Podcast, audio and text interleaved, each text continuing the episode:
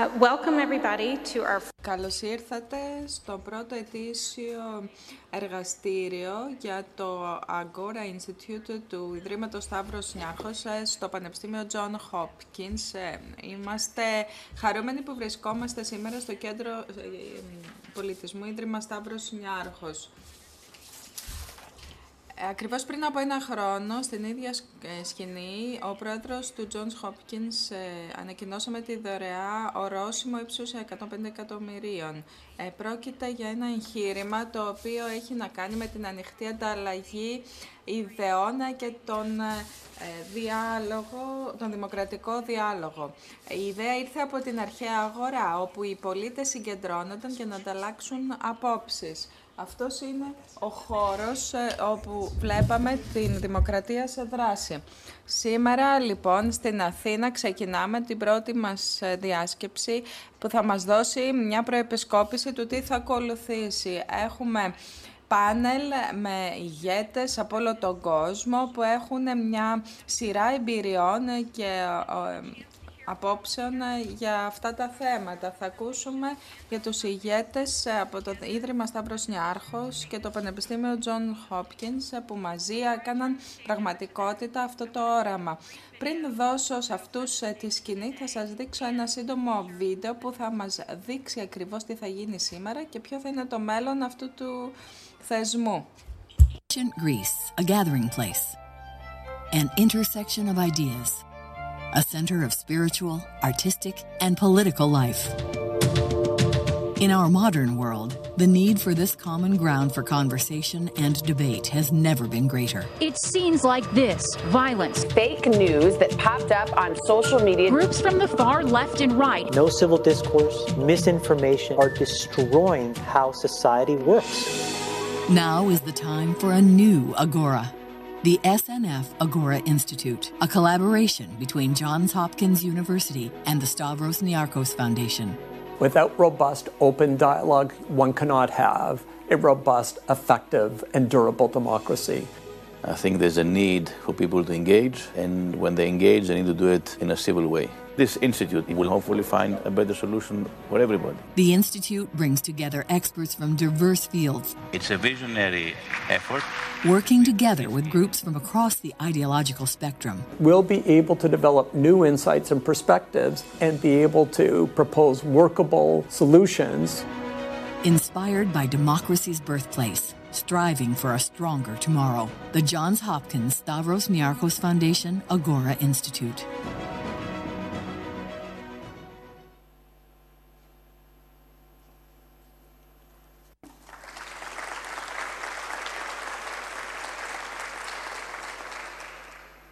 Good morning. Καλημέρα. Καλημέρα σε όλους, καλώς ήρθατε. Θα είμαι πάρα πολύ σύντομος. Ήθελα απλώς να σας ευχαριστήσω όλους εκ μέρους μας, εκ μέρους δηλαδή του Ιδρύματος Σταύρος Νιάρχος, όπως και ε, εκ μέρους των συνεργατών μας στο Πανεπιστήμιο John Hopkins για τη συνεργασία μας, για τη συνεργασία σε αυτό το εγχείρημα. Ήταν ε, μια μακρά πορεία, όμως φτάσαμε πλέον εδώ και ε, επειδή ο χρόνος είναι χρήμα και έχουμε πολλά μπροστά μας, θα ήθελα να ζητήσω στον ε, συμπρόεδρο του Ιδρύματος Ανδρέα Δρακόπουλο να έρθει στη σκηνή και να ε, μας κάνει την εναρκτήρια ομιλία του.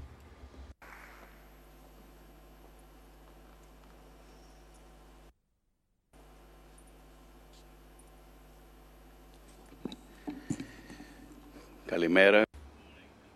Καλημέρα και καλώς ήρθατε όλοι. Ε, είναι μάλλον ε, έτσι ένας καλωσορισμός, γιατί τα αναρτήρια σχόλια θα τα κάνει ο Ρόμπερ Ντάνιελς, ο Ρόναλντ Ντάνιελς. Ε, πάντως, ε, ακριβώς πριν από ένα χρόνο, στην ίδια σκηνή, ο πρόεδρος του Johns Hopkins, ο Ρον Ντάνιελς και εγώ, ανακοινώσαμε τη δωρεά ορόσημο ύψους 150 εκατομμυρίων για τη δημιουργία του Stavros Niarchos Foundation Agora Institute. Ε, στο Πανεπιστήμιο John Hopkins. Και από τότε έχουν συμβεί πολλά. Ε, το εγχείρημα ξεκίνησε ως μια ιδέα πριν από ένα χρόνο και ένα όνειρο και σήμερα είναι πραγματικότητα. Το, υπάρχει πλέον Διοικητικό Συμβούλιο του Ινστιτούτου, ε, Θα ήθελα να καλωσορίσω κάποια από τα μέλη του που ταξίδεψαν στην Αθήνα για να είναι μαζί μας, όπως τον Μόρις Όφη, τον Ρέτσο Πιάνο, τον Γκάρι Κασπάροφ, τον Άλαν Στόγκα, την Βισάκα Ντεσάι και η πολύ σημαντική αναζήτηση για τον πρώτο διευθυντή του Ινστιτούτου πλησιάζει την ολοκλήρωσή της. Ο δημιουργός αυτής της όπερας και του Κέντρου Πολιτισμού, ε, Ίδρυμα Σταύρος Νιάρχος, ο παγκοσμίου φήμης αρχιτέκτονας, αλλά κυρίως ο εκπληκτικός αυτός άνθρωπος και φίλος, ο Ρέντσο Πιάνο, συνεργάζεται ε, με το Πανεπιστήμιο Johns Hopkins για το σχεδιασμό του σπιτιού του Ινστιτούτου στη Βαλτιμόρη. Το SNF Agora Institute είναι εδώ, αν πριν από ένα χρόνο υπήρχαν ερωτήματα σχετικά με την ανάγκη δημιουργίας ενός χώρου για την αντιμετώπιση του κρίσιμου προβλήματος της πόλωσης και για την πρόθεση του ανοιχτού και δημοκρατικού διαλόγου και τη συμμετοχή των πολιτών στα κοινά, οι σημερινές παγκόσμιες εξελίξεις δεν αφήνουν αμφιβολίες σχετικά με την ανάγκη για μια σοβαρή και ειλικρινή συζήτηση ε, σχετικά με τα θέματα αυτά και τον τρόπο αντιμετώπισης τους. Δεν χρειάζεται να ψάξει κανείς πολύ για να αντιληφθεί ότι η πόλωση αρχίζει να ριζώνει βαθιά σε κάθε επίπεδο της κοινωνίας, τόσο σε πολιτικό, οικονομικό, όσο και κοινωνικό επίπεδο. Είναι λοιπόν με μεγάλη χαρά και ενθουσιασμό που καλωσορίζουμε όλους εσάς σήμερα στο πρώτο ουσιαστικά επίσημο ε, δημόσιο γεγονός του SNF Agora Institute στο John Hopkins. Το δημόσιο στοιχείο ίσως είναι το πιο κρίσιμο κομμάτι της αποστολής ε, του Agora Institute. Η συμμετοχή του κοινού και η δημιουργία ανοιχτού ουσιαστικού διαλόγου για κρίσιμα και πολύπλοκα ζητήματα είναι ο μόνος τρόπος για να προσπαθήσουμε να βοηθήσουμε στη δημιουργία πρακτικών λύσεων για την αντιμετώπιση αυτής της υπερβολικής πόλωσης και να δημιουργήσουμε ρεαλιστικά μοντέλα πολιτικού λόγου και συμμετοχής των πολιτών στα κοινά. Ε, Όπως μπορεί κάποιοι να γνωρίζουν, η σημερινή εκδήλωση πραγματοποιείται στο πλαίσιο της νέας σειράς διάλογη του Ιδρύματος Σταύρος Νιάρχος, η οποία καθιερώθηκε για να προωθήσει τον ουσιαστικό διάλογο μεταξύ των συμμετεχόντων και του κοινού, όσον αφορά μια ποικιλία επίκαιρων θεμάτων με στόχο την ενίσχυση της ευρύτερης κατανόησης. Θα ήθελα να ευχαριστήσω τους πάντες στο Johns Hopkins για την ε, ε, ισχυρή μας συνεργασία στην ίδρυση του Ινστιτούτου και ιδιαίτερα τους Ron Daniels, Fridge Schroeder, Elizabeth Smith και την Beverly Wendland που βρίσκονται όλοι σήμερα μαζί μας. Θα ήθελα να ευχαριστήσω ιδιαίτερα τους συναδέλφους μου στο Ίδρυμα, Στέλιο Βασιλάκη, Νάνση Μακίνστρι, Λένια Βλαβιανού, Ελένια Σαλούτσι, και την Elizabeth Smythe ε, του Johns Hopkins, σύμβουλο του Προέδρου Daniel στο Agora Institute και την ομάδα της για τη διοργάνωση αυτής της ημερίδας και την πρόσκληση του κοινού να συμμετάσχει σε αυτή την σημαντική και ελπίζω παραγωγική άσκηση. Το ποίημα Ιθάκη του Καβάφη περιγράφει τη σπουδαιότητα του ταξιδιού της ζωής σε σχέση με τον προορισμό του, τη σημασία του μέσου έναντι του σκοπού, όπως κάνει και το ίδιο το Agora Institute. Κατά τη διάρκεια αυτού του ταξιδιού μπορεί να συναντήσουμε περισσότερες ερωτήσεις παρά απαντήσεις. Στην πραγματικότητα μπορεί ποτέ να μην φτάσουμε στην Ιθάκη, αλλά η προσπάθεια η ίδια αξίζει τον κόπο. Η Ιθάκη σου έδωσε το ωραίο ταξίδι, μας θυμίζει ο ποιητής. Είναι το ίδιο το ταξίδι του Agora Institute που θα πρέπει να μας κάνει να εστιάσουμε ξανά σε κάποιες βασικές ανθρώπινες αξίες και θα μας βοηθήσει να συνδιαλλαγούμε πολιτικά μεταξύ μας έτσι ώστε να κάνουμε τον κόσμο μας καλύτερο. Ας ξεκινήσουμε λοιπόν το κοινό μας ταξίδι, ώστε να ανατρέψουμε τις αρνητικές επιδράσεις της πόλωσης. Ευχαριστώ. I would like to invite Ron Daniels. Και τώρα καλώ τον Ρον Ντάινιελς, πρόεδρο του Πανεπιστημίου John Hopkins, για να κάνει και αυτός την εναρκτήρια ομιλία του.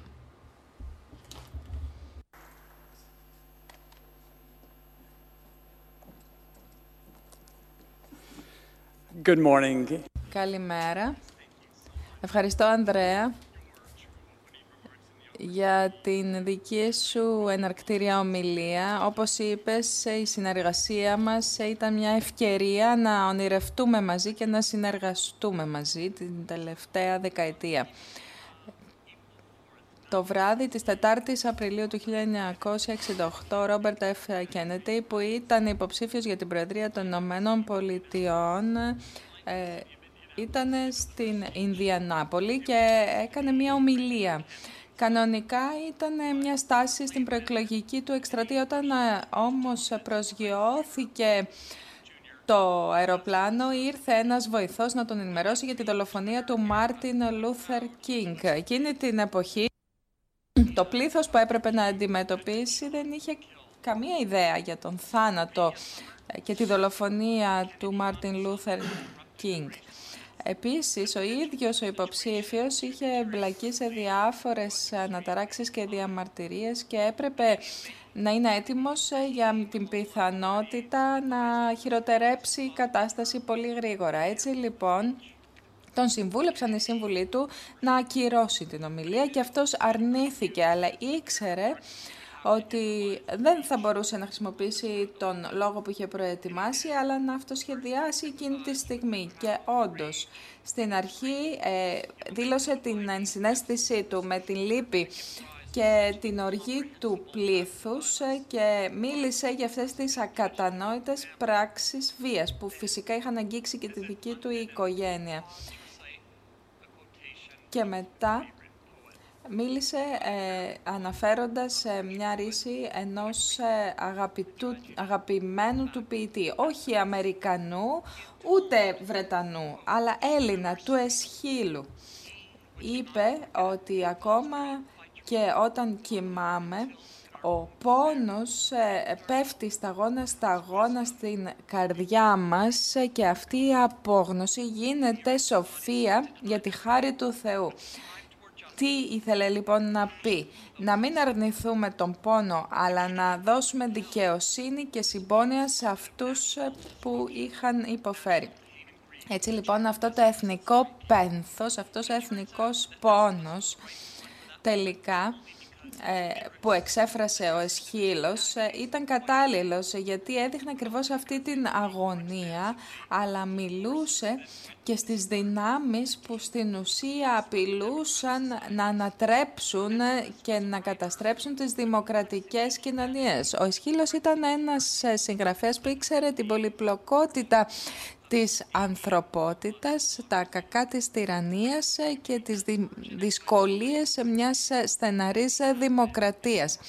Έτσι λοιπόν το 1968 είχαμε την ίδια ακριβώς κατάσταση με το 400 π.Χ. Αυτή η ομιλία λοιπόν ε, μπορούσε να πάρει τις διαστάσεις ενός ελληνικού μύθου; Μία ένωση ε, στη διάσταση του εθνικού πόνου. Ακριβώς ε, αυτό συνέβη στην Ινδιανάπολη εκείνη τη στιγμή με αυτόν τον λόγο που αφιερώθηκε στο Μάρτιν Λούθερ Κινγκ. Η ομιλία αυτή στην ουσία δεν ε, ήθελε να δηλώσει αυτό ακριβώς που συνέβη εκείνη την ημέρα στην Ινδιανάπολη, αλλά ε, κάνοντας αναφορά στο 400 τόσο π.Χ. ο Κέννεντι θέλησε να ενσταλλάξει ελπίδα και αισιοδοξία και την πιθανότητα αποκατάστασης, δηλαδή την διόρθωση και όχι την καταστροφή.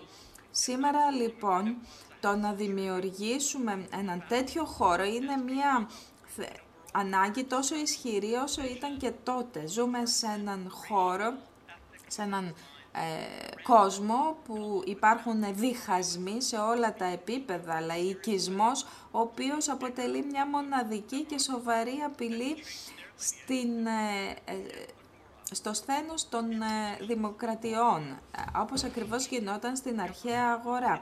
Οι θεσμοί όλων των ειδών, όπως τα μέσα μαζικής ενημέρωσης, που κάποτε ήταν ε, το, ε, ο προμαχώνας της ανακάλυψης και των ευκαιριών έχουν χάσει αυτή την ιδιότητα και οι ψηφιακές τεχνολογίες που στην ουσία υπόσχονταν να είναι εικονικές ε, δημοκρατίες και να ενισχύσουν τους δημοκρατικούς κανόνες και το δημοκρατικό διάλογο έγιναν εργαλεία παραπληροφόρησης που οδηγούν σε διαφωνίες ή που ενσταλάζουν τον φόβο. Όλα αυτά στην ουσία ε, μας κάνουν να φοβόμαστε ακόμα περισσότερο για το τι μπορεί να έρθει στο μέλλον. Οι παλιότερες γενναίες ε, πολύ πιο εύκολα πιστεύουν ότι δεν είναι νόμιμο, ότι δεν μπορεί ο στρατός ε, να ε, αναλάβει και να πάρει στα χέρια του το κράτος. Περισσότερο πιο εύκολα είναι ανοιχτή κατά της απολυταρχίας από ότι οι νεότεροι.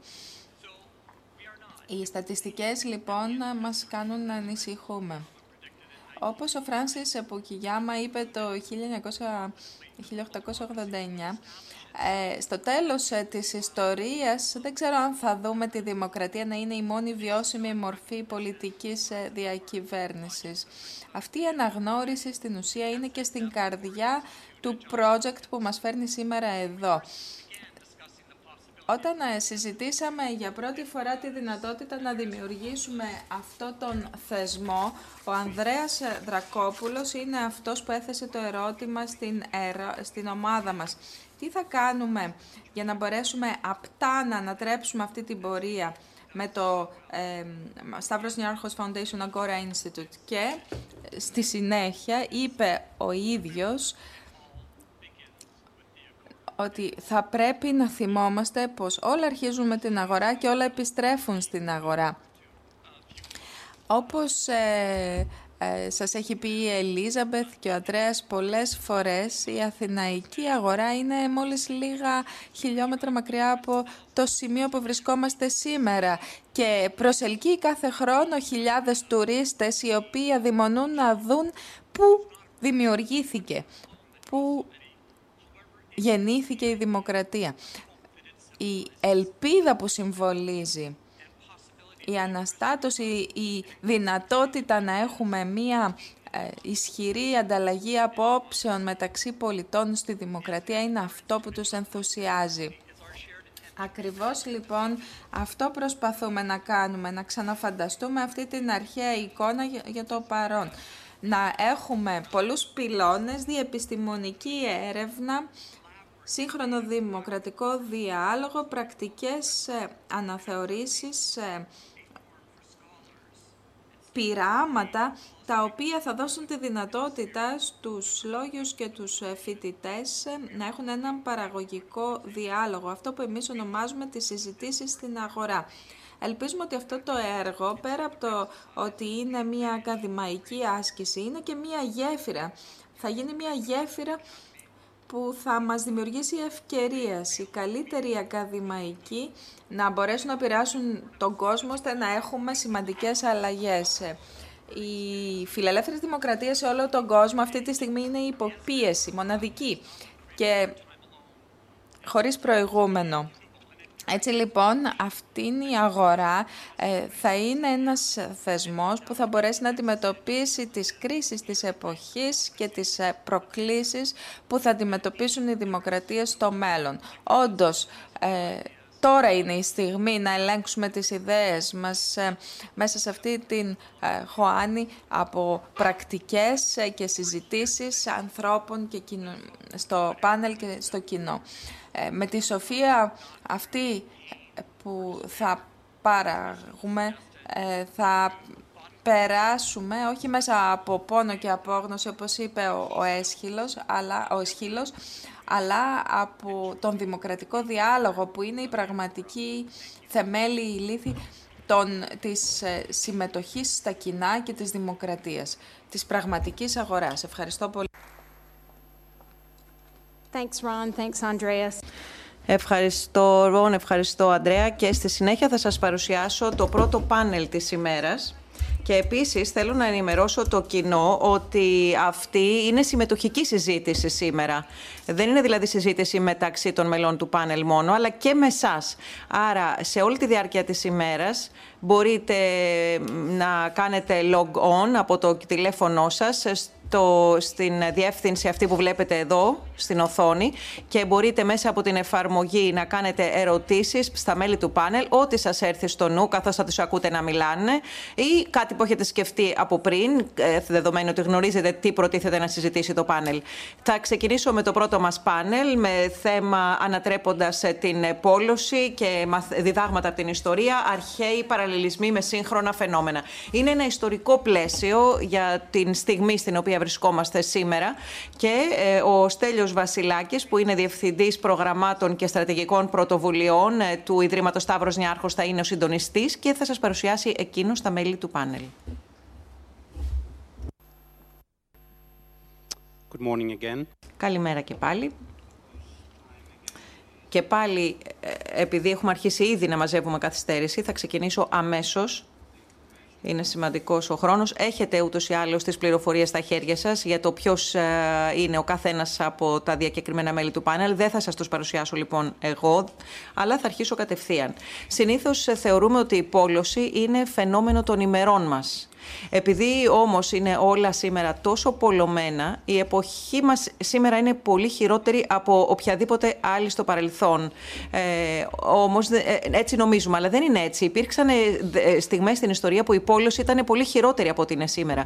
Και όχι μόνο νομίζουμε εμείς ότι ζούμε σε εποχές που δεν έχουν ξαναβιώσει οι άνθρωποι ποτέ, αλλά επίσης φαίνεται να νομίζουμε, να θεωρούμε ότι δεν υπάρχουν τρόποι να αντιμετωπιστεί αυτό το φαινόμενο και ότι δεν μπορούμε να βρούμε έναν τρόπο να αντιμετωπίσουμε το υπερβολικά πολλωμένο περιβάλλον γύρω μας. Ο τρόπος λοιπόν με τον οποίο θα ξεκινήσουμε σήμερα, που θεωρώ ότι είναι και ο ενδεδειγμένος, μια και βρισκόμαστε στην Αθήνα και επειδή μιλάμε για το Ίδρυμα Σταύρος Νιάρχος και το Agora Institute, θα κάνουμε λοιπόν μια αναδρομή στην ιστορία. Θα ξαναπάμε στην κλασική και αρχαϊκή Αθήνα και θα εξετάσουμε περιόδους ακραίας πόλωσης. Και ε, θα δούμε πώς η αθηναϊκή κοινωνία και η αθηναϊκή δημοκρατία επενόησε πρακτικούς τρόπους για να αντιμετωπίσει αυτό το φαινόμενο, το οποίο σε ε, κάποιες στιγμές ήταν και πολύ χειρότερο από ό,τι είναι σήμερα. Ε, και αυτό το έκανε είτε μέσω νόμων, είτε με διαδικασίες αμνηστίας, είτε με κάποιες συμφωνίες συμφιλίωσης, συνδιαλλαγής, διότι σε κάποιες στιγμές οι Αθηναίοι επινόησαν ορισμένα βήματα συγκεκριμένα για να μετριάσουν την ακραία εσωτερική διαμάχη εντός της αθηναϊκής κοινωνίας. Θα ξεκινήσω λοιπόν αμέσως με τον καθηγητή κύριο Μαυρογορδάτο. Να σας, πω, να σας θυμίσω ότι έχετε τη δυνατότητα να στέλνετε τις ερωτήσεις σας προς τα μέλη του πάνελ καθώς θα μιλούν και θα σας παροτρύνω να το κάνετε. Δεν χρειάζεται να σηκώσετε το χέρι σας για να ρωτήσετε, αρκεί να μας τη στείλετε ηλεκτρονικά την ερώτησή σας και εγώ θα την προωθώ στους ομιλητές μας. Ευχαριστώ. Καλημέρα. Σε σύγκριση με άλλες περιπτώσεις η κλασική Αθήνα φαίνεται να ήταν λιγότερο πολλωμένη. Ίσως να φαίνεται λιγότερο πολλωμένη απλώς και μόνο επειδή ε, έγινε και παρέμεινε δημοκρατία ε, κατά το μεγαλύτερο μέρος του 5ου αιώνα αλλά και κατά το μεγαλύτερο μέρος του 4ου αιώνα. Ή ίσως ε, να ισχύει το αντίστροφο. Δηλαδή μπορεί η Αθήνα να έγινε δημοκρατία, το αρχέτυπο της δημοκρατίας, ακριβώς επειδή είχε λιγότερο βαθμό ε, πόλωσης. Τώρα, πώς μπορούμε αυτό να το εξηγήσουμε; Στην αρχή ήταν ο Σόλων. Ο Σόλων ανέλαβε να ειρηνεύσει την πόλη σε μια εποχή ακραίας πόλωσης και κατάφερε να μειώσει δραστικά αυτήν την πόλωση. Η πιο, ε, το πιο αποτελεσματικό και διαρκές μέτρο του ήταν σίγουρα η κατάργηση της δουλείας ε, ε, που είχε προκύψει από υπερχρέωση. Επομένως, κανένας Αθηναίος πλέον δεν μπορούσε να χάσει την ελευθερία του και επομένως την ιδιότητα του πολίτη λόγω χρέους. Και όσοι είχαν χάσει την ιδιότητα του Αθηναίου πολίτη, ε, την επανέκτησαν. Και ε, επίσης... Ε, υπήρξε, υπήρξαν, υπήρξε ένας νόμος για την ασφάλεια επισώμαση που, που έθεσε κάποια όρια στην πόλωση μεταξύ των κοινωνικών τάξεων, ε, παρόλο που υπήρχαν διαφορές στον πλούτο και υπήρχε και ε, διχασμός στις ε, κοινωνικές τάξεις ε, ε, λόγω διαφορετικής περιουσίας. Μετά από την τυραννική εξουσία του Πισίστρατου και των γιών του, ένα άλλο σημείο καμπής ήταν η εποχή του Κλεισθένη. Του Κλεισθένη και των μεταρρυθμίσεων του Κλεισθένη.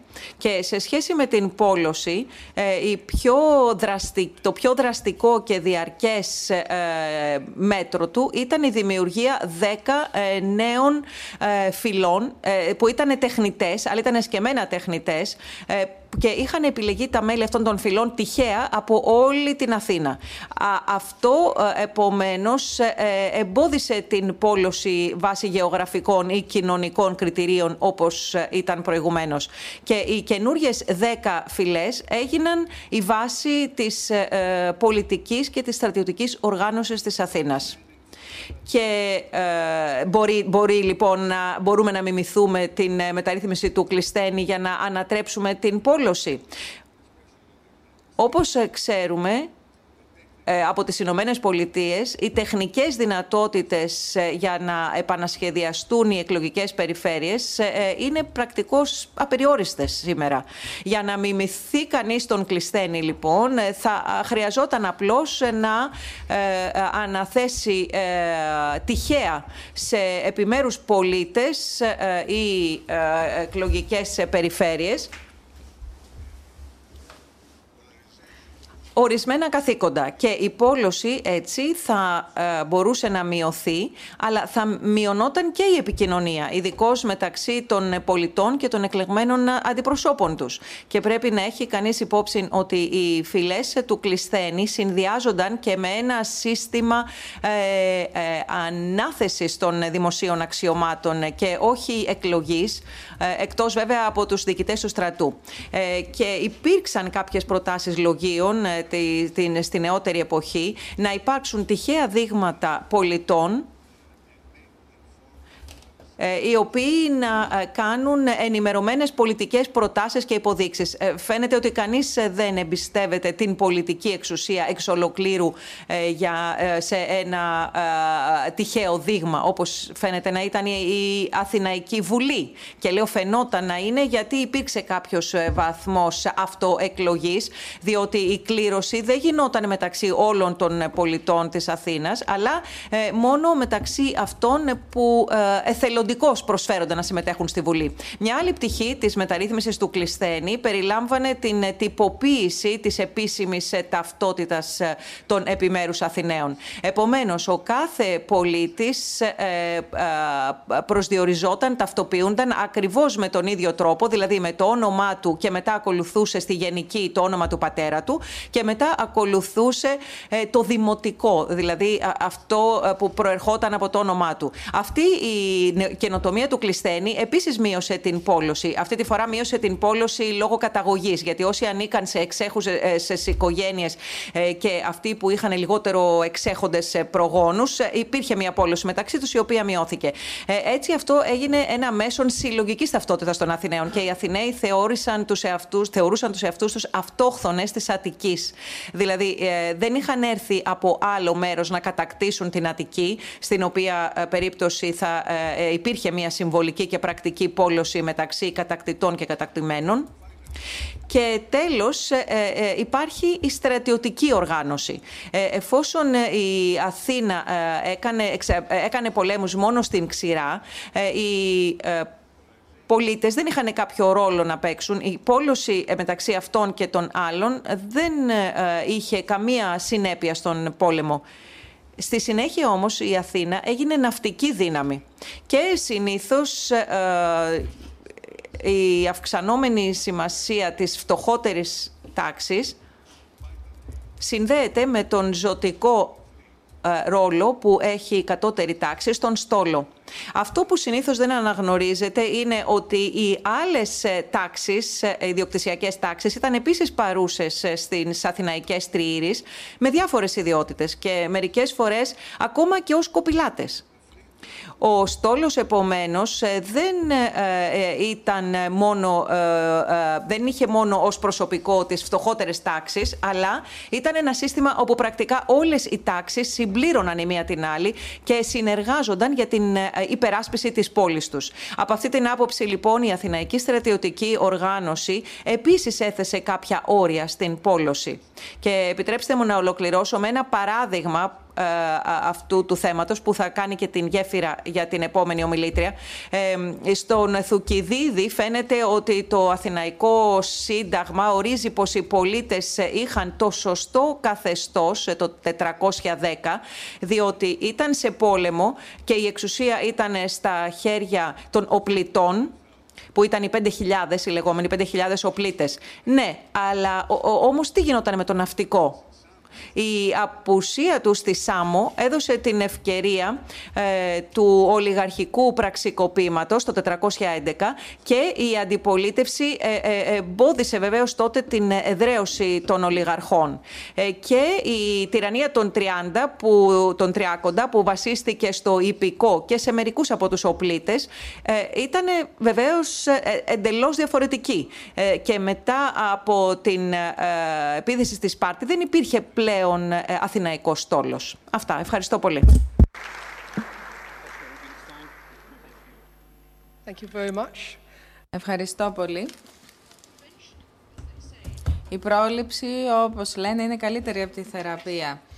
Και εάν η μέρα αυτή είχε αφιερωθεί στο να προλάβουμε την ανατροπή, ε, στην ουσία θα κάναμε ε, αναφορές ε, μόνο στην δημοκρατία του 4ου αιώνα π.Χ. που ήταν τόσο σταθερή παρά τις, τους διχασμούς και τις διαστάση μεταξύ των πολιτών.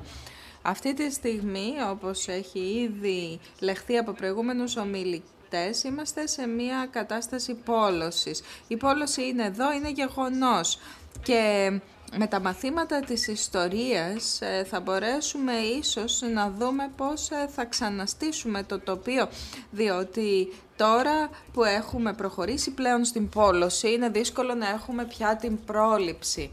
Έτσι λοιπόν θα επικεντρωθώ στην προϊστορία του τετάρτου αιώνα και τα επιτεύγματά του. Είχαμε τις ολιγαρχικές ε, επαναστάσεις που συνέβησαν τον 5ο αιώνα π.Χ.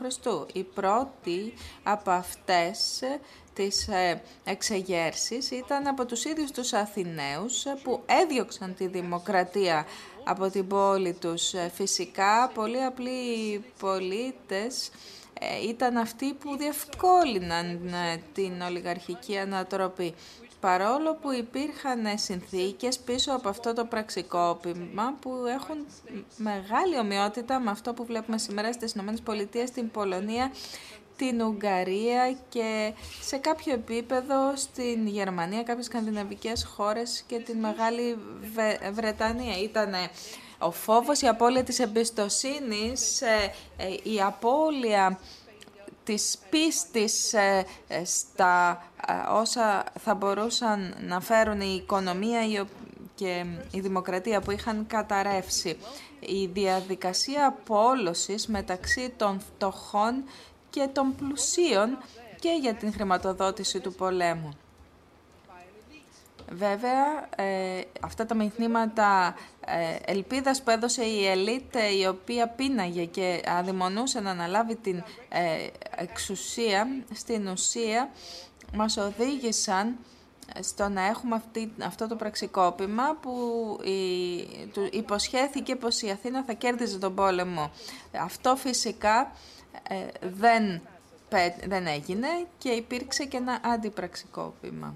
Και μετά από αυτό είχαμε τις ε, αναμενόμενες συνέπειες. Ε, πώς αντιμετωπίζουμε λοιπόν την πόλωση; Ε, πολλοί από τους ολιγάρχες καταδικάστηκαν σε θάνατο, άλλοι δικάστηκαν, άλλοι βγήκαν και κατατάχθηκαν στις τάξεις εκείνων που βρέθηκαν εκτός Αθηνών και μαχήθηκαν κατά της ίδιας της πόλης τους. Ε, τελικά, όταν ε, η Αθήνα παραδόθηκε στη Σπάρτη, είχαμε ε, τη γένεση του επόμενου ολιγαρχικού πραξικοπήματος που ήταν αματηρό αυτή τη φορά.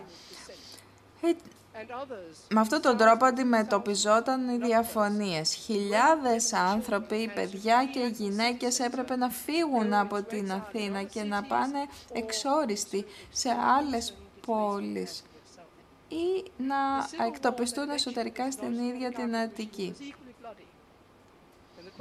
Το πραξικόπημα του ολιγαρχικού λοιπόν αυτού καθεστώτος ήταν το ίδιο αιματηρό. Πώς λοιπόν οι Αθηναίοι κατάφεραν να ξαναστήσουν την κοινωνία τους μετά από ε, μια τόσο αιματηρή διαδικασία που άφησε πιο βαθιές πληγές από ότι το προηγούμενο πραξικόπημα; Το να περάσουν όμως άλλον έναν ε, γύρω αν, ε, μετάθεσης ευθυνών ή καταδικαστικών αποφάσεων κατά εκείνων που οδήγησαν σε αυτές τις καταστάσεις δεν θα έφερνε τη συμφιλίωση που ήταν επιθυμητή. Δόθηκε λοιπόν αμνηστία η οποία δεν επέτρεψε στους Αθηναίους παρά τις προσωπικές τους απώλειες ε, και τα βάσανα να δουν ότι υπάρχει κάποια δικαιοσύνη. Μόνο οι αρχηγοί των ολιγαρχών και βασικοί αξιωματούχοι εξαιρέθηκαν από την αμνηστία. Η αμνηστία συνήθως είναι το πρώτο βήμα για την επιστροφή σε μια κοινότητα, μια κοινωνία ε, όπου ε, συνυπάρχουν άνθρωποι κάθε πολιτικού χρώματος και ιδεολογίας. Η αμνηστία βέβαια σημαίνει ότι αποδεχόμαστε πως δεν θα αποδοθεί δικαιοσύνη, πως ως άτομο ποτέ δεν θα έχουμε αποκατάσταση των απολειών, των ζημιών που υπέστημεν. Έτσι λοιπόν η αμνηστία αυτή δεν σταμάτησε τη σύραξη, δεν ήταν έτοιμοι οι Αθηναίοι για αυτή την αμνηστία, δεν δόθηκε τέλος στην πόλωση. Εν, μέρο, εν μέρη λειτουργήσε γιατί ε, κάποιοι από τους ε, οπαδούς ε, της ολιγαρχίας βρήκαν χώρο να προστατευτούν στην Ελευσίνα και από εκεί να δράσουν. Μετά από δύο χρόνια λοιπόν υπήρξε άλλο ένα διάξοδο που οδήγησε στη σφαγή των ολιγαρχών ε, ηγετών στην Ελευσίνα. Τότε μπόρεσαν πλέον μόνο οι Αθηναίοι να βάλουν πίσω τους τις διαφορές, να φτάσουν στη συνένεση που έθεσε τα θεμέλια για τις επιτυχίες ε, του τετάρτου αιώνα, για τη δημοκρατία της Αθήνας. Ευχαριστώ πολύ.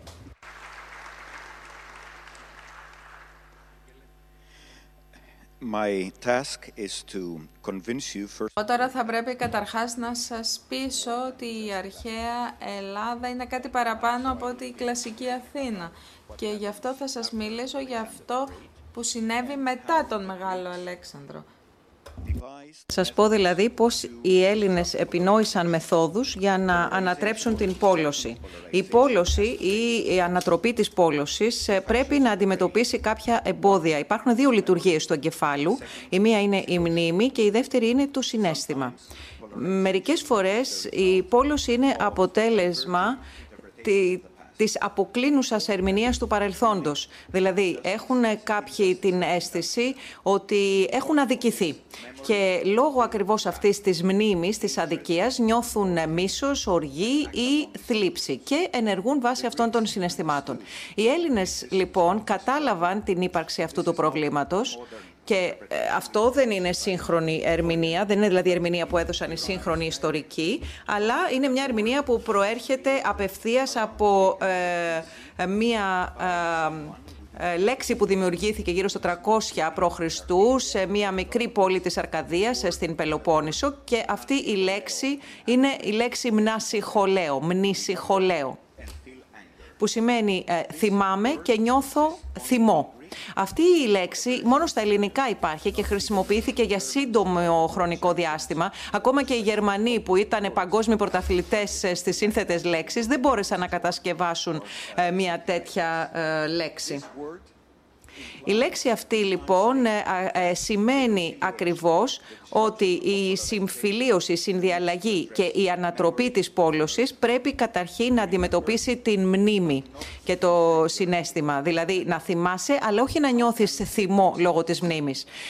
Οι Έλληνες πώς μπόρεσαν να το κάνουν αυτό; Οι Έλληνες το έκαναν ή προσπάθησαν να το κάνουν ε, δίνοντας επίσημους όρκους. Ο όρκο είναι ένα πολύ επίσημο τελετουργικό.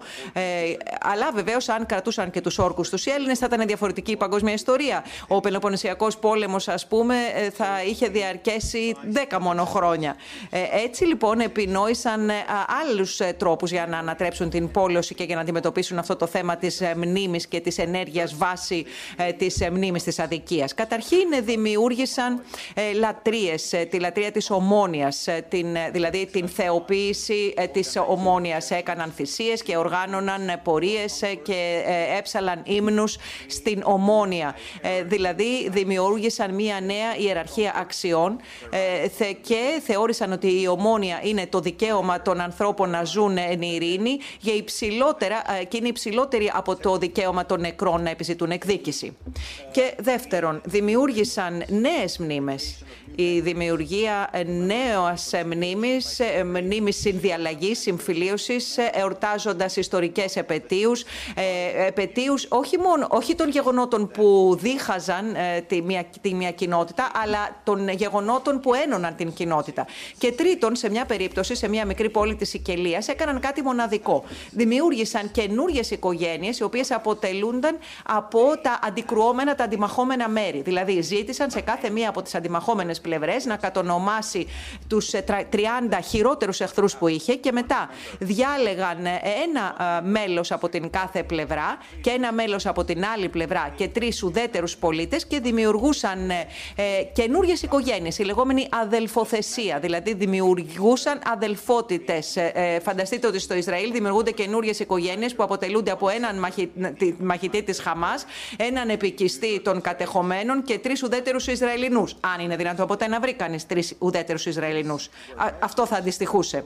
Ε, αυτά λοιπόν είναι μέτρα ε, που, που δείχνουν ότι είχαν πλήρη επίγνωση οι Έλληνες των βαθύτατων προβλημάτων που υπήρχαν με την πόλωση και ε, προσπαθούσαν να βρουν νέους τρόπους για να αντιμετωπίσουν αυτά τα προβλήματα. Οι Έλληνες όμως δεν ήταν οι μόνοι που το έκαναν αυτό. Για παράδειγμα, ε, στη δεκαετία του 80 στην Ελλάδα, για να ξεπεραστεί ε, ο διχασμός του εμφυλίου πολέμου, υπήρξε μια γιορτή γιορτή, ένας εορτασμός που έγινε όλο και πιο συνήθις, καθιερώθηκε. Ήταν ο εορτασμός ε, ε, των ε, δράσεων της αντίστασης και εορτάστηκαν συγκεκριμένες περιπτώσεις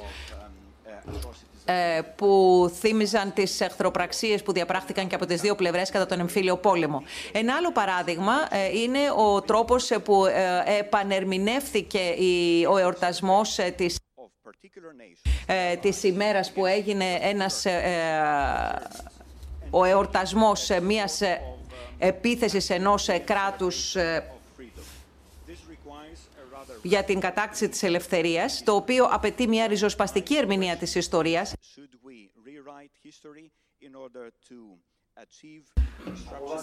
για να διαταραχθεί, να ανατραπεί η πόλωση ή να αφηγηθεί κανείς την ιστορία με έναν διαφορετικό τρόπο.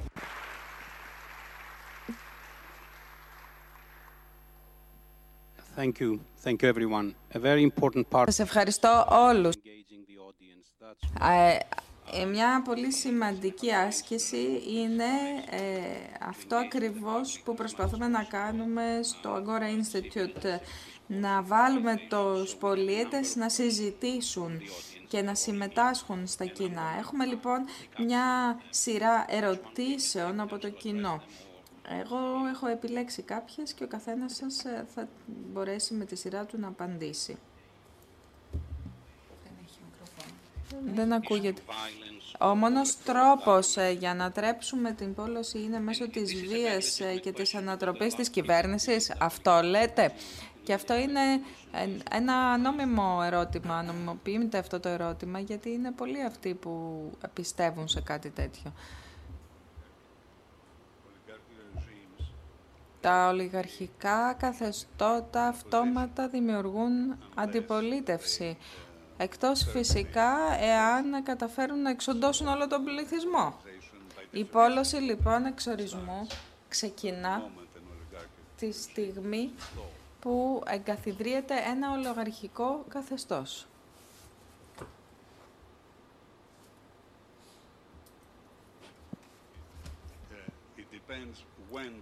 Εξαρτάται βέβαια τελικά από το πότε θα εκραγεί αυτή η πόληση και θα οδηγήσει σε έναν εμφύλιο πόλεμο ε, του εσχής του είδους ε, που θα μπορέσει αυτό να συμβεί είτε σε μερικές ε, δεκαετίες είτε και σε πολύ λίγο χρονικό διάστημα. Δεν νομίζω ότι απαραίτητα η ανοιχτή βία φέρνει την πόλωση σε τέτοιο επίπεδο ώστε όλοι ε, να κάνουν ένα βήμα πίσω και να αποφασίσουν να συμβιβαστούν. Ένα από τα πράγματα που νομίζω ότι είναι πάρα πολύ σημαντικό για να αντιμετωπίσουμε αυτή τη διαδικασία της πόλωσης όταν έχουμε ένα δημοκρατικό σύστημα με, με ισχυρή αντιπολίτευση από την ελίτ ή από μια δημοκρατική οργάνωση που θα μπορέσει να αναλάβει είναι να υποκατασταθεί η εμπιστοσύνη. Η εμπιστοσύνη όχι μόνο στα άτομα αλλά και στις ίδιες τις πολιτικές διαδικασίες και τη δυνατότητα να βρεθεί ο συμβιβασμός με τον οποίο θα μπορέσει ο κόσμος να ζήσει. Στην ουσία λοιπόν στον κύκλο της βίας και της ανατροπής που συνέβη την τελευταία δεκαετία του 5ου αιώνα ε, αυτό που συνέβη ήταν ότι ο κόσμος έχασε την εμπιστοσύνη του στο σύστημα και τα άτομα ήταν αυτά που θα μπορούσαν να αποφέρουν το έργο που επιθυμούσε ο κόσμος. Έτσι το έβλεπαν, αλλά δεν ήταν έτσι. Πολύ λίγες φορές στην ιστορία τα άτομα κατάφεραν ε, από μόνα τους να αλλάξουν δραματικά τον κόσμο. Μπορούμε να μιλήσουμε για τον Γκάντι και τον Μαντέλα, αλλά ακόμα και εκεί η συνένεση που κατάφεραν να δημιουργήσουν ήταν εύθραυστη και μετά το θάνατό τους τα πράγματα άρχισαν και πάλι να καταραίουν. Άρα χρειάζεται μια ευρύτερη συστημική εμπιστοσύνη. Αυτή η εμπιστοσύνη πρέπει να ξαναχτιστεί και πριν ξαναχτιστεί πρέπει να υπάρξει αξιολόγηση των διαφόρων ε, συμφερόντων. Ε, να, να δει ο καθένας ε, ακριβώς τι τον συμφέρει να συμβεί. αυτό ακριβώς συνέβη και στην Αθήνα. Ε, γιατί υπήρξε μια, ένας συμβιβασμός όχι μόνο σε επίπεδο κατανομής της περιουσίας αλλά και σε επίπεδο ολιγαρχικής εξορίας αλλά και θέλησης να κάτσει κανείς και να ξαναεξετάσει τους ίδιους τους νόμους. Και μετά το 432 που ε, ξεκίνησε η δημοκρατία στην ουσία ε, ενσωματώθηκαν κάποιες από αυτές τις διαδικασίες που είχαν ε, ξεκινήσει στην Αθήνα. Είναι κάποια πράγματα που γίνονται συλλογικά και οδηγούν στην αντιμετώπιση της πόλωσης χωρίς να υπάρχει και άλλη βία και αιματοχυσία. Η πόλωση αποτελεί την ύπαρξη δύο πόλων που έλκουν τις μάζες. Τώρα, αν εσύ μπορέσεις να καταφέρεις να εξασθενήσεις αυτούς τους πόλους, αντιμετωπίζεις την πόλωση. Η πόλωση πιστεύει στο άσπρο και μαύρο, στην στον απόλυτο διχασμό, στο ανιχαϊστικά συστήματα. Άρα, η, εγώ ως ακαδημαϊκός θεωρώ ότι η πόλωση καταραίει όταν υπάρξει γνώση και πληροφόρηση, γιατί η πραγματικότητα είναι πάντα πιο περίπλοκη από το απλό άσπρο και μαύρο και ας πούμε αυτή η αντιδικία για το όνομα της Μακεδονίας, της πρώην Ιουγκοσλαβικής Δημοκρατίας της Μακεδονίας, είναι ακριβώς αυτό. Οι δύο ακραίες θέσεις βασίζονται σε λανθασμένη πληροφόρηση και παρά, παρερμηνία της ιστορίας. Αυτό είναι η πόλωση. Όταν αρχίζεις να δημιουργείς περισσότερες αποχρώσεις, να δίνεις περισσότερα χρώματα στην εικόνα, οι δύο πόλοι εξασθενούν και σταματά η όθηση προς τη βία, η εξώθηση προς τη βία. Ποια είναι τα ιστορικά παράλληλα προς την ε, ε, εκστρατεία παραπληροφόρησης σε αυτό το περιβάλλον που ζούμε σήμερα, ειδικά στις ε, τεχνολογίες που χρησιμοποιούνται για τη διάδοση τέτοιων νέων; Ας πούμε, ε, το περιβάλλον μας είναι ένας μοναδικός ε, αστερισμός πραγμάτων. Κοιτάξτε, μίλησα για τη γνώση και για την πληροφόρηση. Ένα από τα μειονεκτήματα της σύγχρονης τεχνολογίας, ειδικά των μέσων κοινωνικής δικτύωσης του Twitter και τα λοιπά, είναι ο τρόπος που διαδίδουν την πληροφορία. Ας πάρουμε το Twitter για παράδειγμα, το οποίο βασίζεται στην λανθασμένη πεποίθηση ότι μπορεί κανείς να εκφράσει την πολυπλοκότητα ενός φαινομένου με ένα ελάχιστο αριθμό λέξεων. Αυτό είναι λάθος, δεν θα συμβεί. Το ίδιο το Twitter με την εξορισμού προωθεί το άσπρο και το μαύρο, την πόλωση και τη μείωση της περίπλοκης πληροφορίας και του πολύπλοκου αυτού μηνύματος σε ελάχιστες λέξεις. Οι σύγχρονες τεχνολογίες και τα μέσα κοινωνικά κοινωνικής δικτύωσης αυτό κάνουν. Η Παλαιά Διαθήκη η ίδια μας λέει ότι όταν έχεις γνώση, η γνώση μπορεί να είναι εργαλείο και για το καλό και για το κακό. Και νομίζω ότι η λύση πάντοτε έρχεται με τη συνέστηση. Να συνειδητοποιούμε το πρόβλημα που μπορεί να προκαλέσουν αυτά τα νέα μέσα κοινωνικής δικτύωσης. Εγώ έχω ένα ελάχιστα διαφορετικό σχόλιο να κάνω ε, σε σχέση με αυτόν τον ιστορικό παραλληλισμό του συναδέλφου. όταν μιλάμε για τον αρχαίο ελληνικό κόσμο έχουμε μικρά κράτη, μικροσκοπικά κράτη στα οποία υπάρχει μεγάλη διάδοση γνώσης μέσω της συζήτησης μεταξύ των ατόμων. Η Αθήνα βέβαια για τα δεδομένα του καιρού ήταν μεγάλη πόλη, αλλά όχι μεγαλύτερη από μία μέση υπαρχιακή πόλη στη σύγχρονη Δανία. Έτσι λοιπόν, ε, η διάδοση της παραπληροφόρησης γινόταν μέσα από φήμες και κουτσομπολιά. Μετά από το πρώτο λογαρχικό πραξικόπημα διαδόθηκε ένα αίσθημα φόβου στην πόλη μέσω από κουτσομπολιά. Ο κόσμος δεν ήξερε εάν ο γείτονας στον οποίο μιλούσαν και με τον οποίο συνομιλούσαν για τα πολιτικά ήταν με την άλλη πλευρά. Ε, αυτό λοιπόν έκανε το πραξικόπημα, δημιούργησε αυτό το κλίμα φόβου, δυσπιστίας και περαιτέρω ανταγωνισμών. Έτσι λοιπόν θεωρώ πως η έρευνα που έχει γίνει για το ρόλο των κουτσομπολιών ε, στην Αθήνα εκείνου του καιρού ε, είναι πολύ σημαντική διότι στην ουσία μας δίνει έναν ιστορικό παραλληλισμό με το πρόβλημα που έχουμε σήμερα. Σήμερα δεν, ε, έχουμε την τεχνολογία. Τότε δεν τη χρειαζόμασταν, ήταν μικρότερες οι κοινωνίες. Έτσι, οι φήμες μπορούσαν να διαστρεβλωθούν. Είναι το ε, σπασμένο τηλέφωνο που λέμε. Ο ένας λέει στον άλλον ένα μήνυμα και από τον έναν στον άλλο το μήνυμα αλλάζει, διαστρεβλώνεται.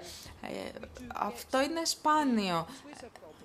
Ε, βέβαια έχουμε και το πρόβλημα του Twitter ε, γιατί ε, δεν είναι ακριβώς το ίδιο, αλλά αυτό που φτάνει στο τέλος είναι ένα υπεραπλουστευμένο μήνυμα. historical parallels. Uh, Υπάρχουν ιστορικά, ιστορικοί παραλληλισμοί, όπως είπε και η ε, λένε προηγουμένως.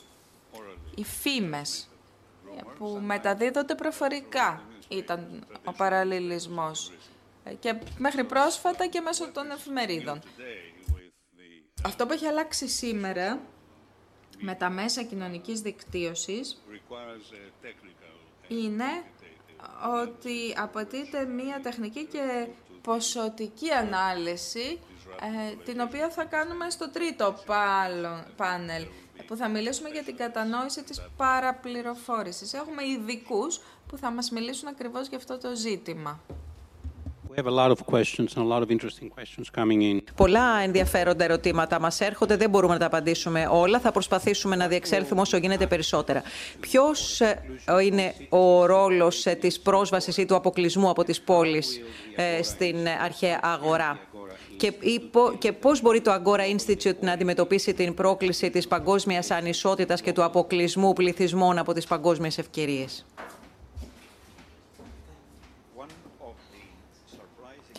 Ε, ένα από τα χαρακτηριστικά της αρχαίας πόλωσης ε, που προκαλεί έκπληξη είναι ότι υπάρχουν περιπτώσεις πολλωμένων κοινοτήτων ε, ως προς την ε, εξάλληψη των χρεών της εισάχθεια και την ανακατανομή της γης, αλλά δεν υπάρχουν ε, περιπτώσεις, παρά μόνο με λίγες εξαιρέσεις, ε, μ, όπου οι κοινωνίες να είναι πολλωμένες ή να υπάρχει σύγκρουση, αντιπαράθεση ε, σ- σ- σε σχέση με την ε, ε, απελευθέρωση των Σλάβων, των, των, των, των δούλων. Ε, υπάρχουν κάποιες μεμονωμένες τέτοιες περιπτώσεις, αλλά αυτές είναι μόνο επειδή μια εξωτερική δύναμη ζητά την ε, ουδετεροποίηση των πολιτών. Για παράδειγμα, στη Λάρισα, ο βασιλιάς Φίλιππος πήρε μια πρεσβεία πολιτών που ζητούσαν ε, πε- ανθρώπους γιατί δεν είχαν κόσμο να καλλιεργήσουν ε, τον, ε, τα χωράφια τους και ο Φίλιππος τους είπε ε, τότε γιατί δεν ε, δίνετε την ιδιότητα του πολίτη σε όλους τους αλλοδαπούς που έρχονται στην πόλη σας και να τους δώσετε και γη και να τους κατατάξετε και στο στρατό. Οι Λαρισαίοι την, ε, την, την άκουσαν τη συμβουλή και ε, όμως ε, ε, στη- αργότερα ε, την ε, ακύρωσαν αυτή την ε, ιδιότητα του πολίτη και την, το, ξε- τη- την επανέφεραν όταν γύρισε ο βασιλιάς και πολύ θυμωμένα τους είπε αυτή είναι συμβουλ- η συμβουλή μου και καλά θα κάνετε να την ακολουθήσετε. Αυτό είναι όμως ένα περιφερειακό φαινόμενο στην ελληνική ιστορία. Και ένας από τους λόγους ακριβώς είναι ε, η συμμετοχή των ε, ξένων, ε, των ε, ε, ξένων κατοίκων ε, μπορούσε να γίνει με άλλους τρόπους. Ας πούμε, έδιναν δικαίωμα ιδιοκτησίας γης ε, και ιδιοκτησίας σπιτιού ή οικονομικής δραστηριότητας ή συμμετοχή στο στρατό και πλήρωναν τους φόρους ακριβώς με τους ίδιους όρους και προϋποθέσεις όπως και οι πολίτες. Αυτό σημαίνει ότι η ιδιότητα του πολίτη σταδιακά έχασε τη σημασία της ως προνόμιο και μάλιστα σε κάποιες περιπτώσεις μπο- ε, ε, έγινε και βάρος θα λέγαμε διότι συνδεόταν με πάρα πολλές υποχρεώσεις. Άρα στην αρχαία Ελλάδα γενικώ. Έχουμε, γίνεται λόγος για την ανισότητα μεταξύ των πολιτών και την ε, κατανομή της γης και την ε, ιδιοκτησία και τα χρέη. Δεν γίνεται όμως πολύ λόγος για την ελευθερία ή την ε, ηθι- ιδιότητα του πολίτη, την ηθαγένεια. Εγώ επανέρχομαι στο θέμα αυτό από μια διαφορετική οπτική γωνία, γιατί ένα από τα projects στα οποία δουλεύω τώρα έχει να κάνει με τους πρόσφυγες και την προσφυγική κρίση. Εμ, Ιδιαίτερα στην Ελλάδα που έχετε τεράστιους αριθμούς ανθρώπων που έχουν εκτοπιστεί από τις κοινότητες τις οποίες ανήκουν, είτε επειδή έχουν καταστραφεί οι κοινότητες οι δικές τους ή επειδή υπάρχουν ε, φατριακές αντιπαραθέσεις και άρα εκδιώκ- εκδιώκονται κάποιοι από αυτούς. Πού θα πάνε λοιπόν αυτοί οι άνθρωποι και ποια είναι η στα- η συμπεριφορά προς αυτούς; Στην αρχαία Ελλάδα οι περισσότερες ελληνικές κοινότητες φαίνεται ότι είχαν περιορίσει το δικαίωμα απόκτησης ε, γης ε, και οικίας ε, δια αγοράς, με αγορά. Ε, και αυτό πε- ήταν ένα δικαίωμα που περι- περιοριζόταν σε αυτούς που είχαν την ιδιότητα του πολίτη. Ενώ όσοι έρχονταν έξωθεν μπορούσαν να αποκτήσουν αυτό το δικαίωμα μόνο εάν τους εκχωρούσε αυτό το δικαίωμα ένας φορέας λήψης αποφάσεων, η Αθηναϊκή Συνέλευση εν προκειμένου. Ε, η περιθωριοποίηση λοιπόν των ξένων από αυτή την άποψη ουσιαστικά ε, έχει να κάνει με την προστασία των φτωχότερων πολιτών και των συμφερόντων τους με έναν τρόπο που ε, δεν αναγνωρίζεται αυτό ως ε, θέμα στην ε, σύγχρονη Ευρωπαϊκή Ένωση όταν μιλάμε ας πούμε για τους Ευρωπαίους μετανάστες ε, που ζουν στην ε, Μεγάλη Βρετανία. Εάν, όταν, ο- γιατί όταν περιορίζεις το δικαίωμα της γης και της οικίας ε, μόνο στους ε, πολίτες, εμ, αυτό έχει να κάνει και με τις ε, τιμές, επηρεάζει και τις τιμές ε, της αγροτικής γης ε, και της οικίας. Ε, Αλλά νομίζω ότι υπήρχαν περισσότεροι έλεγχοι της μετανάστευσης στην πραγματικότητα τον 4ο αιώνα από όσο ε, έχουμε αναγνωρίσει. Τώρα η γαλλική προσέγγιση έχει αλλάξει και φαίνεται ότι ε, ο, ο, ο, οι έλεγχοι των συνόρων ενισχύονται. Υποθέτουμε ουσιαστικά ότι η αρχαία Ελλάδα ήταν μια κοινότητα που κινούνταν ελεύθερα, που κινούνταν ελεύθερα οι πολίτες χωρίς αυτούς τους ε, περιορισμούς. ε, ενώ εν τούτης διαπιστώνουμε το, δι- το, το, δι- τον περιορισμό στο δικαίωμα της ιδιοκτησίας. Πάντως είναι ένα περίπλοκο ερώτημα. Αυτό που είναι πιο σημαντικό είναι η αναγνώριση ότι η μετανάστευση δεν έπρεπε να είναι έτσι ώστε το, τα συμφέροντα των φτωχότερων πολιτών να ε, τίθενται εν κιν- ε, σε κίνδυνο. Αυτό ίσως είναι ένα δίδαγμα α, α, που μπορούμε να αντλήσουμε εμείς σήμερα. Για πώς, για το πώς μπορούμε να ε, ανατρέψουμε αυτή την σύγκρουση συμφερόντων. Μία προσθήκη, συμφωνώ, ε, αλλά πρέπει επίσης να λάβουμε υπόψη πως για τους Έλληνες υπήρχε πάντοτε η δυνατότητα να απαλλαγούν από τον επιπλέον πληθυσμό των μεταναστών. Ε, δηλαδή μπορούσαν να τους εγκαταστήσουν στις, στις, ε, στα εδάφη που είχε κατακτήσει ο Μέγας Αλέξανδρος και η διάδοχή του ή πριν ή μετά τον 4ο αιώνα μέσω ε, απικιών. Αυτή ήταν η κυρίαρχη μορφή μετανάστευσης. Δεν ήταν μετανάστευση εντός της Ελλάδας από τη μία πόλη στην άλλη. Ήταν η μαζική μαζική μετανάστευση των Ελλήνων μετά από τις κατακτήσεις του Μεγάλου Αλεξάνδρου στην ε, Μικρά Ασία, στη Μεσοποταμία, την Αίγυπτο κτλ. κτλ αλλά με τη μορφή του απικισμού. Ε, έτσι δημιουργήθηκε μια, ε, δημιουργήθηκαν νέες δυνατότητες και για τους εξόριστους και για όσους δεν είχαν πρόσβαση σε ιδιοκτησία γης σε άλλες οικονομικές δυνατότητες στην Αθήνα. Ε, φοβάμαι πως έληξε ο χρόνος μας για αυτό το πάνελ. Θα ευχαριστήσω τα μέλη του πάνελ. Α, ναι, με συγχωρείτε, ξέχασα να δώσω το λόγο και στο τελευταίο μέλος του πάνελ. Ναι, ε, έχουμε διαφορές με τον Άγγελο, αλλά μπορεί οι διαφορές αυτές να οφείλονται σε διαφορετικές περιόδους, γιατί ο Άγγελος μιλάει για μεταγενέστερη περίοδο. Εγώ ε, θα σας θέσω θα κάνω μια ε, πολύ λογική δήλωση ότι για να ε, μειωθεί η πόλωση πρέπει να μεγιστοποιήσουμε την ε, ομόνια ή την ομογένεια, την ομοιογένεια, συγγνώμη. Την ομοιογένεια ε, όμως και με πολιτισμικούς όρους. Άρα λοιπόν, λιγότερη πόλωση στην αρχαία Ελλάδα και ιδιαίτερα κατά την κλασική περίοδο σήμαινε ότι ε, το σώμα των πολιτών ήταν κλειστό και οι πολίτες είχαν μια αίσθηση ενότητας ε, την οποία δεν μπορούσαν να διασπάσουν αποδεχόμενοι ελεύθερα ε, όλους τους ξένους. Και από την άλλη πλευρά, αν μου επιτρέπετε να μιλήσω για την παγκοσμιοποίηση, γιατί η ερώτηση είχε να κάνει με την παγκοσμιοποίηση, ε, ιστορικά μιλώντας, από ιστορικής άποψης και από τη σκοπιά της παγκοσμιοποίησης, ε, η, η φόρμουλα εδώ είναι αυτοκρατορία και όχι δημοκρατία. Ευχαριστώ και πάλι και εδώ να ευχαριστήσω και τα τρία μέλη του πάνελ και να σας παροτρύνω να τους, ε, ομιλήσετε, να τους μιλήσετε και έξω. Θα έχετε τη δυνατότητα αργότερα κατά τη διάρκεια της ημέρας να τους συναντήσετε και κατηδίαν. Ευχαριστούμε. Thanks to Stelios and George Lina. Ευχαριστούμε Στέλιο καταπληκτικό πάνελ και τώρα να καλωσορίσω το επόμενο πάνελ με θέμα ανατρέποντας την πόλωση, η θέση του Πανεπιστημίου. Το πάνελ αυτό θα εξετάσει τον ρόλο που μπορούν και πρέπει να διαδραματίσουν τα πανεπιστήμια για την ενίσχυση του διαλόγου και του λόγου με συμπερίληψη όλων. Ο ε, Ρόουν Τάνιελς, πρόεδρος του John Hopkins, ε, θα είναι ο συντονιστής και θα σας παρουσιάσει εκείνος τα μέλη του πάνελ. Um, uh, ναι, όπως ε, όλοι γνωρίζετε, το πάνελ αυτό θα εστιάσει στο ρόλο του Πανεπιστημίου και πώς μπορεί να συμβάλλει ή να μειώσει την ένταση της πόλωσης. Όλο το θέμα δηλαδή που συζητάμε σήμερα το πρωί. Και θα ξέρετε, όπως ανέφερα πριν από λίγο, ότι παρατηρούμε μία μείωση της εμπιστοσύνης στους βασικούς θεσμούς που σχετίζονται με την φιλελεύθερη δημοκρατία και προφανώς το Πανεπιστήμιο είναι ένας από αυτούς τους θεσμούς που αμφισβητούνται.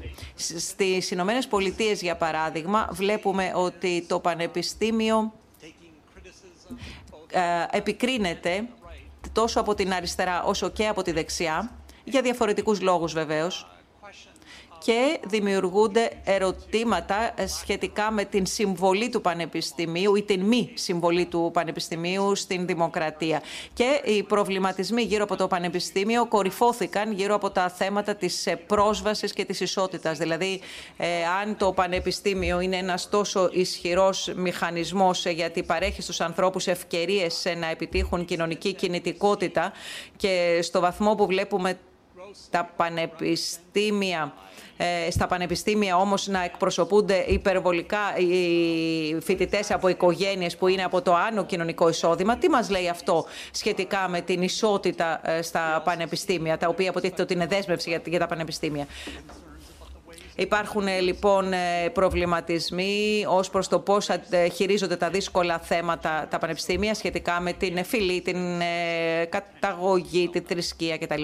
Γιατί και αυτά είναι πηγές διαφωνιών. Και από την άλλη πλευρά βλέπουμε, ιδιαίτερα στις Ηνωμένες Πολιτείες το τελευταίο έτος, εξέχουσα υποστήριξη του ρόλου που διαδραματίζει η τριτοβάθμια εκπαίδευση για την ενίσχυση της Αμερικανικής Δημοκρατίας.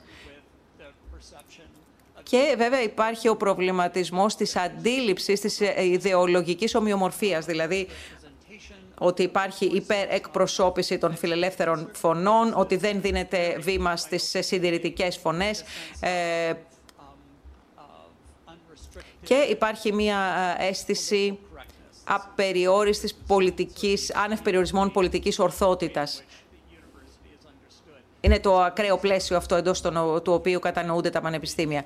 Ε, από αυτή την άποψη, λοιπόν, τα πανεπιστήμια φαίνεται να αποτελούν μέρος του προβλήματος και όχι μέρος της λύσης σε μια φιλελεύθερη δημοκρατία, σύμφωνα με την αριστερά και με τη δεξιά. Και αν δείτε το τελευταίο έτος τι συνέβη στις ΗΠΑ, και αν δείτε, για παράδειγμα, ε, την φορολογική νομοθεσία η οποία πέρασε και επευλήθηκε και επέβαλε ε, φόρους ε, στα ιδιωτικά πανεπιστήμια, αλλά και την δημόσια συζήτηση γενικά για την μειωμένη υποστήριξη της τριτοβάθμιας εκπαίδευσης σε κρατικό και πολιτιακό επίπεδο, θα διαπιστώσει ότι υπάρχει μια κρίση στα πανεπιστήμια που έχει απτά, απτές επιδράσεις στην διαμόρφωση των πολιτικών. Σε αυτό το φόντο λοιπόν έχουμε εξαιρετικά μέλη στο πάνελ. Δεν θα πω τα βιογραφικά του κάθε μέλους του πάνελ, αλλά έχουμε ένα εξαιρετικό πάνελ από ανθρώπους που είναι από την ακαδημαϊκή κοινότητα, αλλά βλέπουν τα πράγματα από διαφορετικές οπτικές γωνίες, γιατί είναι από τις κοινωνικές επιστήμες, από τις τεχνολογίες, ε, ηθική και δεοντολογία, αλλά και ε, έχουν και διαφορετικούς ρόλους μέσα στην ακαδημαϊκή κοινότητα. Ε, έχουμε, και χαίρομαι που έχουμε αυτά τα μέλη του πάνελ μαζί μας. Ε, βασικά θα τους ε, ζητήσω να μιλήσει ο καθένας τρία-τέσσερα λεπτά, έτσι εισαγωγικά, για να μας πούν πώς βλέπουν οι ίδιοι τον ρόλο του θεσμού και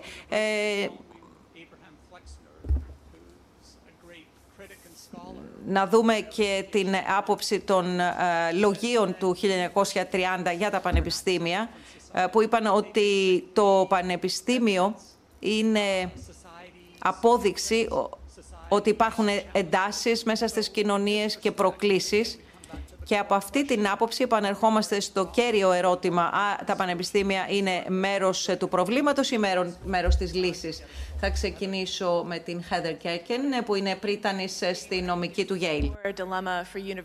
Νομίζω ότι αυτό είναι...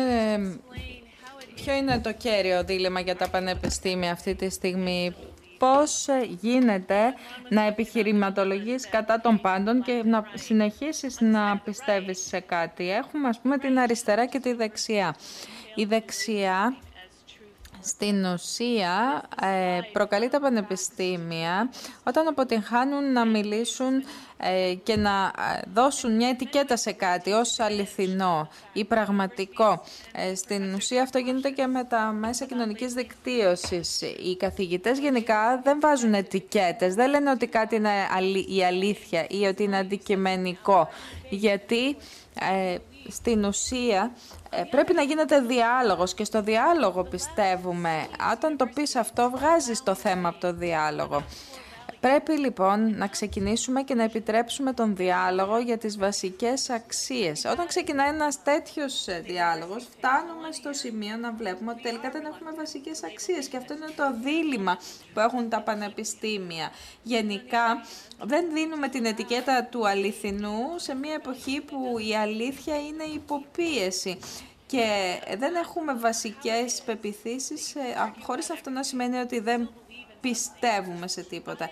Άρα μπορείς να επιχειρηματολογείς για τα πάντα και να συνεχίσεις να πιστεύεις σε κάτι.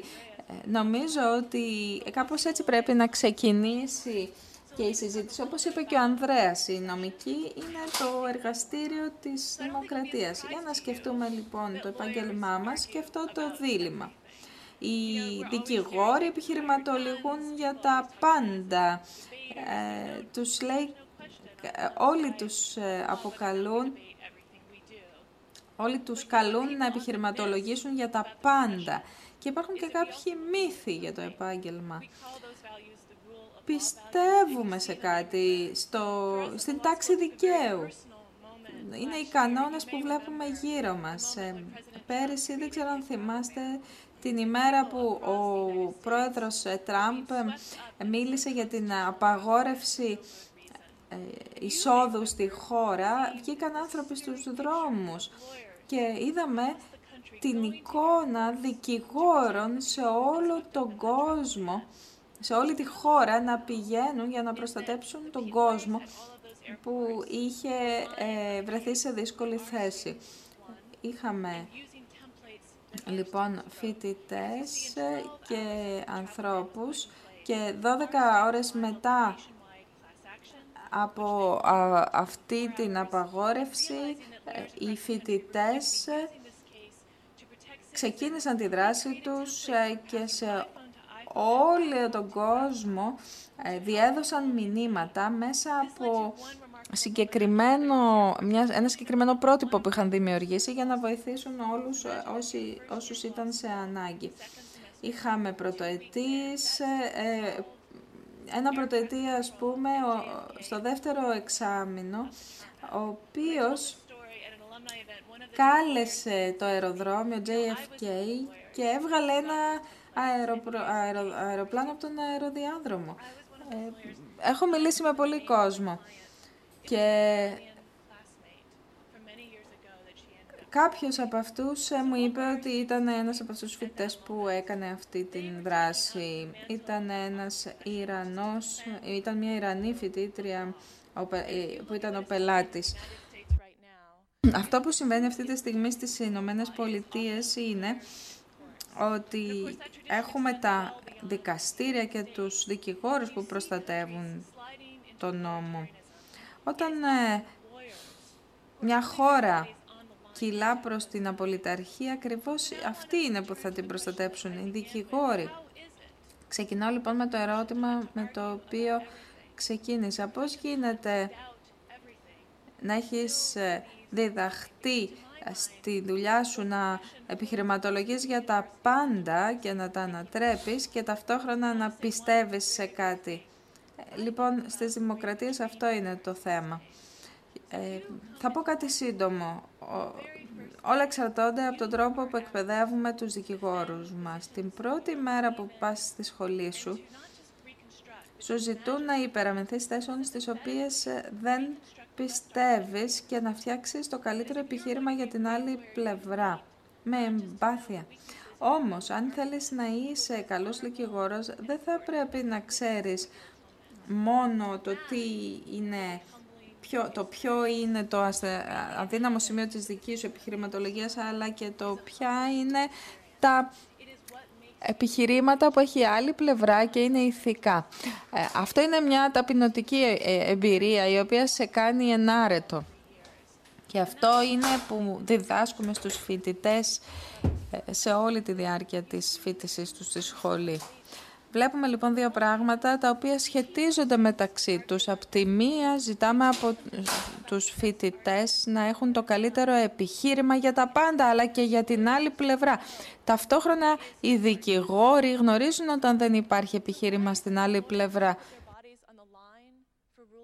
Γιατί λοιπόν οι δικηγόροι βάζουν τον εαυτό τους μπροστά και υπερασπίζονται τους κανόνες δικαίου, γιατί αυτοί είναι οι κανόνες που είναι μονίμως υποπίεση και που επιτρέπουν στους δικηγόρους να κάνουν τη δουλειά τους. Αυτό πρέπει να σκέφτονται και τα πανεπιστήμια, ότι ο ρόλος τους είναι να μαθαίνουν στους φοιτητές να επιχειρηματολογούν ε, για τα πάντα αλλά υπάρχουν στιγμές που βρίσκεις την αλήθεια και δεν υπάρχουν επιχειρήματα στην άλλη πλευρά.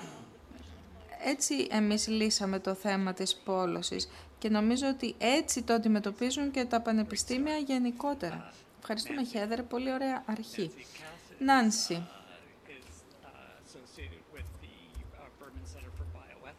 Η Nancy Kath συνεργάζεται με το Burning Center of Bioethics. Είναι ε, υπεύθυνη στο Johns Hopkins ε, για την μεταπτυχιακή εκπαίδευση, την εκπαίδευση των διδακτορικών φοιτητών. Ευχαριστώ. Εγώ θα ήθελα τα σχόλιά μου να τα επικεντρώσω σε τρεις τομείς.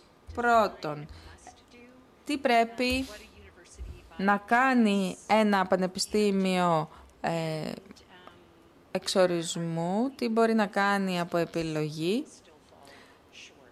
και τι δεν μπορεί ακόμα να κάνει ένα πανεπιστήμιο.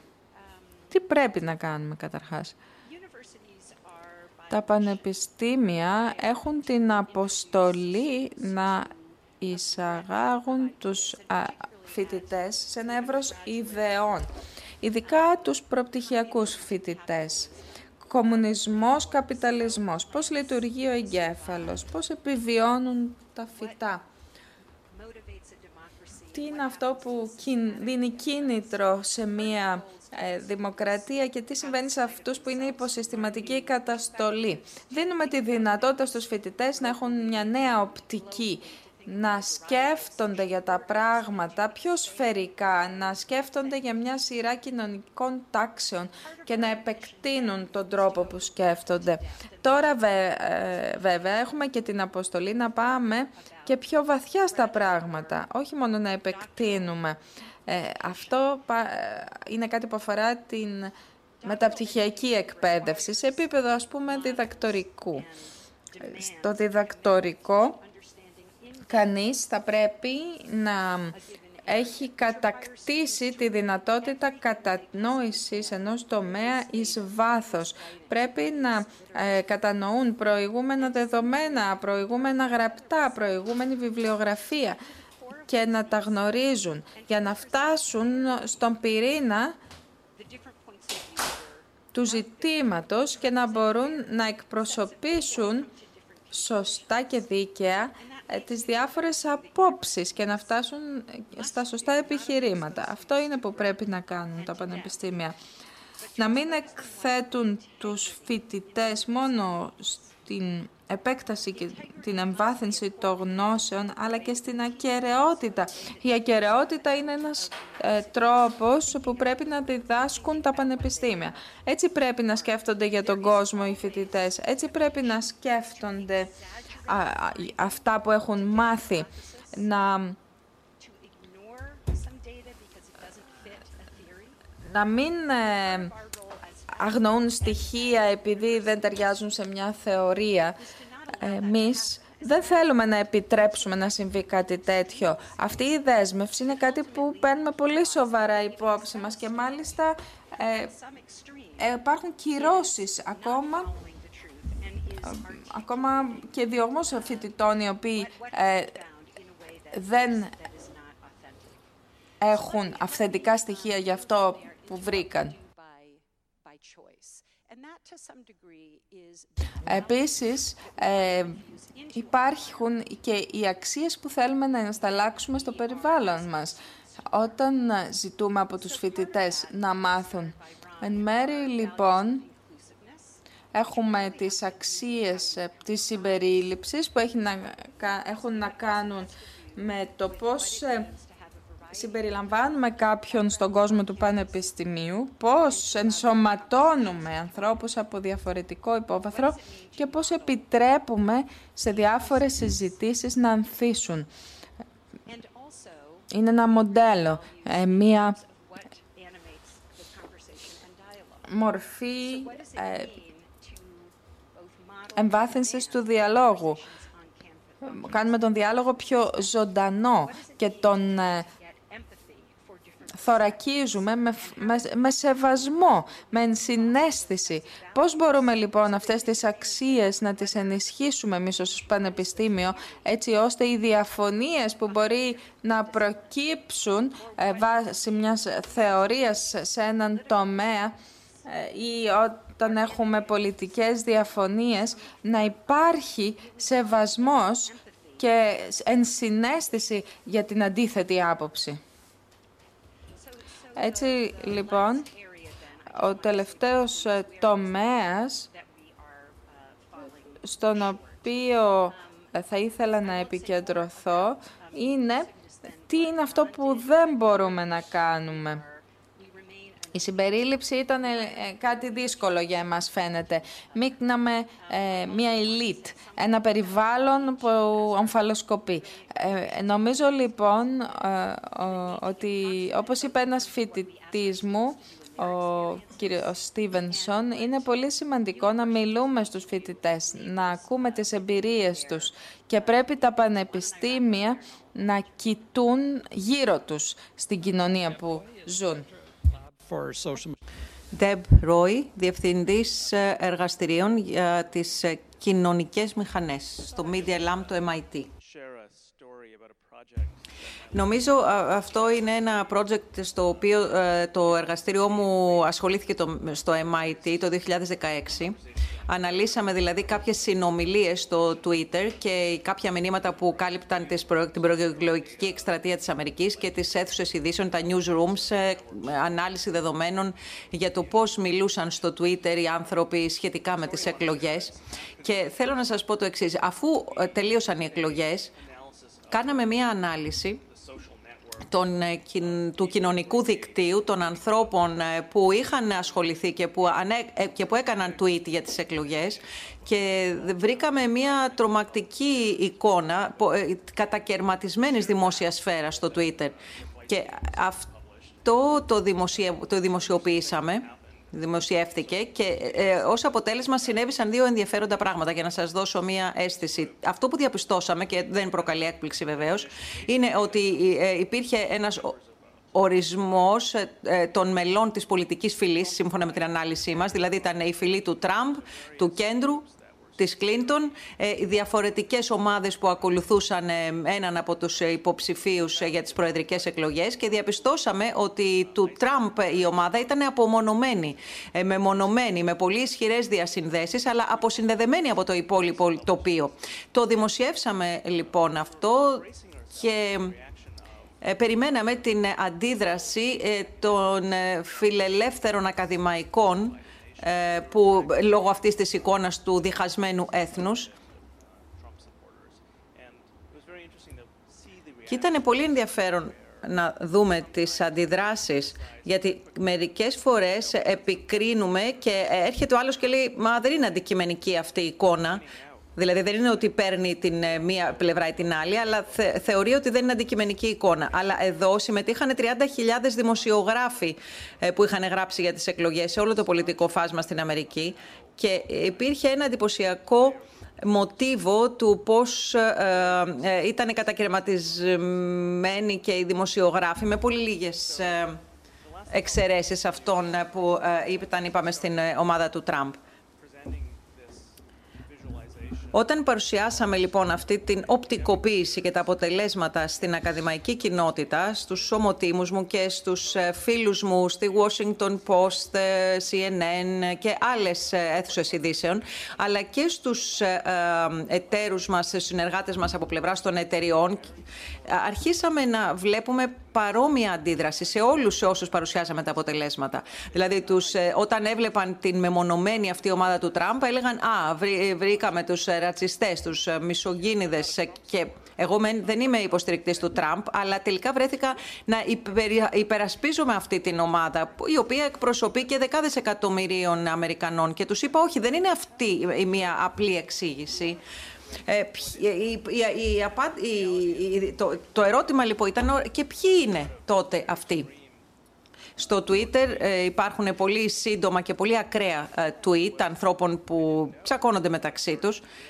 Άρχισα λοιπόν να συνειδητοποιώ ότι και εγώ ήμουν σε αυτό το μοντέλο. Δηλαδή, γιατί αντιδρούσαν όλοι με τον ίδιο τρόπο; Τα τελευταία δύο χρόνια, λοιπόν, αναδιαρθρώσαμε το εργαστήριό μας Φέραμε στο εργαστήριο ανθρώπους ε, από την πραγματική ε, πολιτική. Ε, αρχίσαμε να κάνουμε ταξίδια σε μέρη της χώρας τα οποία δεν είχαμε πάει ποτέ στο παρελθόν. Και κάναμε λοιπόν αυτή την αναδιάρθρωση όχι μόνο με γνώμονα της έρευνα, την έρευνα, αλλά και με γνώμονα τη σχέση που είχαμε που μελετούσαμε προηγουμένως, μόνο μέσω της τεχνολογίας. Τέλεια. Ντέπ, ευχαριστούμε. Νομίζω ότι έχουν έρθει αρκετές ερωτήσεις από το κοινό. Θα αρχίσω με την ε, πρώτη που πλαισιώνει νομίζω αρκετές από τις υπόλοιπες και θα ξεκινήσω με την Heather. Υπάρχει ξεκάθαρος ρόλος της νομικής σχολής γιατί υπάρχει κεντρική δέσμευση στο ιδεώδες του κράτους δικαίου και της ενσωμάτωσής τους στο σώμα των φοιτητών και των καθηγητών. Και υποθέτω μία, ένα από τα ερωτήματα έχει να κάνει με το Πανεπιστήμιο. Υπάρχουν στο Πανεπιστήμιο διάφορες σπουδές, βιβλία, προεδρικοί λόγοι για το Πανεπιστήμιο ε, που, που επιβάλλουν το Πανεπιστήμιο να διαδραματίσει το ρόλο του ε, στην ε, φιλελεύθερη δημοκρατία, ξεκινώντας με το σώμα των φοιτητών, των προπτυχιακών φοιτητών και πολλοί θεωρητικοί της δημοκρατίας έχουν αναγνωρίσει το ρόλο που επιτελεί η παιδεία στην δημιουργία βιώσιμων κανόνων. Χέδερ, ξεκινώ με σένα και σε ρωτώ, θεωρείς ότι η νομική σχολή, οι νομικές σχολές γενικότερα, ε, έχουν ε, ε, αδιαμφισβήτητα αυτή τη δέσμευση στο κράτος δικαίου; Και πώς μπορείτε να περάσετε στο επόμενο βήμα έτσι ώστε αυτό να ισχύσει για όλο το πανεπιστήμιο; Ας πούμε εμείς στο Johns Hopkins δεν έχουμε civic ethics, δηλαδή δεοντολογία πολιτών, ούτε ασχολούμαστε με τους βασικούς θεσμούς της δημοκρατίας. Δεν, δεν διδάσκουμε τέτοιο, δεν υπάρχει τέτοιο γνωστικό αντικείμενο. Δεν το κάνουμε αυτό τουλάχιστον άμεσα. Μήπως θα πρέπει να το κάνουμε και στο δικό μας πανεπιστήμιο και όλα τα άλλα πανεπιστήμια; Όταν αρχίζουμε να βλέπουμε αυτά τα προβλήματα της πόλωσης στην κοινωνία, εμείς ως πανεπιστήμιο τι πρέπει να πούμε; Δεδομένου ότι το Πανεπιστήμιο είναι αναπόσπαστο μέρος της ε, σύγχρονης εκπαίδευσης και τι, τι, τι πρέπει να διδάξουμε στους φοιτητές μας έτσι ώστε να μπορέσουμε να επιτελέσουμε το ρόλο μας; Εξαιρετικό ερώτημα. Έχει να κάνει περισσότερο με την ουσία. Δεν έχουμε ε, ε, αστυνομική μάθημα κράτος δικαίου, rule of law. Λέμε, ε, δεν λέμε δηλαδή αυτές είναι οι αξίες του κράτους δικαίου. Είναι κάτι που το μαθαίνουν οι φοιτητές ε, μέσα από όλη τη διαδικασία. Ε, γιατί η μεθοδολογία έχει σημασία και όχι η ουσία. Δηλαδή διδάσκεις τους φοιτητές σου να σκέπτονται κριτικά με κριτική σκέψη, να σκέπτονται, να λαμβάνονται πάντοτε υπόψη και την άλλη πλευρά, να εξετάζουν τα επιχειρήματα της άλλης πλευράς και κάτι που πραγματικά είναι ενδιαφέρον ε, είναι να, να μπορεί κανείς να βγει από τις δεσμεύσεις του και τις διαισθήσεις του και να αναγνωρίσει αν τα επιχειρήματα του άλλου είναι καλά ή κακά. Ας πούμε, η, η πρώτη υπόθεση, η σοβαρή υπόθεση άμβλωσης, αν ακούσεις, αν ρωτήσεις τους Αμερικανούς αν είναι υπέρ ή κατά, ε, θα είναι κάποιοι ε, πολύ υπέρ ή πολύ κατά. Ενώ αν ρωτήσεις έναν δικηγόρο, καθολικά θα, θα συμφωνήσουν ότι η επιχειρηματολογία πρέπει να είναι ορθή. Αυτό διδάσκουμε στους φοιτητές, να διαχωρίσουν τις απόψεις τους για την άμπλωση, να σκέφτονται την ανάλυση, την αναλυτική και την αιτιολογημένη άποψη ε, για, δηλαδή να αιτιολογούν την ε, θέση την οποία υιοθετούν. Είναι δηλαδή η μεθοδολογία περισσότερο που διδάσκουμε. Δεν είναι οι αρχές του κράτους δικαίου κάτι που ανακοινώνουμε στην αρχή. Δηλαδή δεν μπορείς να πεις στους φοιτητές της ε, νομικής έτσι ήταν πάντοτε και έτσι είναι. Πρέπει να, να τους δείξεις τη διαδικασία, να σκέφτονται κριτικά για να μπορούν να ανακαλύπτουν, γιατί συνεχώς ανακαλύπτουμε τις βασικές αξίες. Δεν μπορείς να τις μάθεις απ' έξω, τις βασικές αξίες. Πρέπει να είναι θεμελιωμένες μέσα σου.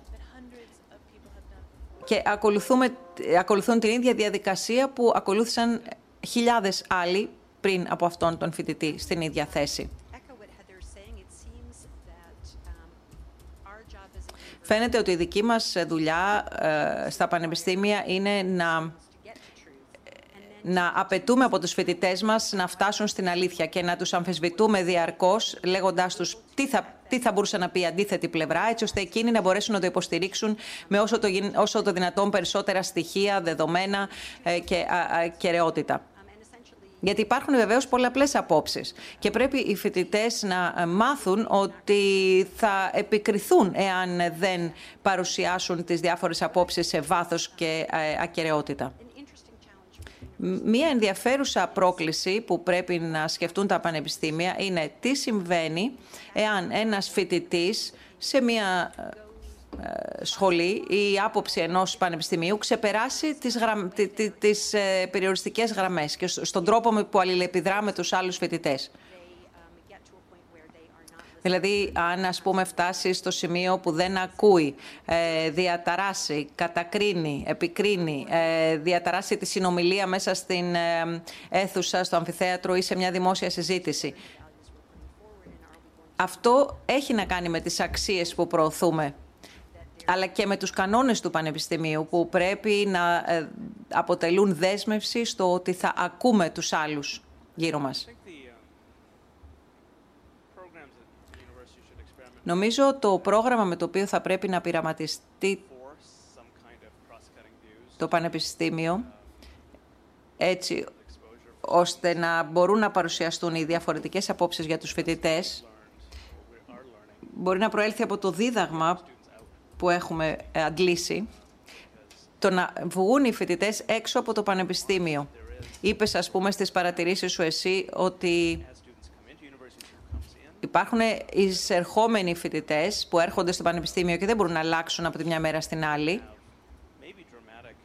Και, κάποια πράγματα ε, και υπάρχουν κάποια πράγματα στο Πανεπιστήμιο που μπορούν να έχουν δραματική επίδραση στο Πανεπιστήμιο, αλλά αν θέλουμε να έχουμε ε, απόψεις ε, ε, οριζόντιες, πρέπει να, να κοιτάξουμε έξω από το Πανεπιστήμιο. Σε ευχαριστούμε, Ντеб. Αρκετές ερωτήσεις ε, φτάνουν. Θα αρχίσω με μία που βέβαια δεν μου προκαλεί έκπληξη δεδομένης της συζήτησης που είχαμε εδώ. Η επιθυμία έκθεσης των φοιτητών σε νέες απόψεις και σε έναν ασφαλή χώρο φαίνεται να ε, είναι όλο και πιο έντονη στα κάμπους. Δεν ξέρω αν θέλει κανείς να την απαντήσει.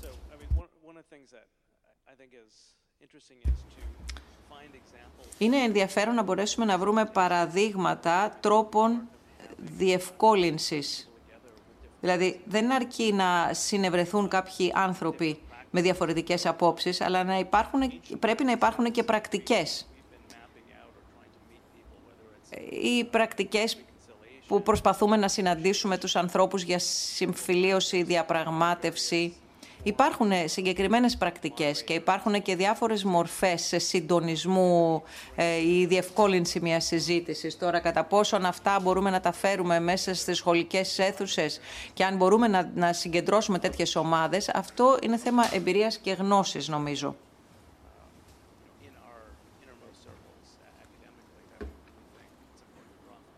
Είναι σημαντικό να αντλήσουμε από τους εσωτερικούς ακαδημαϊκούς κύκλους.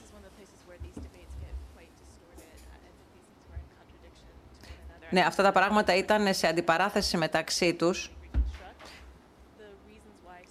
Πρέπει να, να δούμε τους λόγους για τους οποίους σκέφτονται οι φοιτητές. Το συνταγματικό δίκαιο, ας πούμε. Στο συνταγματικό δίκαιο, οι πρώτες υποθέσεις, στις πρώτες υποθέσεις πρέπει οι φοιτητές να μπουν στο αμφιθέατρο και να διαβάσουν κάτι το οποίο είναι dehumanizing, σαν να αφαιρεί την ανθρώπινη ιδιότητα και τους ζητεί να, το, να σκεφτούν κάτι εντελώς αφηρημένα. Και είναι πραγματικά δύσκολο να τους ζητήσεις να το κάνουν. Πρέπει να μάθουν να σκέφτονται με αυτόν τον τρόπο τα διάφορα θέματα. Ας πούμε, εγώ φέτος ζήτησα από έναν πολιτικό θεωρητικό ε, μία πολιτικό θεωρητικό που είναι μαύρη να έρθει και να μιλήσει ε, για τη διακήρυξη της ανεξαρτησίας ως ε, κείμενο ισότητας. Θεώρησα ότι η σημαντικότερη στιγμή στην ομιλία που έκανε ήταν η στιγμή που μίλησε για το πώς η ίδια ως μαύρη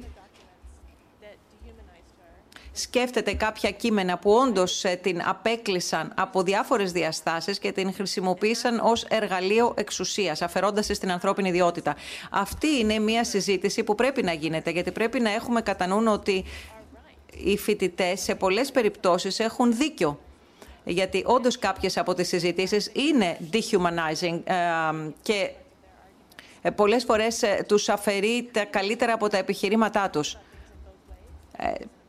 Νομίζω ότι σημαντικός ρόλος των πανεπιστημίων είναι σε αυτά τα φόρα να εξετάζει και τις δύο πλευρές. στο ερώτημα που σας έκανα, κατά πόσον εάν κάνουμε αρκετά ως προς το να υπάρξει μια βασική κατανόηση των δημοκρατικών θεσμών στις γενιές των φοιτητών που έρχονται στα πανεπιστήμια, ε, ακούω αυτό που λέτε ως προς τη διδασκαλία μεθοδολογιών και την ανάπτυξη ικανότητας κριτικής σκέψης, ε, να μπορεί να αξιολογήσει κανείς ε, ε, ένα προσωπικό επιχείρημα, να εξετάσει την ισχύ των επιχειρημάτων. Όλα αυτά μοιάζουν να είναι πιστικά, αλλά ας πούμε στο Hopkins είχαμε μια ενδιαφέρουσα εμπειρία τελευταία, γιατί μαζί με κάποια άλλα πανεπιστήμια προσπαθήσαμε να αντιμετωπίσουμε τις δύσκολες στιγμές του κάμπους που ήθελαν κάποιοι ε, υπήρχε ένας προβληματισμός για όλες τις συζητήσεις που γίνονταν και με ποιους τρόπους επηρεάζονταν ορισμένες ομάδες από αυτές τις συζητήσεις. Και αυτό που κάναμε ήταν ότι ξεκινήσαμε το σχολικό έτος με ένα μάθημα ε, ε, ακαδημαϊκής ελευθερίας και ελευθερίας έκφρασης και, και ρωτήσαμε γιατί αυτό είναι τόσο ισχυρή αξία ε, για, την, για το Πανεπιστήμιο αλλά και για την κοινωνία εν συνόλο, τη δημοκρατική κοινωνία εν συνόλο. Και για μένα ήταν εντυπωσιακός ο αριθμός φοιτητών που στο τέλος αυτής της συνεδρίας είπαν «Σας ευχαριστούμε που το κάνατε, γιατί κανείς ποτέ πριν δεν μας τα είχε πει όλα αυτά από πριν».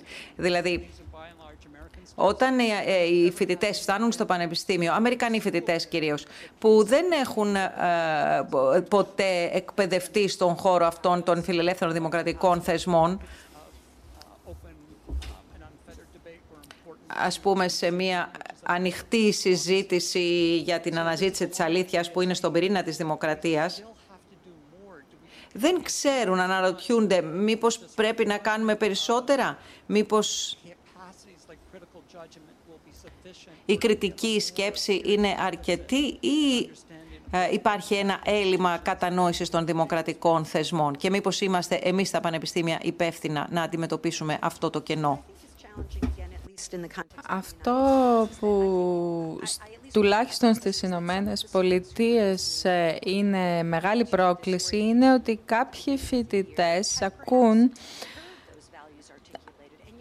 αυτές τις αξίες να αρθρώνονται και βλέπουν και γύρω στην κοινωνία να τις ακολουθούν οι μεγάλοι. Άρα είναι λίγο μπερδεμένοι οι φοιτητές σχετικά με τις προσδοκίες.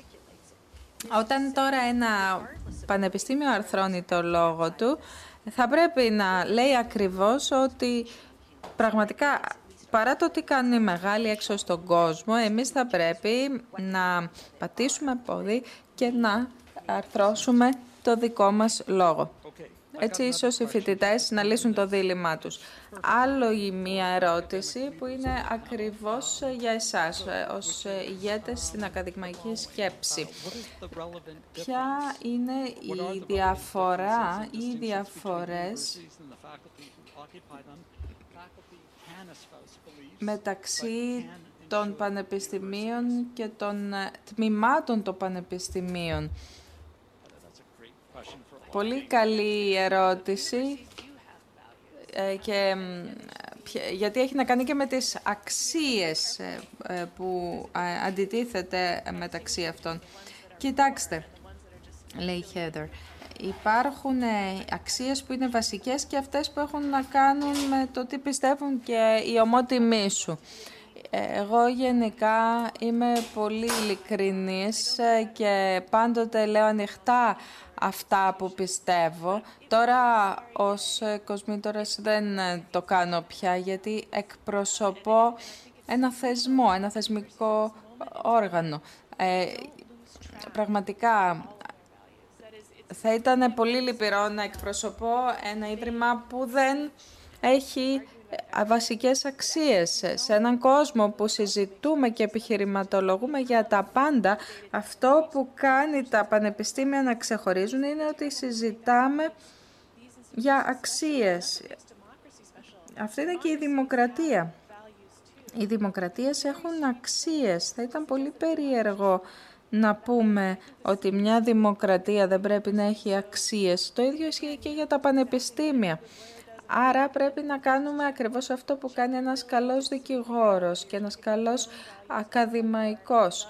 Να ελέγχουμε πάντοτε ε, εάν οι αξίες για τις οποίες μιλάμε είναι οι δικές μας ή αυτές ε, του Ιδρύματος ή του θεσμού που εκπροσωπούμε. Οι υπόλοιποι θέλουν να πούν κάτι; Όχι. Okay.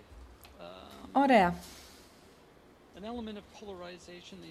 Ένα στοιχείο πώληση τη ΣΥΠΑ είναι αυτή η έννοια της ελίτ που δεν εκπροσωπεί τον κοινό άνθρωπο και φαίνεται ότι και στα πανεπιστήμια υπάρχει ένας ελιτισμός.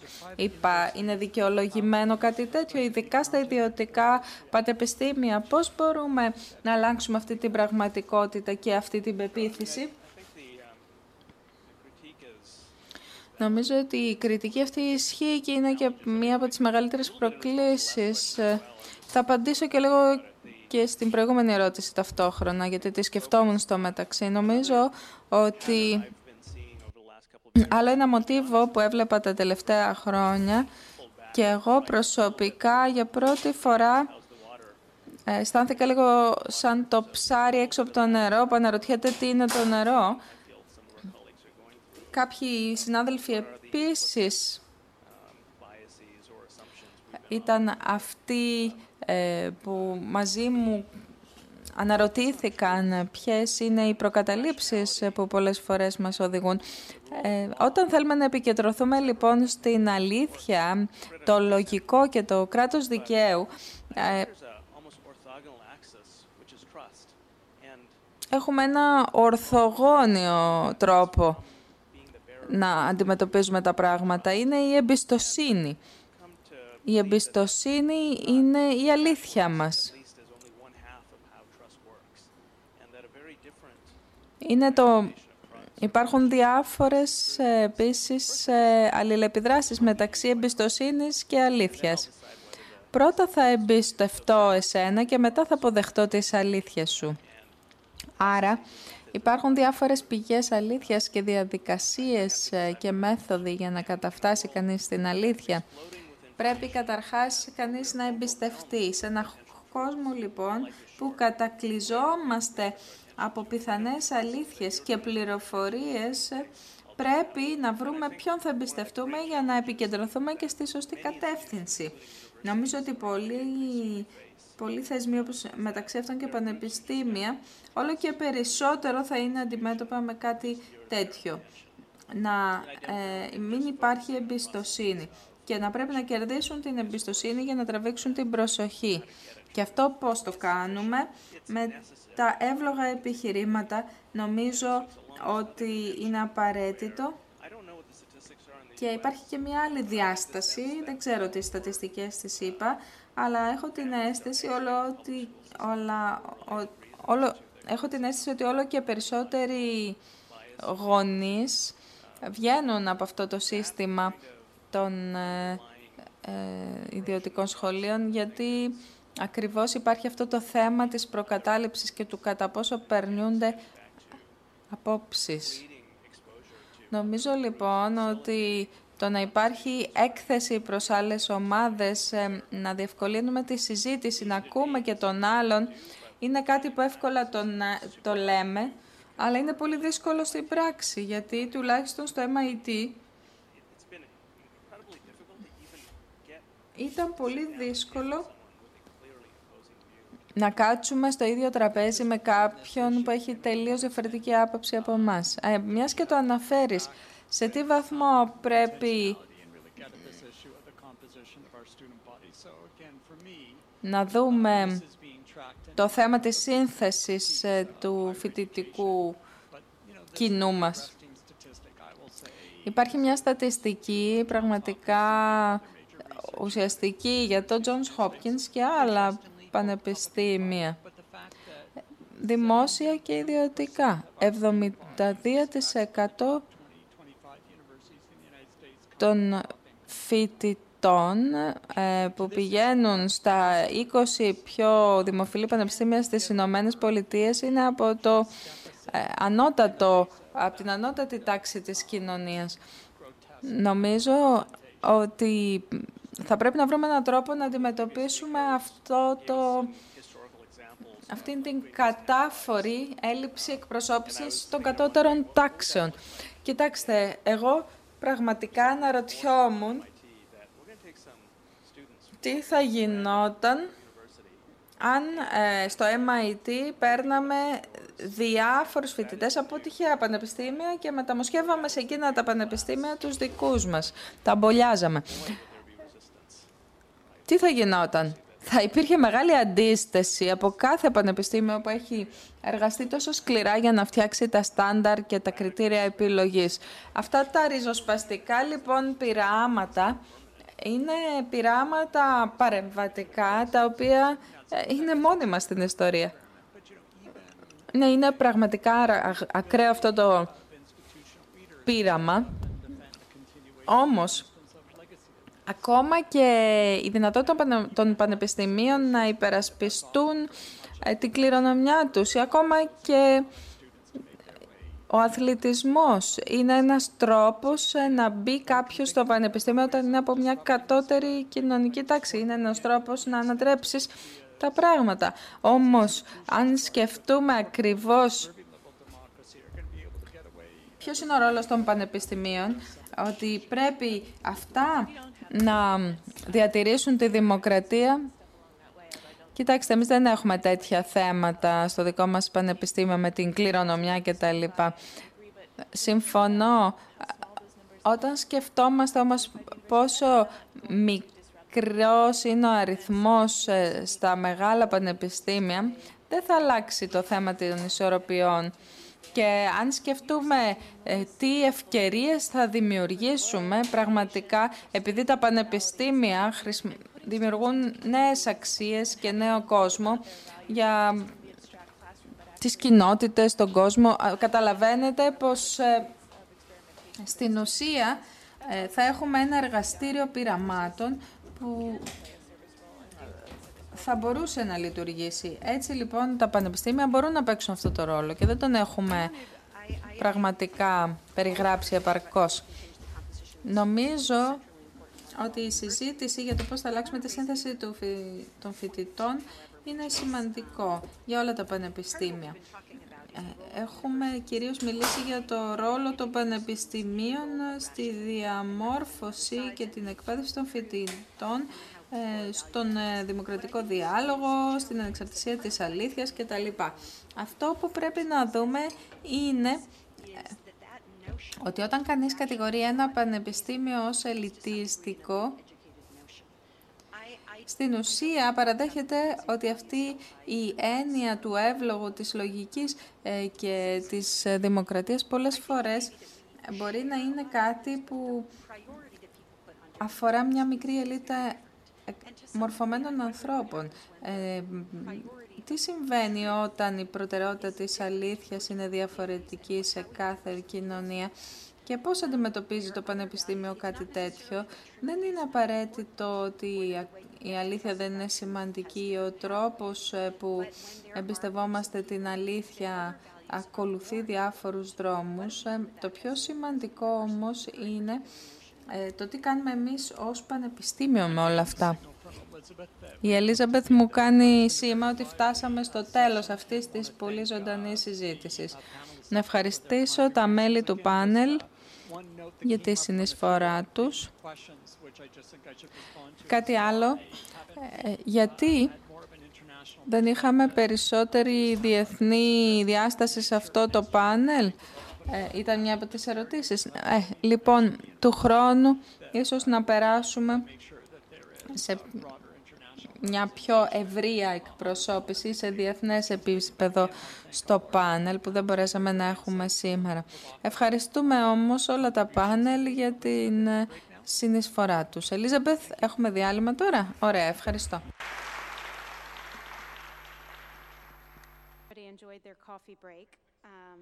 Λάψατε το διάλειμμα για καφέ. Συνεχίζουμε τώρα με δύο εξαιρετικά πάνελ. Εν συντομία, να παρουσιάσω το επόμενο πάνελ, το οποίο έχει να κάνει με την κατανόηση της παραφληροφόλησης. Όπως ε, καταλάβατε σήμερα και στα προηγούμενα πάνελ, το θέμα αυτό ε, επανέρχεται σε όλα τα πάνελ με την μορφή των φήμων που είχαμε στην αρχαία Ελλάδα και των fake news που έχουμε σήμερα. Θέλουμε λοιπόν τώρα να κατανοήσουμε λίγο περισσότερα αυτά τα φαινόμενα και να δείξουμε ακριβώς ε, ε, πώς οι διάφορες προοπτικές του ίδιου θέματος συνδυάζονται. Για να σας παρουσιάσω λοιπόν τώρα το πάνελ. Ο Γκάρι Κασπάροφ είναι ο συντονιστής ε, που θα μας φέρει εδώ και, τους υπόλοιπους, και τα υπόλοιπα μέλη του πάνελ και θα μας τα παρουσιάσει. Um, λοιπόν, καλημέρα. Θα μιλήσουμε λοιπόν για την παραπληροφόρηση. Και καταρχήν πρέπει να ορίσουμε τι σημαίνει ο όρος. Γιατί ε, βέβαια τον ακούμε αυτόν τον όρο εδώ και πάρα πολλά χρόνια. Και τώρα κάνουμε ένα comeback πολύ δυνατό και πρέπει να καταλάβουμε την παραπληροφόρηση γιατί υπάρχει πλέον το διαδίκτυο, καινούργια εργαλεία, αλλάζει το πολιτικό κλίμα και ελπίζουμε σε, αυτή την, σε αυτό το χρονικό διάστημα των 45 λεπτών που θα διαρκέσει το πάνελ μας να μπορέσουμε να ε, ρίξουμε φως λίγο πάνω σε αυτό το πρόβλημα. Μιλώντας λοιπόν για την παραπληροφόρηση και τα fake news, τις ψεύτικες ειδήσεις, πρέπει να παραδεχτούμε ότι προφανώς ε, η βιομηχανική έννοια προέκυψε από τη δική μου χώρα, τη Ρωσία. Έχουμε και ένα ανέκδοτο στη Ρωσία. Ε, τα fake news τα λέμε news. Αυτό είναι το ανέκδοτο που κυκλοφορεί. Και είδαμε πρόσφατα ότι ακόμα και στις ε, πιο ισχυρές και προηγμένες δημοκρατίες του κόσμου όπως οι Ηνωμένες Πολιτείες της Αμερικής λειτουργεί αυτή η έννοια των fake news, των ψεύτικων ειδήσεων. Και έτσι ε, ε, υπάρχει ένας λογαριασμός Twitter και ένα κανάλι καλωδιακής τηλεόρασης και, και όσοι δεν... Όσοι δεν συμπαθούν τον Πούτιν θεωρούμε ότι είναι του FBI και ότι παρανοείται ο Κιμ Τζονγκ Ουν. Θα προσπαθήσουμε λοιπόν λίγο να το αναλύσουμε, όχι μόνο να το αναλύσουμε, αλλά και να μιλήσουμε για πιθανές λύσεις αυτού του προβλήματος. Θα ξεκινήσω με, τον, ε, με την Emily Folk, που είναι ειδική στο να αναλύει γιατί οι, οι ψεύτικες αυτές ειδήσεις έχουν τέτοιο αντίκτυπο σε μας. Έμιλι. Ευχαριστώ. Έμιλι Φόλκ ε, λέγομαι και είμαι καθηγήτρια επικοινωνίας ε, στο Πανεπιστήμιο της Πενσιλβάνια και θέλω να σας πω πώς ε, λειτουργεί με επιτυχία η ενημέρωση, η πληροφόρηση στον εγκέφαλο. Έχει να κάνει με το τι προσπαθούν να μοιραστούν οι άνθρωποι μεταξύ τους, να πείσουν τους άλλους για κάποιες ιδέες ότι είναι καλές και κάποιες άλλες ότι είναι κακές. Αλλά από την άλλη πρέπει να δούμε και τους αποδέκτες, δηλαδή πώς μπορούν να πιστούν οι άνθρωποι. Δηλαδή, έχουμε μία ιδέα όλων αυτών και σε μία μελέτη πρόσφατη ε, μελετήσαμε την ανταπόκριση του εγκεφάλου τι συμβαίνει στον εγκέφαλο όταν ο άνθρωπος εκτίθεται σε διαφορετικές, σε διαφορετικές διαφημίσεις ή ειδήσεις ή τίτλους ειδήσεων. Και ιδιαίτερα κάποια σημεία του εγκεφάλου που βοηθούν τον άνθρωπο να αποφασίσει πόσο σημαντική ή πολύτιμη του είναι αυτή η πληροφορία. Και διαπιστώσαμε ότι όταν υπήρχε πιο μεγάλη δραστηριότητα σε αυτές τις περιοχές του εγκεφάλου, τόσο πιθανότερο ήταν να μοιραστούν αυτή την πληροφορία με κάποιους άλλους οι άνθρωποι. Και ε, βλέποντας τις συνολική εγκεφαλική λειτουργία σε μια ομάδα 40 ανθρώπων στη Φιλαδέλφια, μια μικρή ομάδα, μπορέσαμε να προβλέψουμε ε, τα αποτελέσματα, δηλαδή την πρόσβαση στην πληροφορία ανάλογα με το πόσα άρθρα είχε κανείς ε, κατεβάσει και μοιραστεί με άλλους. Ε, και με αυτή τη μικρή ομάδα ανθρώπων μπορέσαμε να καταλάβουμε ποια ε, ε, άρθρα ήταν, ήταν πιθανότερο να εξαπλωθούν σε όλο τον κόσμο. Από την άλλη είδαμε την εγκεφαλική δραστηριότητα όταν εκτίθεται ο κόσμος ας πούμε σε προεκλογικές εκστρατείες και σε διάφορα μηνύματα που προσπαθούν να πείσουν τους ανθρώπους να συμπεριφερθούν με έναν τέτοιο τρόπο. Και αυτό μας ενδιαφέρει διότι τέτοιες αποφάσεις έχουν τεράστιες συνέπειες για την μακροβιότητα, την ευημερία των ανθρώπων. Εξετάσαμε δηλαδή τι συμβαίνει στον εγκέφαλο των, των ανθρώπων όταν εκτίθεται σε τέτοια μηνύματα ε, και τι συμβαίνει στο αξιακό μας σύστημα που μας βοηθάει να, να αποφασίσουμε αν θα πάρουμε το αχλάδι ή το μήλο ε, ή τι διαδρομή θα ακολουθήσουμε. Και βέβαια ε, όσο μεγαλύτερη δραστηριότητα του εγκεφάλου τόσο μεγαλύτερη η αλλαγή και θέλαμε να δούμε τι γίνεται στον εγκέφαλο, όταν βλέπουμε τι γίνεται στον εγκέφαλο μιας μικρής ομάδας ανθρώπων, τελικά τα ίδια ισχύουν και για μεγαλύτερες ομάδες. Ε, εξετάσαμε, ας πούμε, την εγκεφαλική απόκριση για στην αντικαπνιστική καμπάνια και διαπιστώσαμε ότι η εγκεφαλική απόκριση μιας μικρής ομάδας μπορούσε να προβλέψει ποια μηνύματα της αντικαπνιστικής εκστρατείας θα ήταν πιο αποτελεσματικά. Και όταν ε, τους... Ε, ε, ρωτήσαμε τι τους φαινόταν αποτελεσματικό και τι όχι, η απάντηση δεν ήταν σωστή. Ε, άρα υπάρχει κάποια κρυφή σοφία ουσιαστικά του εγκεφάλου. Δηλαδή, μπορεί να μην έχει κανείς την ενημέρωση, την πληροφόρηση, αλλά, ε, και να μην μπορεί να απαντήσει όταν τον ρωτήσεις, αλλά από κάποια ε, άποψη ο εγκέφαλός του αποκαλύπτει ότι γνωρίζει περισσότερα. Άρα, αυτό το πάνελ θα προσπαθήσει να δει κατά πόσον ε, του ίδιου είδους οι θεμελιώδες αποφάσεις, ε, ε, τα θεμελιώδη πράγματα που συμβαίνουν στον εγκέφαλο του ανθρώπου, ε, ισχύουν και όταν μιλάμε ας πούμε για ειδήσεις αληθινές ή ψεύτικες ε, ή ε, πώς μπορούμε την ενημέρωση των πολιτών να την κάνουμε πιο ελκυστική και πιο χρήσιμη έτσι ώστε να την μοιράζονται μεταξύ τους οι άνθρωποι, να συμμετέχουν στον διάλογο και πώς μπορούμε να κάμψουμε ε, την εξάπλωση των ψευδών ειδήσεων, των fake news. Ο Ντεμπρόι έχει μεγάλη εμπειρία στην ανάλυση αυτών των ε, δεδομένων. Επειδή είναι στο εργαστήριο κοινωνικών μηχανών, ε, όπως είπαμε, του MIT. Ναι, ε, σας ανέφερα ήδη μια μελέτη που κάναμε και σχετίζεται με αυτό το θέμα. Ο Σερούς Φασούγκη και η Σενόνα Ρόλ συμμετέχουν και είναι μια μελέτη για την εξάπλωση των ειδήσεων στο Twitter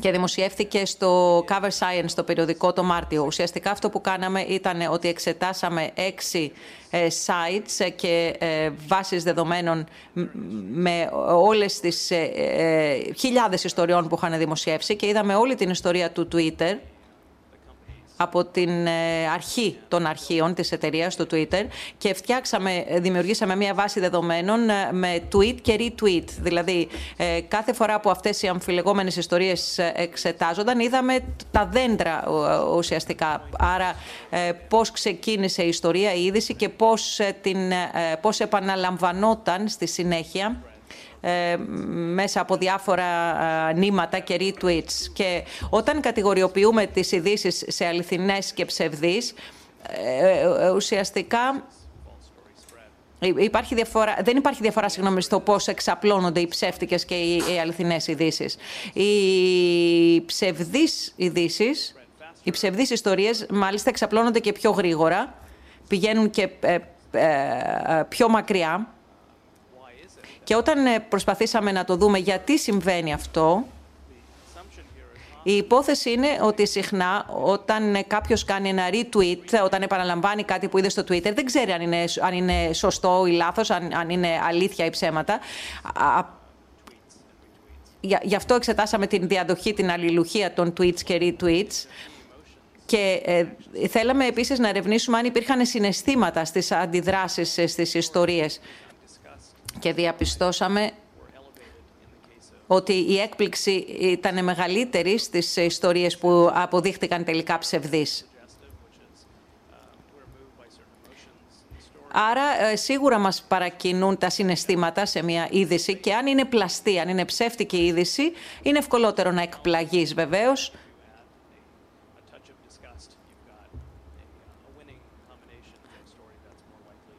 Εννοώ για μια. Ε, ε, και, και, είναι πολύ πιθα, και είναι πιθανότερο να εξαπλωθεί αυτή η είδηση. ε, ε, έτσι υπάρχει μια διαμεσολαβούμενη εξάπλωση των ειδήσεων που είναι πλέον στα χέρια εκατομμυρίων ανθρώπων και υπάρχει ένα κεντρικό δίκτυο που αποφασίζει για την ε, δημοσίευση αυτών των ειδήσεων. Και επειδή μιλήσαμε και για τα bots, τα ρομπότ, κάναμε και μία ανάλυση. Προσπαθήσαμε να αφαιρέσουμε από τα δεδομένα ε, αυτά, τις αυτόματες αναρτήσεις των ρομπότ και παρόλο που αφαιρέσαμε το 90%, στο 10% που, υπο, που δε, θεωρήσαμε ότι δεν είναι ρομπότ, η συμπεριφορά ήταν η ίδια. Ε, τα bots, τα ρομπότ σίγουρα έχουν όλο και μεγαλύτερη επίδραση, αλλά, ε, αλλά όσα είπα ισχύουν, ισχύουν και στο 10% που είναι η συμπεριφορά των πραγματικών ανθρώπων. Τώρα εστιαζόμαστε ε, σε, σε πειράματα με καινούρια είδη δικτύων. Ουσιαστικά θεωρούμε ότι το τοπικό είναι κρίσιμη σημασία και ένα από τα θεμελιώδη στοιχεία, όχι στο Twitter ειδικώς, αλλά στο διαδίκτυο γενικότερα, είναι ότι δεν έχει τοπική, ε, τοπικό χαρακτήρα. Ε, ε, ψηφιακά δίκτυα λοιπόν που είναι powered από μηχανικά μέσα και επηρεάζουν τις φυσικές αλληλεπιδράσεις μεταξύ των ανθρώπων και έτσι δημιουργούνται νέες μορφές δικτύων. Νομίζω ότι, δεν, ε, ε, ότι το Twitter έχει και θετικές και αρνητικές ε, συνέπειες και σίγουρα μας έχει οθήσει προς έναν τρόπο δράσης, αλλά δεν, είναι, δεν έχουμε σίγουρα ολοκληρώσει με τα μέσα κοινωνικής δικτύωσης. Η Anne Applebaum είναι αρθρογράφος στη Washington Post και καθηγήτρια πρακτικής στο London School of Economics. Ναι, και εγώ επίσης έχουμε δει το θέμα της παραπληροφόρησης και των εκστρατιών παραπληροφόρησης εδώ και χρόνια. Όταν εστιάζει κανείς στο πώς λειτουργεί γιατί κάποιοι το πιστεύουν ή γιατί κάποιοι μεταδίδουν ειδήσεις ανεξάρτητα αν είναι ψευδείς ή αληθινές, γιατί καμιά φορά σε αυτές τις, ε, ε, σε αυτές τις περιπτώσεις μπορεί να είναι αληθινές οι πληροφορίες, αλλά στρεβλώνονται στην πορεία. Ε, και ένα συμπέρασμα που έχουμε καταλήξει είναι ότι το πρόβλημα έγκυται στην φύση του διαδικτύου και την ευκολία με την οποία κάποιος μπορεί να δημιουργήσει μια ψεύτικη ταυτότητα. Ε, άρα, ε, όντως, ε, και, και πολύ συμμερίζομαι τη δουλειά που κάνετε για την οικοδόμηση των μέσων των κοινωνικών δικτύων. Και είναι και ένα project που εμείς κάνουμε στο London School of Economics και έχουμε καταλήξει στο συμπέρασμα ότι πρέπει να ερευνηθεί αν, ε, κατά πόσον μπορούμε να αναστρέψουμε κάποιες από τις βλάβες που προκαλούν τα ε, κοινωνικά δίκτυα ή τον ε, τρόπο με τον οποίο διχάζουν, διαιρούν το κοινό. Εγώ είμαι δημοσιογράφος και συμμετέχω σε αυτό το project με άλλους δημοσιογράφους και σκεφτήκαμε πώς μπορεί η δημοσιογραφία να αρχίσει να σκέφτεται διαφορετικά.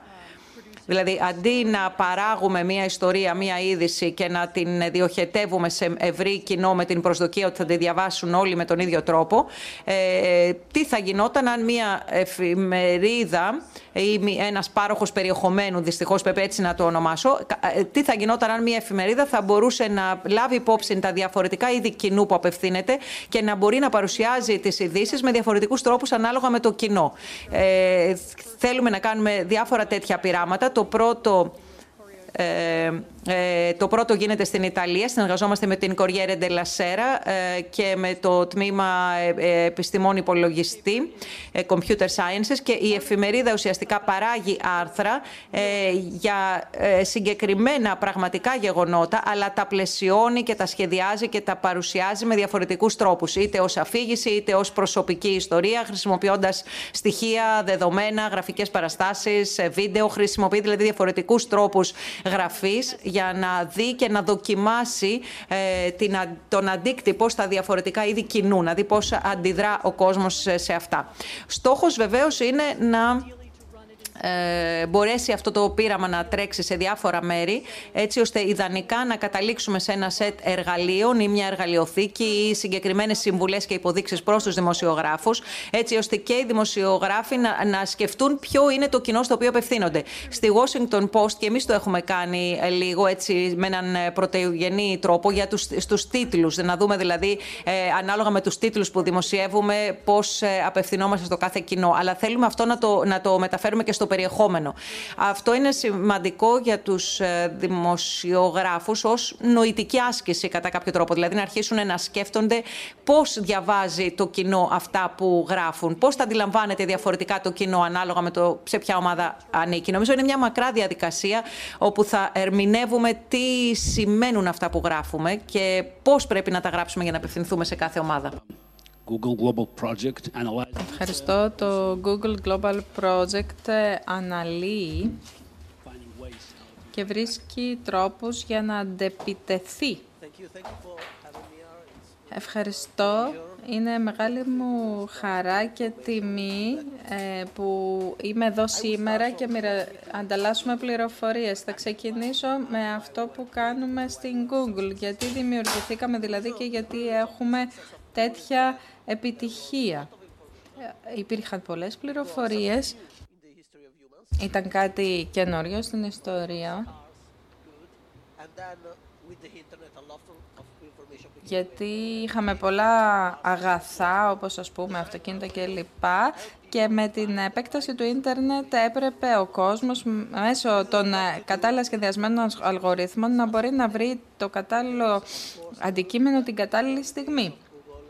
Βέβαια, οι πρώτες μέρες ε, της Google ε, είχαν να κάνουν με ακαδημαϊκά, ε, ακαδημαϊκές πληροφορίες και, με την, και το δελτίο καιρού.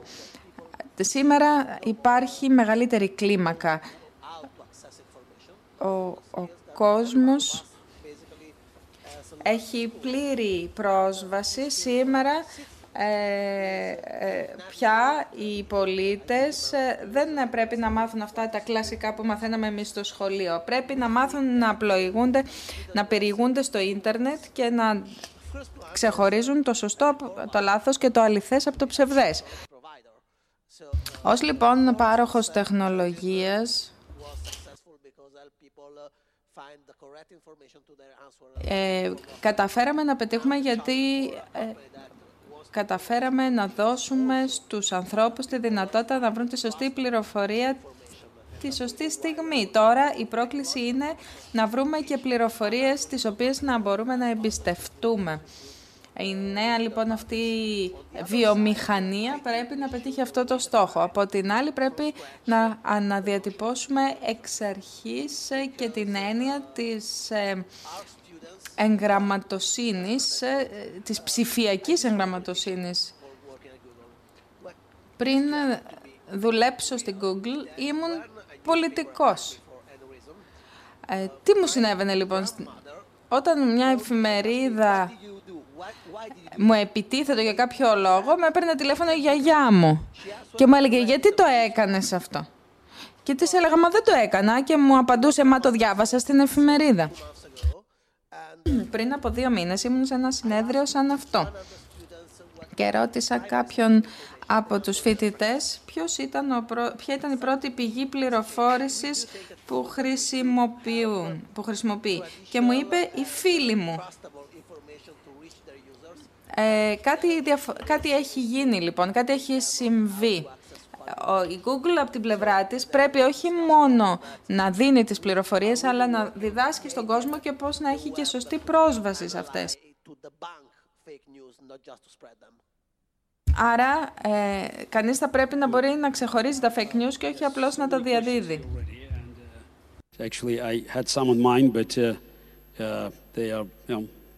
Ε, είναι τόσα πολλά τα ερωτήματα που έχω λάβει. Ας ξεκινήσουμε με ένα που θα απευθύνω σε όλο το πάνελ. Και επαναλαμβάνεται εδώ πολλές φορές.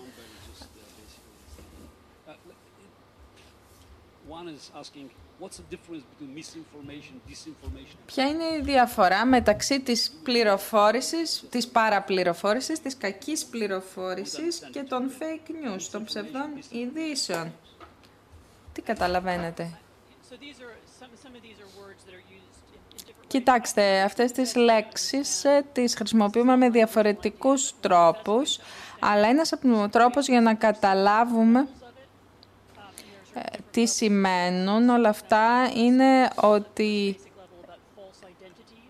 στην παραπληροφόρηση έχουμε πολλά επίπεδα και πολλά επίπεδα αλήθειας ή ψευδών ειδήσεων. Μπορείς να δεις κάτι στο Twitter και στα κοινωνικά μέσα δικτύωσης. Υπάρχει ένα δεύτερο επίπεδο ε, όπου υπάρχει μια ψευδής ε, εντατικοποίηση ας πούμε, της πληροφορίας. Γίνεται πιο έντονη η ψεύτικη αυτή ιστορία που έχει προωθηθεί και άρα διαδίδεται ακόμα παραπέρα. Πάμε δηλαδή σε καμπάνια παραπληροφόρησης που είναι οργανωμένη μέσα από διάφορες πλατφόρμες ε, και συν το χρόνο ε, η παραπληροφόρηση αυξάνεται. Άρα υπάρχουν διάφορα επίπεδα στην παραπληροφόρηση. Επίσης, γιατί ο κόσμος ε, στην ουσία μεταδίδει ψευδείς ειδήσεις. Είναι κάποιοι που το κάνουν για ιδεολογικούς λόγους, άλλοι για οικονομικούς λόγους. Η παραπληροφόρηση στην ουσία ε, έχει κάποιο κίνητρο και κανείς πρέπει να κατανοήσει αυτά τα κίνητρα. Άρα, αν ε, η ερώτηση σημαίνει ε, τι είναι αυτό για το οποίο μιλάμε και πώς το ορίζουμε, πρέπει να πάμε μερικά επίπεδα πίσω και να δούμε ποια είναι τα επίπεδα, ποια είναι τα κίνητρα και πώς μπορούμε να τα ελέγξουμε. Κάποια είναι πιο εύκολα κανείς να τα ελέγξει. Ψευδείς ειδήσεις που δημιουργούνται για οικονομικούς λόγους αντιμετωπίζονται όταν απλώς ε, αφαιρέσεις τους οικονομικούς λόγους. Ε, μπορεί κάτι να έχει να κάνει με μια ε, λανθασμένη ψευδή ταυτότητα. Όλα αυτά πρέπει να τα έχουμε στο μυαλό μας για να κατηγοριοποιήσουμε αυτά που θέλουμε. Τώρα, να προσθέσω σύντομα ε, στα κίνητρα. Ε, πολλές φορές ε, μπορεί να διαδώσεις κάτι έτσι ελαφρά την καρδία χωρίς να ξέρεις αν είναι αλήθεια ή όχι. Πολλές φορές λοιπόν ε, πέφτεις στην παγίδα να διαδώσεις κάτι που κάποιος ηθελημένα κατασκεύασε για να το μεταδώσει και η μεγαλύτερη πλειοψηφία των ανθρώπων το υποστηρίζει και το διαδίδει χωρίς να το ξέρει. Μπορεί να είναι και η εκστρατεία που έχει ακριβώς ε, δημιουργηθεί για αυτόν τον τρόπο. Και υπάρχει και ένας αποκεντρωποιημένος έλεγχος ε, ε, της διάδοσης της πληροφορίας. Είπατε πριν ότι οι φίλοι είναι η πηγή πληροφόρησης. Ή μπορεί, να, μπορεί να υπάρχει λοιπόν μια εξουδετέρωση όλων των μηχανισμών ελέγχου της διάδοσης της πληροφορίας. Ναι, εγώ θεωρώ ότι πρέπει να είμαστε πολύ προσεκτικοί. Πρέπει να διατηρήσουμε και το δικαίωμα στο ψεύδος. Ε, δεν ξέρω κατά κάποιο τρόπο αν κανείς ε, θα μπορεί να ελέγξει ή πρέπει να ελέγξει το αν λέω αλήθεια ή ψέματα ή αν αυτό που λέω είναι σωστό ή λάθος. Ε, γιατί και τα ψέματα είναι ε, εκεί, υπάρχουν. Και στη δημοκρατία και πολλές φορές ε, μια σειρά ψεμάτων δημιουργείται για να πετύχει ένα συγκεκριμένο στόχο. Αν είναι η πολιτική προπαγάνδα ή η στρατηγική προπαγάνδα ο, ο λόγος, τότε είναι δύσκολο το πράγμα. Ξέρουμε επίσης ότι μπορεί να υπάρχει κίνητρο οικονομικό. Το fake news είναι μια ολόκληρη βιομηχανία. Τα περισσότερα χρήματα βγαίνουν από τις διαφημίσεις. Άρα γινόμαστε πολύ ακραίοι και ριζοσπαστικοί. Ξέρετε ότι η Google ε, έχει και διαφημιστικές υπηρεσίες, δηλαδή φιλοξενεί διαφημίσεις. Ε, προσπαθούμε να είμαστε λοιπόν πολύ επιθετικοί και δεν επιτρέπουμε σε ιστοσελίδες που δημιουργούνται για τη διάδοση ψευδούς πληροφορίας να βγάλουν χρήματα από αυτό. Είναι μεγάλη η πρόκληση, γιατί είναι πολύ δύσκολο κανείς να, να καταλάβει ποια είναι αυτά τα site, αλλά ήθελα να το τονίσω αυτό. Να σας ρωτήσω, γιατί πολλές φορές μιλάμε για αυτές τις εκστρατείες παραπληροφόρησης και όταν πια έχουν γίνει εκστρατείες είναι πολύ δύσκολο να τις πατάξεις. Εσείς ε, στην Google τι πιστεύετε, ε, μπορούμε να πάμε πιο κάτω, να βρούμε μια ψευδή ταυτότητα και να δούμε πώς περνάει ένα μήνυμα όταν κανείς έχει δημιουργήσει και κατασκευάσει μια τέτοια ψευδή ταυτότητα και πώς θα αντιμετωπίζαμε και, τα, και σε υψηλότερο επίπεδο της εκστρατής παραπληροφόρησης αν το κάναμε αυτό. Κοιτάξτε, το πρόβλημα αυτό για μας είναι πολύ σημαντικό δεν έχουμε πολύ μεγάλο με, πολύ μεγάλη σχέση εμείς γιατί δεν έχουμε μεγάλο κοινωνικό δίκτυο. Η πιο μεγα, πολύ σχέση έχουν αυτοί που έχουν τεράστια κοινωνικά δίκτυα. Η ποιότητα είναι αυτό που μας ενδιαφέρει και η διατήρηση της ακαιρεότητας. Αυτά είναι και οι βασικοί πυλώνες. Ε, ε, γιατί για μας ε, καταλαβαίνετε ότι πρέπει να υπάρχει ένα βήμα και για τη διάδοση των ιδεών. Όμως ε, είμαστε πολύ σκληροί απέναντι στις ψευδείς ταυτότητες. Και από την άλλη δεν είναι η ταυτότητα, αλλά η αξιοπιστία της ιστοσελίδας που παίζει ρόλο. Εμείς έχουμε εκπαιδεύσει ένα σύστημα μηχανικό σύστημα εκμάθησης, το οποίο υποβοηθείται και από τον ανθρώπινο παράγοντα για να μπορέσουμε να ξεχωρίσουμε και να επιτρέψουμε ε, την χρήση του Google μόνο από ειδησιογραφικούς οργανισμούς που είναι αξιόπιστοι. Και μέσα από το search, από την αναζήτηση, να μπορείς να βρίσκεις τέτοιες πληροφορίες. Οι μηχανές αναζήτησης είναι η ερώτησή μου. Έχουν ηθική ευθύνη να προωθούν γεγονότα ή έτσι λαϊκές ειδήσεις; Εγώ δεν καταλαβαίνω ίδιος την ερώτηση, αλλά τι έχετε να πείτε; Γενικά για την ηθική ευθύνη των μηχανών αναζήτησης, τι να πω, ε, νομίζω ότι προσπαθούμε να είμαστε διαφανείς ως προς την ε, ευθύνη μας, να είμαστε διαφανείς ως προς ε, τις πηγές μας. Υπάρχει ένα έγγραφο 60 σελίδων που αναγράφει ακριβώς πώς επιλέγουμε τις πηγές μας και πώς τις κατατάσσουμε. Από την άλλη, πρέπει κανείς να κάνει ένα ξεκάθαρο διαχωρισμό μεταξύ των αποτελεσμάτων στον ελεύθερο ιστό και των αποτελεσμάτων που προέρχονται από ιδιοσιογραφικούς οργανισμούς. Επίσης, πρέπει να γνωρίζει κανείς ε, τη διαφορά μεταξύ των αποτελεσμάτων που είναι δωρεάν ή που είναι με πληρωμή. Ερώτηση. Μπορεί οι ειδησιογραφικοί οργανισμοί να θέλουν να μεγιστοποιήσουν ε, τα, τα στατιστικά τους με τρόπους που δεν είναι αποδεκτοί από τη δημοκρατία. Ναι, κοιτάξτε, οποιαδήποτε τεχνολογία μπορεί να χρησιμοποιηθεί με οποιοδήποτε κίνητρο. Όταν ε, σκεφτόμαστε λοιπόν κάτι τέτοιο, θα πρέπει να σκεφτόμαστε πόσο σημαντικό είναι ε, στον δημόσιο χώρο ο κόσμος να γνωρίζει τι είναι δυνατό και τι δεν είναι. Οι ιδιωτικές επιχειρήσεις και οι οργανισμοί μπορεί να κάνουν πράγματα στο υπόγειο του κτίριου τους χωρίς να έχουν την ευθύνη να πούνε τι κάνουν.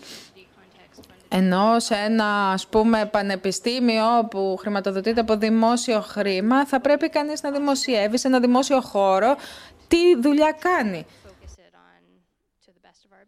Προσπαθούμε λοιπόν, ε, ας πούμε στο εργαστήριό μου, να κάνουμε πολλά πράγματα για εκστρατείες για το θέμα της υγείας, γιατί υπάρχουν πολλά ζητήματα που αφορούν στα false news. Ε, πρέπει κανείς λοιπόν να κατανοεί αυτές τις διαδικασίες για να είναι ενήμερος.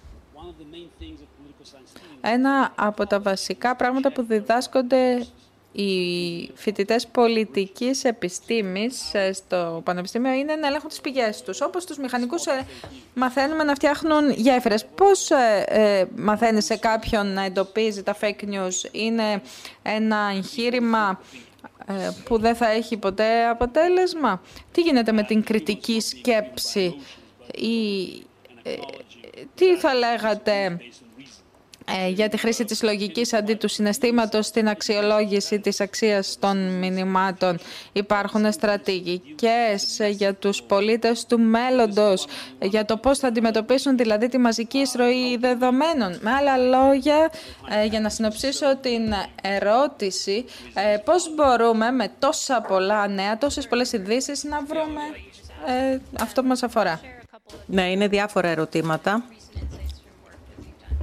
Έχουμε κάνει αρκετή δουλειά. Καταρχήν, βλέπουμε τι συμβαίνει στον εγκέφαλο των ανθρώπων όταν εκτίθενται σε μία πληροφορία. Και κάνουμε την ερώτηση, θέτουμε το ερώτημα, ε, ποιος εγκέφαλος μπορεί να προβλέψει τα πιο ε, τα ευρύτερα αποτελέσματα. Εξαρτάται όμως πώς χρησιμοποιεί κανείς τον εγκέφαλό του. Παραδείγματος χάρη στη μελέτη που σας ανέφερα πριν της νευροεπιστήμης, βλέποντας την εγκεφαλική δραστηριότητα σε αυτούς τους 40 ανθρώπους, μπορέσαμε να προβλέψουμε ε, το, ε, το, την αντίδραση ενός ευρύτερου πληθυσμού. Αλλά δεν είναι ε, όλα τα αποτελέσματα εξίσου προβλεπτικά. Όταν ε, διαπιστώνουμε ότι όταν οι άνθρωποι αρχίζουν να, να κάνουν ε, online ε, μέσα στο μυαλό τους αυτή, αυτό, αυτή την, αυτό το σκεπτικό, όταν χρησιμοποιούν δηλαδή κάποια συναισθηματικά inputs στην, στον υπολογισμό της αξίας, ας πούμε πόσο πολύτιμο είναι να, να, να, να μοιραστώ αυτή την πληροφορία, τότε αυτό μπορεί να προβλέψει καλύτερα πώς θα αντιδράσει ο ευρύτερος πληθυσμός. Δηλαδή μέσα στον εγκέφαλο κατά κάποιο τρόπο ρυθμίζουν, ε, ρυθμίζεται η κριτική σκέψη. Και αυτό συσχετίζεται περισσότερο με την ιδιοσυγκρασία των ανθρώπων και άρα είναι λιγότερο προβλεπτικό της αντίδρασης του ευρύτερου πληθυσμού. Άρα η απάντηση θα ήταν ότι φαίνεται να υπάρχει κάποια κάποιο κοινό στοιχείο στις, ε, στην ενστικτόδη ανταπόκριση. Και γι' αυτό ε, ε, οι σημαντικότερες αλληλεπιδράσεις μπορεί να συμβαίνουν, αλλά η σκέψη μας για τα πράγματα είναι διαφορετική. Και για να συνεχίσω αυτό που είπε η Άννη για το, τη διαμόρφωση του μηνύματος και τι μπορεί να κάνει κάποιον να πείσει τους άλλους.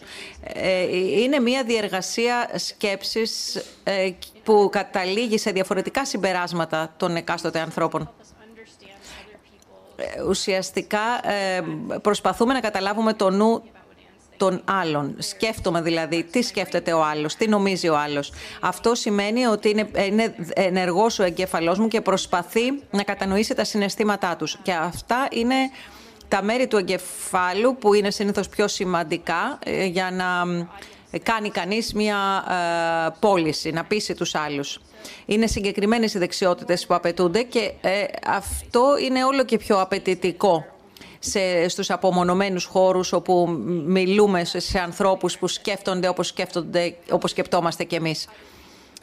Ε, και θέλουμε να δούμε πώς σκέφτονται οι, οι άλλοι, πώς αιτιολογούν οι άλλοι την άποψη. Δύο γρήγορα πράγματα να πω. Πρώτον, Είχαμε και εμείς μια εμπειρία. Οργάνωσα ένα σεμινάριο πέρσι στο MIT ε, για την αποπόλωση, ε, το, το σχέδιο της αποπόλωσης. Είχαμε φοιτητές δηλαδή από το MIT και από το Harvard, οι οποίοι συζήτησαν μεταξύ τους διάφορους τρόπους για να κατανοήσουμε τι είναι αυτό που οθεί στην πόλωση.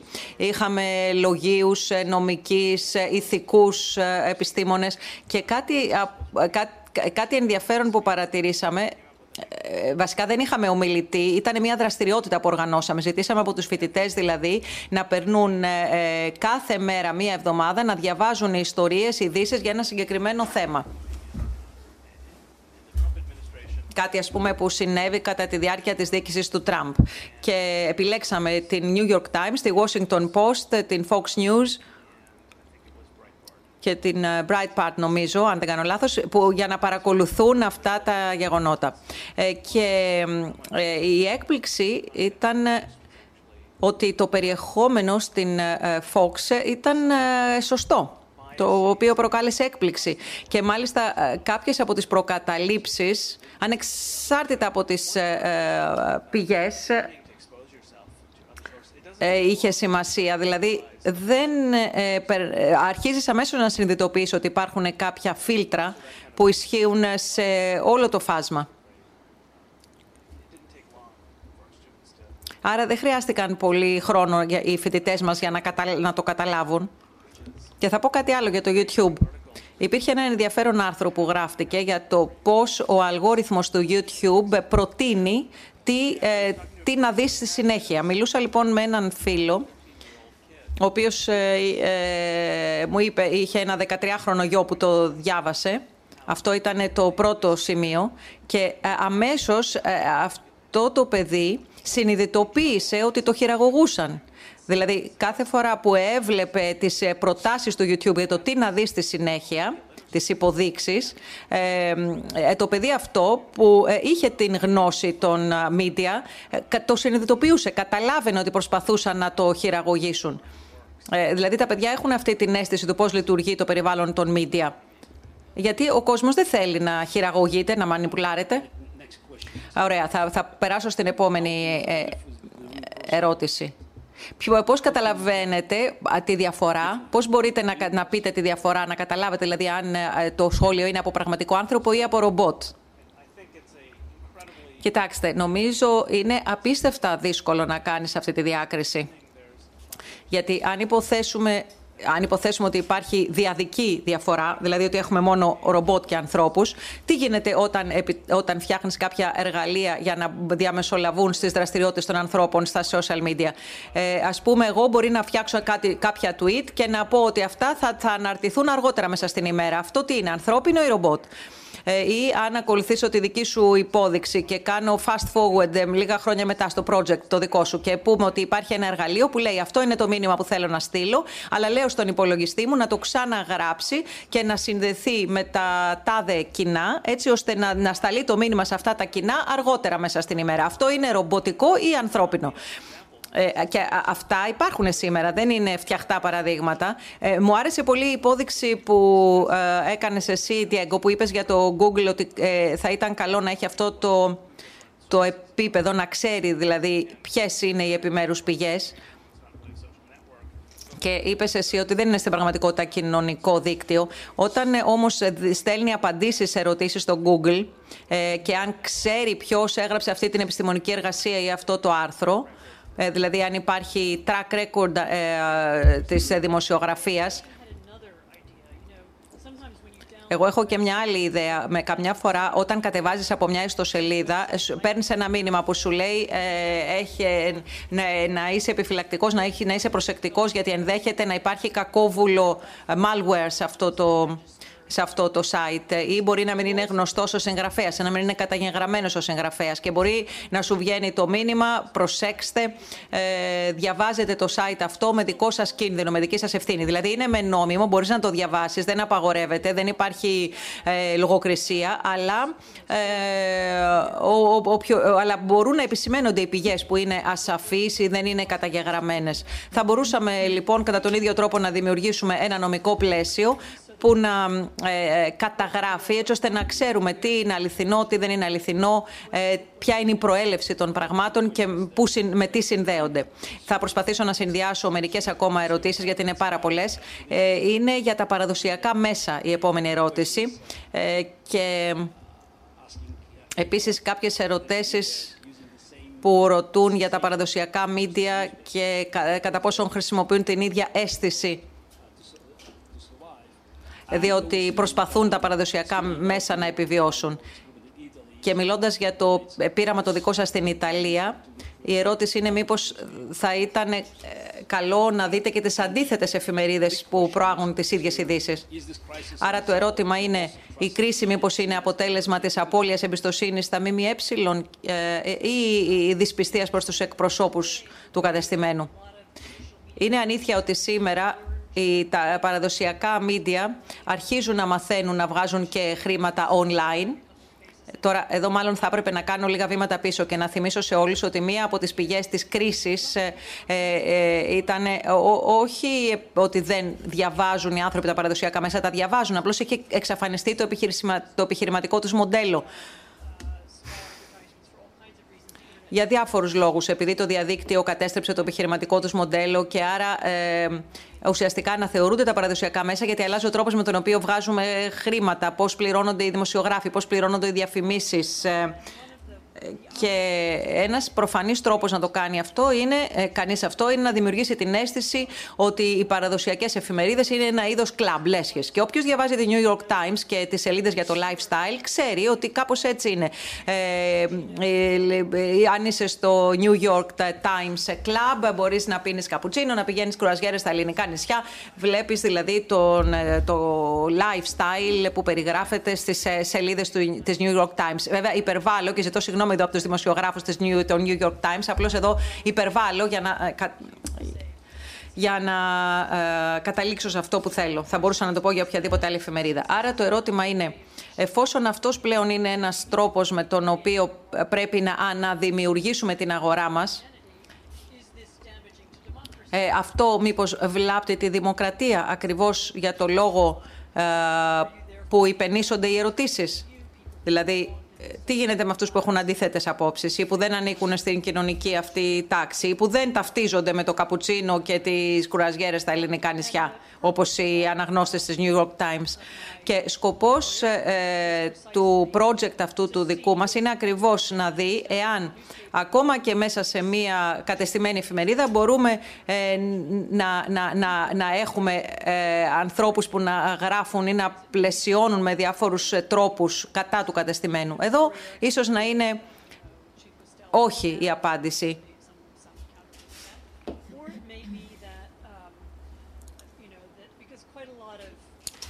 Είναι αλήθεια ότι Καταρχήν, ε, τα, τα, τα στοιχεία της ε, αυθεντικότητας, της γνησιότητας είναι αυτά που ε, παίζουν ρόλο στο αν θα πιστέψει κάποιος κάτι. Ας πούμε στην Ιταλία βλέπουμε ότι υπάρχει μεγάλη εμπιστοσύνη στον Πάπα στην Ιταλία. Υπάρχει ε, μεγάλη πίστη στην Καθολική Εκκλησία. Η Καθολική Εκκλησία έχει και δική της προσφυγική πολιτική. Ε, φαίνεται ότι προάγει την, τον, τον νύκτο, την συμπόνια προς τους πρόσφυγες. Ε, μήπως λοιπόν μπορεί να παρατίθενται οι θρησκευτικοί ηγέτες ή να χρησιμοποιούνται τίτλοι εκκλησιαστικοί ε, για τους ανθρώπους οι οποίοι εμπιστεύονται και θαυμάζουν την Εκκλησία. Ε, με άλλα λόγια, μήπως αυτός ε, είναι αυτός ένας τρόπος να προσεγγίσεις άλλες κοινωνικές ε, τάξεις ε, και να, ε, πληθυσμούς και να τους συμπεριλάβεις στη συζήτηση. Αν η αίσθηση λοιπόν της ερώτησης είναι κατά πόσον ε, αυτοί οι οργανισμοί είναι μέρος του κατεστημένου, ναι, έτσι βγάζουν τα χρήματά τους. Τώρα, αν θα μπορούσαν να εξαπλωθούν πέραν της προφανούς κοινωνικής τάξης ή των προφανών αναγνωστών, δεν ξέρω. Αλλά αυτό είναι κάτι που πρέπει να το εξετάσουμε. Πάντως σίγουρα υπάρχουν παραπάνω απαντήσεις.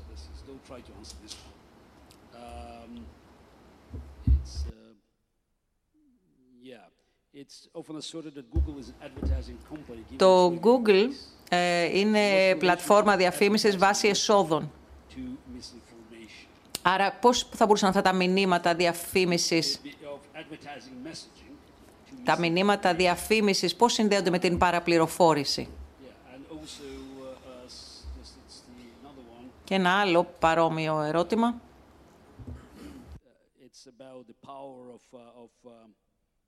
Ένα άλλο ερώτημα έχει να κάνει με την ε, δύναμη του Google και την έλλειψη της δημοκρατικής διαφάνειας. Α, ευχαριστώ για τις ερωτήσεις. Το πρώτο τώρα για τη διαφήμιση. Πραγματικά δεν βλέπω να υπάρχει μεγάλη σχέση στη χρήση της διαφήμισης για την εξάπλητη διάδοση ψευδών πληροφοριών. Καταρχήν διότι είναι ακριβό, είναι ακριβή η διαφήμιση. Το έχουμε δει. Το έχουμε δει και στις πολιτικές καμπάνιες, για παράδειγμα. Έχουμε δει δηλαδή την διαφήμιση για τις πολιτικές καμπάνιες πόσο ακριβή είναι. Προφανώς βέβαια αυτό είναι υπερτιμημένο γιατί βλέπουμε τελικά ότι η πληροφορία βασίζεται σε ένα δίκτυο χρηστών και όχι στην αγορά διαφήμισης για την εξάπλωση των ψευδών ειδήσεων. Αυτό που βλέπουμε πάντως είναι ότι χρησιμοποιείται η διαφήμιση ως πηγή εσόδων για τη χρηματοδότηση των ψευδών ειδήσεων. Είναι το ε, clickbaiting όπως το λέμε, δηλαδή δημιουργείς μια ιστοσελίδα η οποία εξαπλώνει ψευδείς ειδήσεις ε, για τους πρόσφυγες και τους μετανάστες ε, ως εργαλείο για να το βλέπουν πολλοί και να, μπορείς να, ε, να μπορούν να πληρώνουν για διαφήμιση. Από την άλλη πλευρά,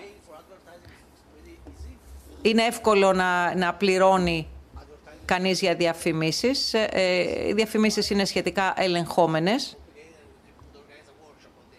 Ε, είναι βέβαια περίπλοκο το θέμα, αλλά η διαφήμιση του Google εξαρτάται από την ποιότητα των καταχωρήσεων και και τον προορισμό.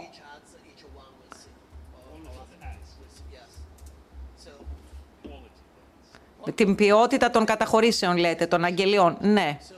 Και την ποιότητα της σελίδας προορισμού. Άρα είναι πολύ πιθανότερο, εάν και οι δύο διαφημιζόμενοι μου προσφέρουν ένα ευρώ, εγώ μπορεί να προτιμήσω την έμπιστη και ποιοτική πηγή και όχι την άλλη. Αλλά δεν είναι, δεν είναι αυτό το κλειδί. Τώρα, εάν η διαφήμιση μπορεί να χρησιμοποιηθεί για, την, για το κέρδος και για τη δημιουργία της βιομηχανίας ψευδών ειδήσεων, αυτό είναι το θέμα που πρέπει να αντιμετωπίσουμε. Ναι, ναι, μας τελειώνει ο χρόνος. Θα ζητήσω συγγνώμη. Ε, θα μαζέψω όλες τις ερωτήσεις ε, για την παιδεία, ε, γιατί θα χρειάζεται πάρα πολύ χρόνο να απαντηθεί. Θα, θα, θα θέσω μόνο μία τελευταία σύντομη ερώτηση.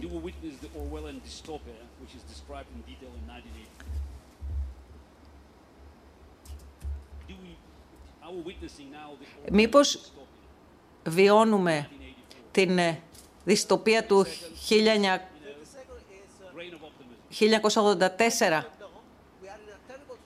Σίγουρα όχι. Είμαστε σε μια τρομερή μεταβατική φάση. Τώρα πλέον οι άνθρωποι έχουν πολύ μεγαλύτερη ελευθερία, έχουν μάθει να πλοηγούνται. Ε, ε, σίγουρα είναι καλύτερος ο κόσμος. Εγώ θα έλεγα ότι υπάρχουν και καλά και κακά νέα. Τα κακά νέα είναι ότι είμαστε τώρα σε ένα στάδιο αμέσως μετά την, ε, ε, την, ε, την εφεύρεση. Ήμασταν στο, στην εποχή που άρχισε η εκτύπωση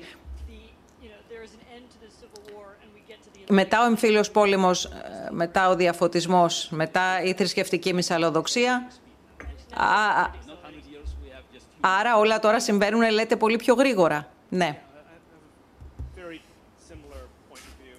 Παρόμοια είναι και η δική μου άποψη. Τα πράγματα πλέον εξελίσσονται πολύ ταχύτερα και πρέπει να αναγνωρίσουμε ότι ο κοινωνικός αντίκτυπος που νιώθουμε από τη νέα γενιά της τεχνολογίας καταδεικνύει και τη σημασία της ε, τεχνολογίας και του σχεδιασμού. Γιατί καθώς σχεδιάζουμε καινούρια στρώματα, ε, καινούριε στιβάδες τεχνολογίας, δεν μπορούμε να ξαναβάλουμε το τζίνι μέσα στο λιχνάρι. Ε, δημιουργούμε όλο και περισσότερα εργαλεία με τα οποία συνδεόμαστε και αλληλεπιδρούμε. Ο έλεγχος βέβαια, ο έλεγχος της ε, πληροφορίας, αυτό έχει και πολλά θετικά. Αν δούμε τους, τους, τις ουτοπίες που καθοδήγησαν τα πρώτα χρόνια του διαδικτύου, καταλαβαίνουμε ότι υπάρχει και μια σκοτεινή πλευρά και μια περίπλοκη εικόνα που αναδύθηκε. Έμιλι. Νομίζω ότι υπάρχουν επιλογές. Αυτή τη στιγμή βρισκόμαστε σε μια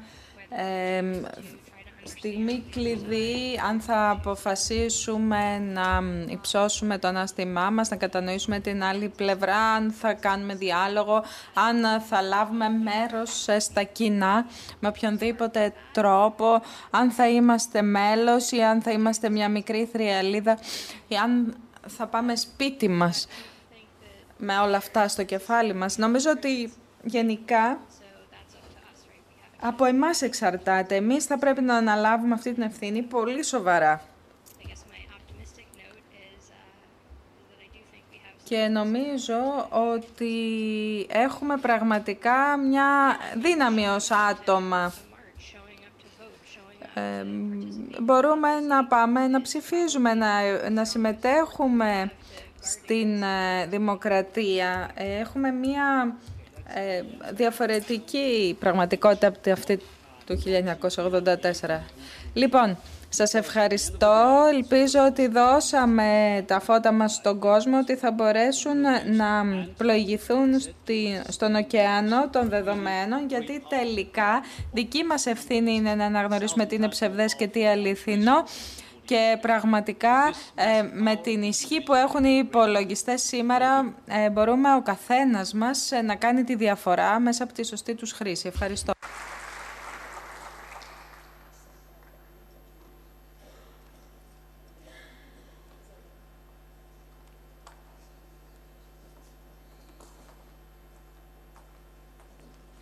Thank you all so much. That was, that was great. Um, ευχαριστώ πολύ το τελευταίο πάνελ της ημέρας και σας ευχαριστώ που είστε εδώ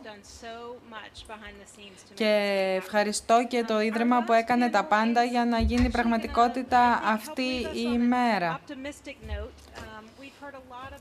Θα τελειώσουμε κάπως αισιόδοξα. Ακούσαμε για την απομόνωση, για τα fake news, ε, την παραπληροφόρηση, μια φούσκα μέσα στην οποία κανείς πρέπει να ζει και να φιλτράρει. Γενικά όμως ε, πέρα από αυτά υπάρχει και η τεχνολογία που μπορεί να μας συνδέσει, που να δώσει, να δώσει βήμα και φωνή σε αυτούς ε, που συνήθως δεν μπορούν να ακουστούν. Πάμε στο επόμενο λοιπόν πάνελ που μιλάει για τις νέες μορφές διαλόγου. Έχουμε ε, για την ε, θέση του συντονιστή από το θέατρο ε, τον, ε, από το Theater of War, War Productions, τον Brian Doris. Thanks so much, Elizabeth. Ευχαριστώ, Ελίζαμπεθ. Είμαι ο Brian Doris, είμαι ο καλλιτεχνικός διευθυντής του Theater of War Productions. Θα κάνω τα πράγματα λίγο διαφορετικά από ότι οι προηγούμενοι. Θα σας ζητήσω να βάλετε στην άκρη τις συσκευές σας, όχι φασιστικά, ε, γιατί, κοιτάξτε, συνήθως όταν ε, κοιτάμε το κινητό μας το κάνουμε, ή το tablet μας, το κάνουμε για να ακούσουμε τα νέα, να δούμε τις ειδήσεις, να δούμε τα email μας και όχι για να ψηφίσουμε. Θα το κάνουμε λίγο διαφορετικά τώρα λοιπόν εδώ. Λίγο πιο πέρα από την αγορά που ήταν ο χώρος συνάθρησης, το θέατρο, το αμφιθέατρο ε, του Διονύσου. Νομίζω ότι έχετε πάει εκεί. Ε, πολλοί από εσάς, ε, εφόσον έχετε επισκεφτεί την Ελλάδα. Αν γνωρίζετε λοιπόν αυτό το χώρο, θα κατανοήσετε πολλά από τη συζήτηση που θα γίνει τώρα. Αγορά ονομάζεται το ίδρυμα που ιδρύσαμε. Το θέατρο, το αρχαίο θέατρο, ήταν μια μορφή τεχνολογίας ε, που δημιουργήθηκε για να ανατρέψει τις ιεραρχικές δομές και να καταλύσει τα όρια. Ε, ας ξεκινήσουμε λοιπόν με κάποιο πλαίσιο στη συζήτησή μας για να τελειώσουμε στη μία ακριβώς ε, ε, τη συζήτησή μας για αυτό το θέμα. Η λέξη θέατρο και αμφιθέατρο τι σημαίνει; Σε βλέπω και με βλέπεις. Βλέπουμε και στις δύο κατευθύνσεις.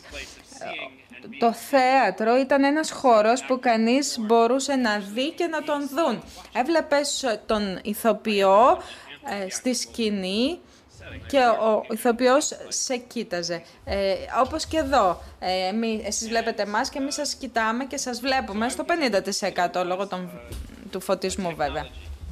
Τι ήταν λοιπόν το θέατρο, ε, ήταν μια μορφή τεχνολογίας, μια εκλεπτισμένη μορφή τεχνολογίας, μια ε, πραγματικά εξελιγμένη τεχνολογία σαν αυτή που περιέγραψε ο κύριος Κα... Κασπάροφ τελειώνοντας. Και ο Διόνυσος ήταν ο θεός του θεάτρου. Ήταν ο θεός ε, που κατέλειε όλα τα όρια και τα σύνορα μεταξύ των ατόμων και των κοινοτήτων.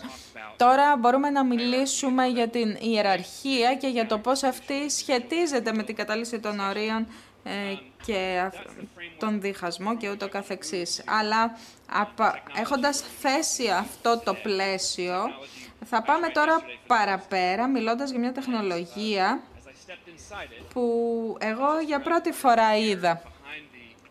Καθώς μπήκα μέσα, στη γωνία εδώ πίσω από το καφέ, ε, υπάρχει ένας χώρος, ε, ένα χρυσό κουβούκλιο και εκεί μέσα μπήκα σε μια ε, εμπειρία χωρίς όρια. Ένα σκοτεινό δωμάτιο. Εκεί ε, μπήκα και μίλησα με δύο ανθρώπους από το Αφγανιστάν, οι οποίοι μου μίλησαν. Και αυτοί ήταν για πρώτη φορά μια εμπειρία την οποία θα μπορούσα να την προσωμιάσω μόνο με κάτι που έζησα όταν πήγαμε στην Κούβα για να παίξουμε και πήγαμε στο φράχτη ε, που χωρίζει από την Αμερικανική ε, βάση. Υπάρχει η γραμμή που είναι βαμμένη ε, κάτω στο χώμα και από τη μία πλευρά είναι Κούβα και από την άλλη Αμερική. Αν είχα λοιπόν το ένα μου πόδι από τη μια και το άλλο από την άλλη, δεν θα ήμουνα σε καμία πλευρά ή και στις δύο. Έτσι αισθάνθηκα όταν μιλούσα με αυτούς τους ανθρώπους από το Αφγανιστάν.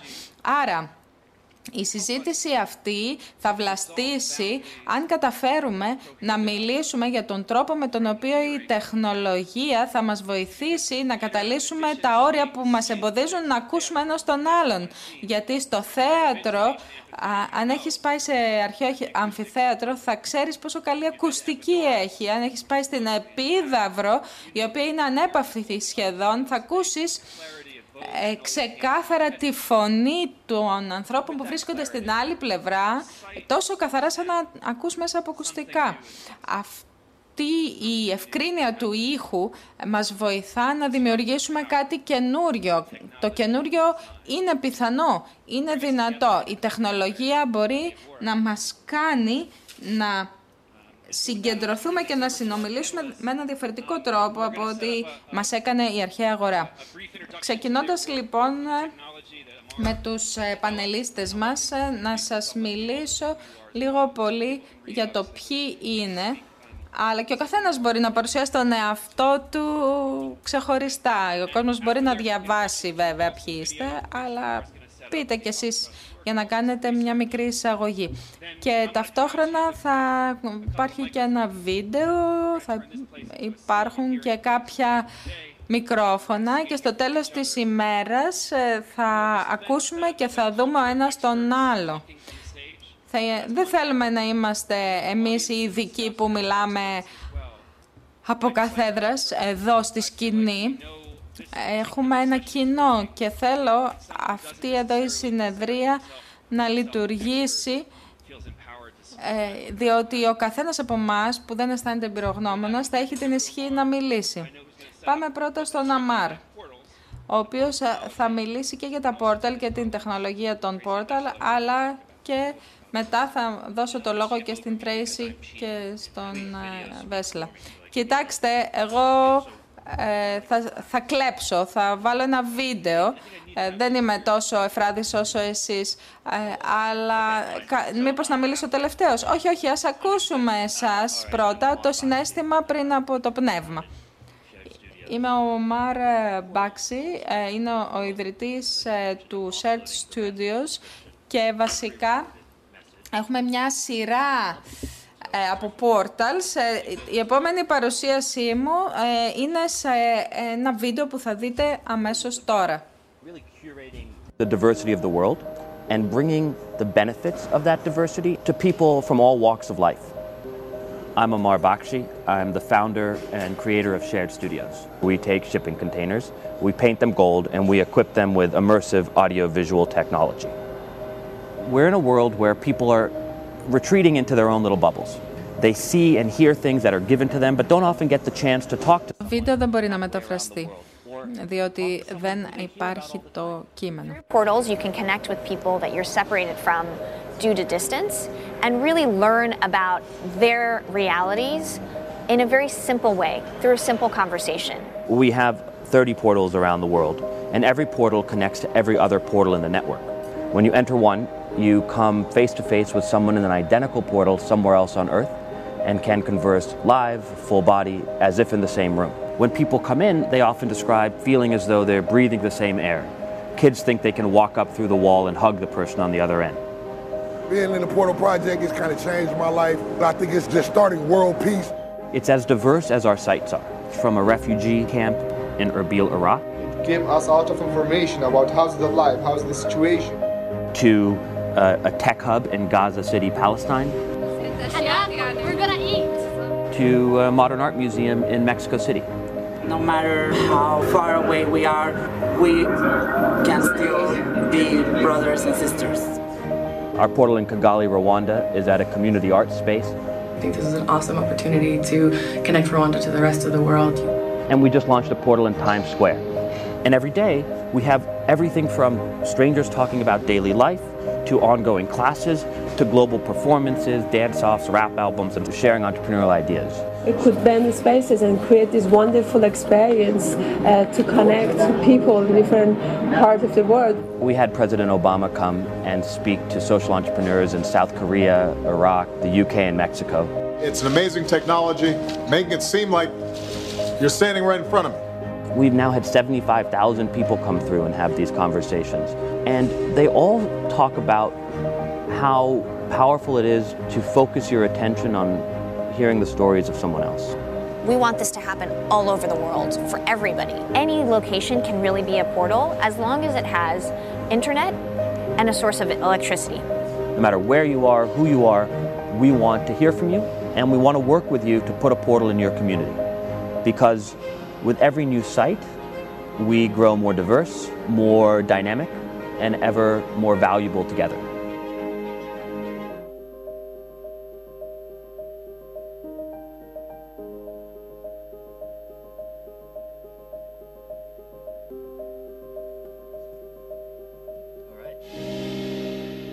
So, uh, shall I briefly? Yeah, please. Okay. So we now have. Ναι, πείτε μας ακριβώς τι είδαμε στο βίντεο. Έχουμε 40 τέτοια πόρτελ, κουβούκλια, ε, σε όλο τον κόσμο με 60 ε, ειδικούς που βρίσκονται εκεί ως ε, έφοροι και ανοίγουν ε, τα κουβούκλια και αφήνουν τον κόσμο να συμμετάσχει. Ένας από αυτούς είναι εδώ μαζί μας σήμερα. Κομμάτι του οράματός μας είναι να δημιουργήσουμε ένα δίκτυο ε, μόνιμο σε όλο τον κόσμο που να μοιάζει με μια βιβλιοθήκη. Δηλαδή, η βιβλιοθήκη δεν είναι μόνο ένας χώρος όπου παίρνεις ένα βιβλίο και προσπαθείς να, διαβά... να το διαβάσεις. Είναι ένας χώρος που σε ενθουσιάζει για την ανθρώπινη φύση. Έτσι λοιπόν αυτά τα πόρταλ και οι άνθρωποι που τα φροντίζουν είναι ένας τρόπος για να μπορέσει κανείς να εκμεταλλευτεί την ανθρωπότητα και να επωφεληθεί από αυτήν. Έχουμε α, ανθρώπους λοιπόν οι οποίοι ακριβώς αυτό κάνουν ως δουλειά. Εδώ έξω έχουμε ένα τέτοιο πόρταλ που είναι συνδεδεμένο με όλα τα πόρταλ σε όλο τον κόσμο, χάρη στο SNF Agora και στο Hopkins. Ο άνθρωπος ε, εδώ είναι ο Αμίτ Χαμπίμπι και είναι ο λόγος που έχουμε αυτό το μόνιμο δίκτυο ούτως ή άλλως.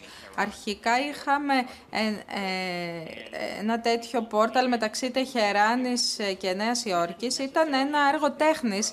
Ε, δεν περιμέναμε ότι θα επεκταθεί. μόνο όταν το άκουσαν από το BBC Πέρζια στο Αφγανιστάν και θέλησαν να φέρουν και εκεί αυτά τα πόρταλ,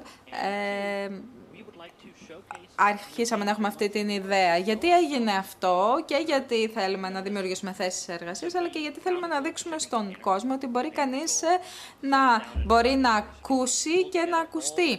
Οπότε βρείτε ένα κοντέινερ, βάψτε το χρυσό, βρίσκετε ανθρώπους που θέλουν να το τρέξουν και ε, βάλτε το εκεί να δουλέψει. Αυτό γίνεται εδώ και πάνω από τρία χρόνια. Έτσι, λοιπόν, δημιουργήθηκε αυτό που, για το οποίο θα μιλήσουμε τώρα. Τι έγινε; Άνθρωποι, γυναίκες και άντρες που συχνά δεν μένουν στον ίδιο χώρο στο Αφγανιστάν, ε,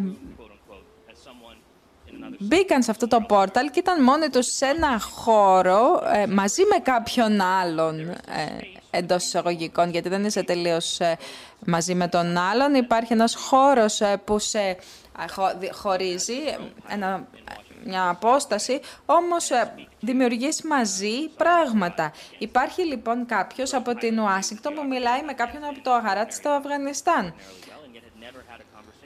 ε, μπορεί κανείς να γνωρίζει πολύ καλά τη γεωγραφία του Αφγανιστάν, αλλά να μην έχει μιλήσει ποτέ με έναν Αφγανό. Οι άνθρωποι λοιπόν που μπαίνανε σε αυτά τα πόρταλ, μπαίνανε εκεί για να γνωρίσουν τους άλλους. Και το τελευταίο που νομίζω ότι έχει μια σχέση και πρέπει να το αναφέρουμε, είναι ότι ένα από τα κοβούκλια μας είναι στο, σε, στην, ε, σε μία από τις περιοχές ε, της Αμερικής ε, όπου υπάρχουν τα μεγαλύτερα ποσοστά φυλακισμένων και βίας, ένοπλης βίας. Έτσι λοιπόν οργανώσαμε τους ντόπιου επικεφαλής των συμμοριών και τους πήγαμε σε αυτά τα πόρταλ και μίλησαν με τους ε, οπλαρχηγούς στο Αφγανιστάν και άρχισαν να συζητούν μεταξύ τους για το πώς θα μπορούν να οργανώσουν μια πιο χαλαρή διαδικασία. Μπορείς λοιπόν να μπεις σε ένα τέτοιο χώρο, να χαλαρώσεις και να μιλήσεις με ανθρώπους σε μεγάλη απόσταση και να το κάνεις αυτό σε όλο τον κόσμο ή μεταξύ ε, διχασμένων ε, περιοχών εντός της ίδιας χώρας.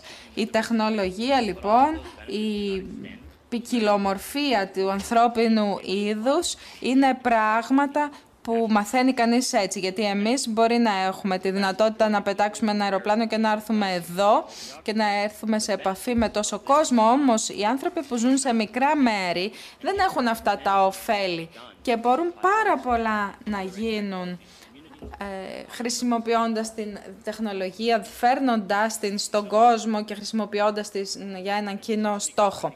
Ευχαριστώ πολύ. Ε, να δούμε την επόμενη, τους επόμενους ομιλητές μας, ε, γιατί πρέπει να βάλουμε έτσι κάποια ε, ετικετούλα στην αρχή, να δούμε ποιοι είμαστε και μετά να συνεχίσουμε τη συζήτηση.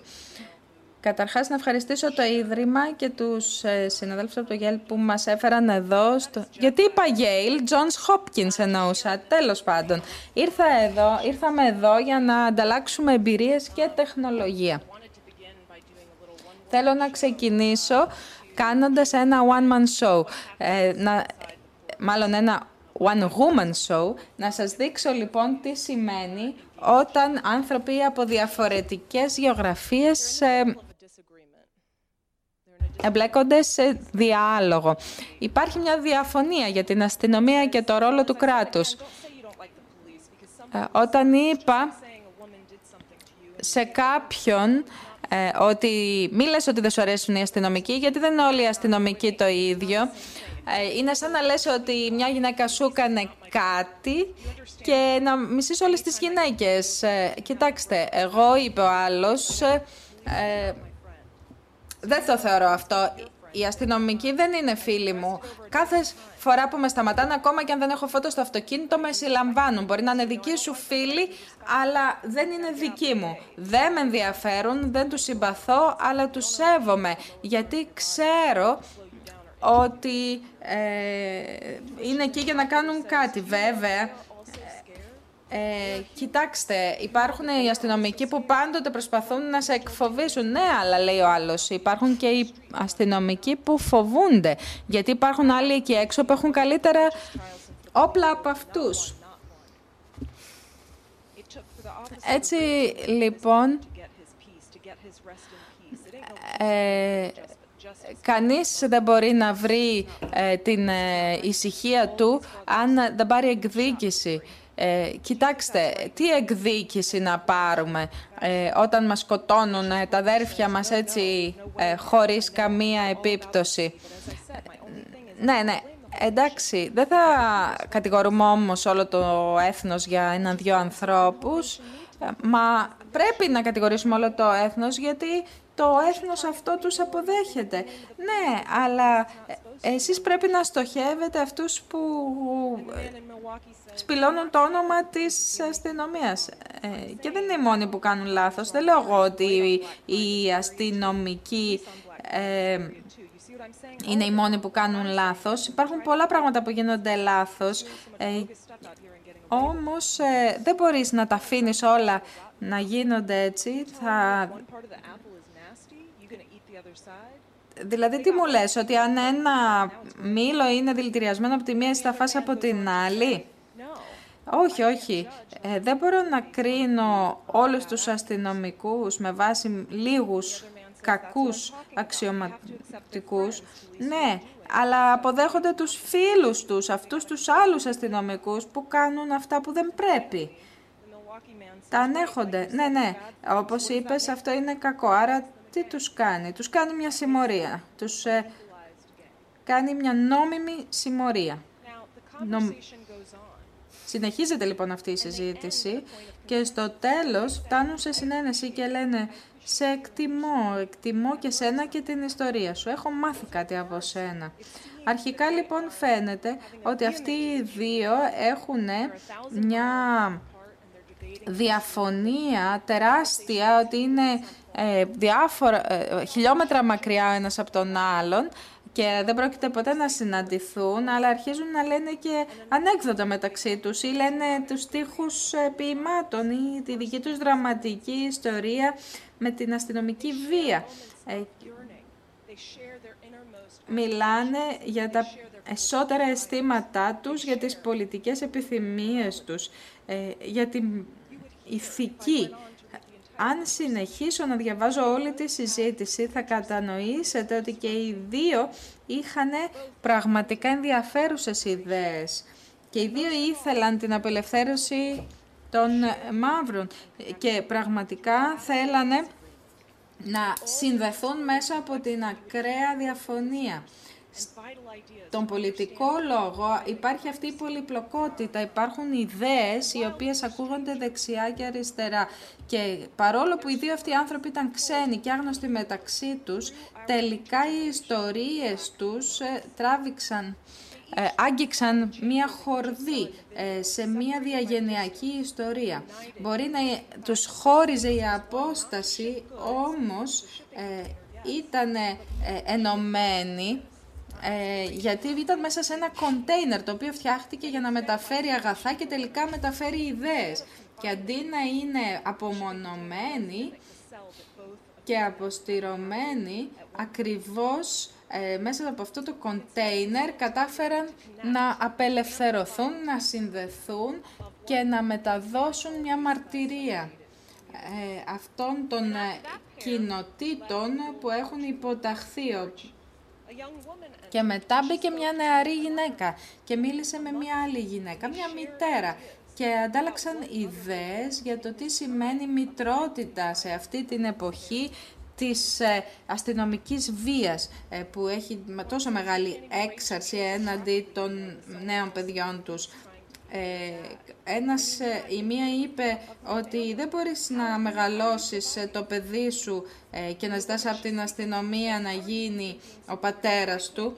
Δεν δουλεύεις για μένα. Πώς μου φέρνεις λεφτά στο σπίτι, μήπως; η άλλη είπε ότι δεν μπορώ να να βγαίνω στο δρόμο και να φοβάμαι μη με πυροβολήσουν όταν έχουμε τόσα παιδιά να παίζουν εκεί έξω. Μετά από 1,5 χρόνο, σε συνεργασία με το Shared Studios και τον Amar και τους εφόρους, ε, φτιάξαμε τη μεγαλύτερη συλλογή εμπειριών ε, από κοινότητες που έχουν μεγάλη αστυνόμευση. Ο ένας μίλησε με τον άλλον, ακούσανε τη μαρτυρία του άλλου και μας έμαθαν αυτό που λέμε σήμερα εδώ, ότι η πόλωση και η, ο ασθενής ε, κοινωνικός διάλογος και οι δημοκρατικοί θεσμοί είναι κάτι καινούριο που πρέπει να αντιμετωπίσουμε. Και οι άνθρωποι αυτοί στα portals και η έρευνά μας μας έδειξαν ότι η δημοκρατία ποτέ δεν ήταν καλή στις δικές τους κοινότητες και ότι πάντοτε ήταν περιορισμένη και μια δημοκρατία η οποία δεν είχε ανακατασκευαστεί και αναβαθμιστεί. Μία από τις ριζικές και ριζοσπαστικές ιδέες αυτών των πόρταλ είναι ότι στην ουσία προσθέτουν ένα λιθαράκι σε, σε αυτήν την ε, δημοκρατία. Ε, το να μπορείς ε, να ακουστείς. Κάποιος σοφός είπε κάποτε ότι η πολιτική ισότητα ε, ορίζεται ως την ίση απόσταση των πολιτών από την κυβέρνηση. Δηλαδή ότι όλοι έχουν τη δυνατότητα ε, να κάνουν το ίδιο πράγμα εναντί της κυβέρνησης. Δεν είναι λοιπόν ε, μόνο έρευνα αυτό που κάναμε. Είναι μια πολιτική αξία.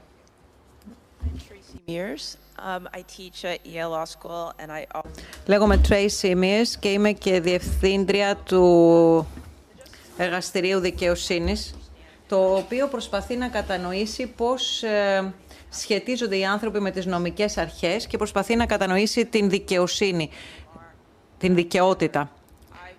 Σε αυτό το project ε, ε, είχα το κίνητρο να συμμετέχω μέσα από αυτό τον φακό, δηλαδή να προσπαθήσω να, να αποτυπώσω τις αφηγήσεις των ανθρώπων που έχουν βιώσει και προβλήματα εγκληματικότητας στην κοινότητά τους, αλλά και τις ε, πολιτικές που επιβάλλουν ε, οι ε, αρχές επί αυτών, έτσι, έτσι ώστε να αντιμετωπιστούν αυτά τα προβλήματα. Όπως ακούσατε... από την Βέσλα, οι άνθρωποι που βιώνουν αυτά τα θέματα καταλαβαίνουν ε, και την εγκληματικότητα και τις πολιτικές που σχεδιάζονται για την αντιμετώπιση τους, για την αντιμετώπιση της εγκληματικότητας. Και κάτι που προσπαθούμε να κάνουμε μέσα από αυτό το project, εκτός από το να επικρίνουμε τους συνήθους τρόπους κατανόησης αυτής της, ε, των, αυτής της αφήγησης. Ε, προσπαθούμε να συλλέξουμε στοιχεία κοινή γνώμης έτσι ώστε οι ερευνητές να, μπορούσουμε, να μπορέσουμε να, να, να συνδιαλλαγούμε και να οικοδομήσουμε ένα μοντέλο. Ε, γιατί τελικά καταλήγει να μην είναι ούτε κοινή ούτε γνώμη. Αλλά στην πραγματικότητα δημιουργείται μια πραγματική κοινή γνώμη μέσα από αυτή την ιδέα των portals και σύντομα συνειδητοποίησαμε ότι ε, συγκεντρώνοντας αυτές τις φωνές και κάνοντας αυτές τις φωνές το επίκεντρο αυτών που, που έπρεπε να ακούσουμε, δώσαμε σημασία το έργο που έχει γίνει πρόσφατα στις Ηνωμένες Πολιτείες και που καταδεικνύει τα υποκείμενα προβλήματα τα οποία επηρεάζουν όλους τους Αμερικανούς. Ε, γιατί η Βέσλα είπε για τα προβλήματα της ε, δημοκρατίας ότι είναι καθολικά και μακροχρόνια. Και τους ε, και ότι οι ανελεύθεροι, οι άστεγοι και οι μη έχοντες τελικά δεν έχουν καταφέρει να συμμετέχουν στη δημοκρατία. Η χρήση λοιπόν αυτών των portals είναι ένας τρόπος να συγκεντρώσουμε αυτές τις φωνές και να επιτρέψουμε στους ανθρώπους να συνεργαστούν ε, έτσι ώστε να ε, διαμορφωθούν κάποιες στρατηγικές για την αντιμετώπιση των προβλημάτων που αντιμετωπίζουν αυτοί οι άνθρωποι. Αυτό είναι τουλάχιστον το όραμά μας. Ε, δηλαδή, το όραμά μας είναι να εκδημοκρατήσουμε την πρόσβαση στις τεχνολογίες. Όχι τόσο να συνδέσουμε τις απεγνωσμένες φωνές ή τις διαφορετικές φωνές, όσο να, τις, ε, να συνδέσουμε αυτές που ήταν απομονωμένες και να τις ενισχύσουμε, να τις διευρύνουμε. Ευχαριστώ, ευχαριστώ πολύ και τους ε, τρεις ε, ομιλητές και τα τρία μέλη του πάνελ. Ας τους χειροκροτήσουμε. Τώρα θα στραφώ στο κοινό.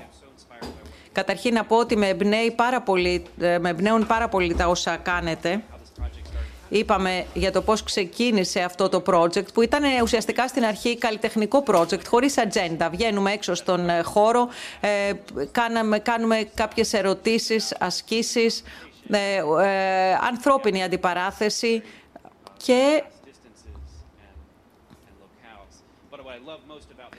αυτό που μου άρεσε πολύ ήταν η εφαρμογή των κοινωνικών επιστημών σε αυτό το project. Δηλαδή τα όσα κάνετε είναι ουσιαστικά να, να επανεστιάζεται, να ε, ε, ε, επικεντρώνεται εκ νέου το ερώτημα.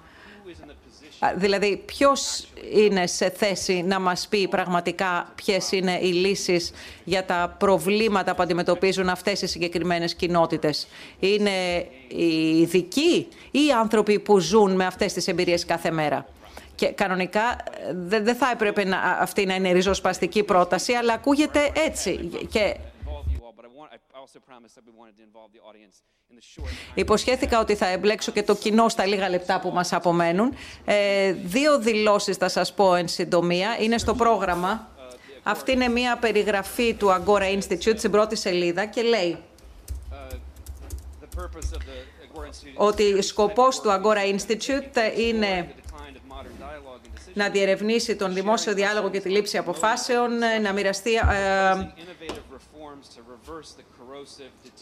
να, διευκρι... να διερευνήσει την ε, παρακμή του σύγχρονου διαλόγου και να αντλήσει διδάγματα για την προαγωγή της ανοιχτής συζήτησης, να προτείνει καινοτόμες μεταρρυθμίσεις για την αναστροφή της ε, επιδίνωσης, της διαβρωτικής επιδίνωσης των κανόνων. Ε, να δούμε λοιπόν ε, ποιοι, ποιοι πληθυσμοί μπορούν να υποφεληθούν από αυτές τις τεχνολογίες, γιατί ε, καμιά φορά οι νόρμες, οι κανόνες αποτρέπουν αυτές τις κοινότητες από την επικοινωνία, ακόμα και τη μεταξύ τους επικοινωνία. Ο Μάρς σε μια περιγραφή της δουλειάς του αναφέρει ότι σκοπός της τεχνολογίας είναι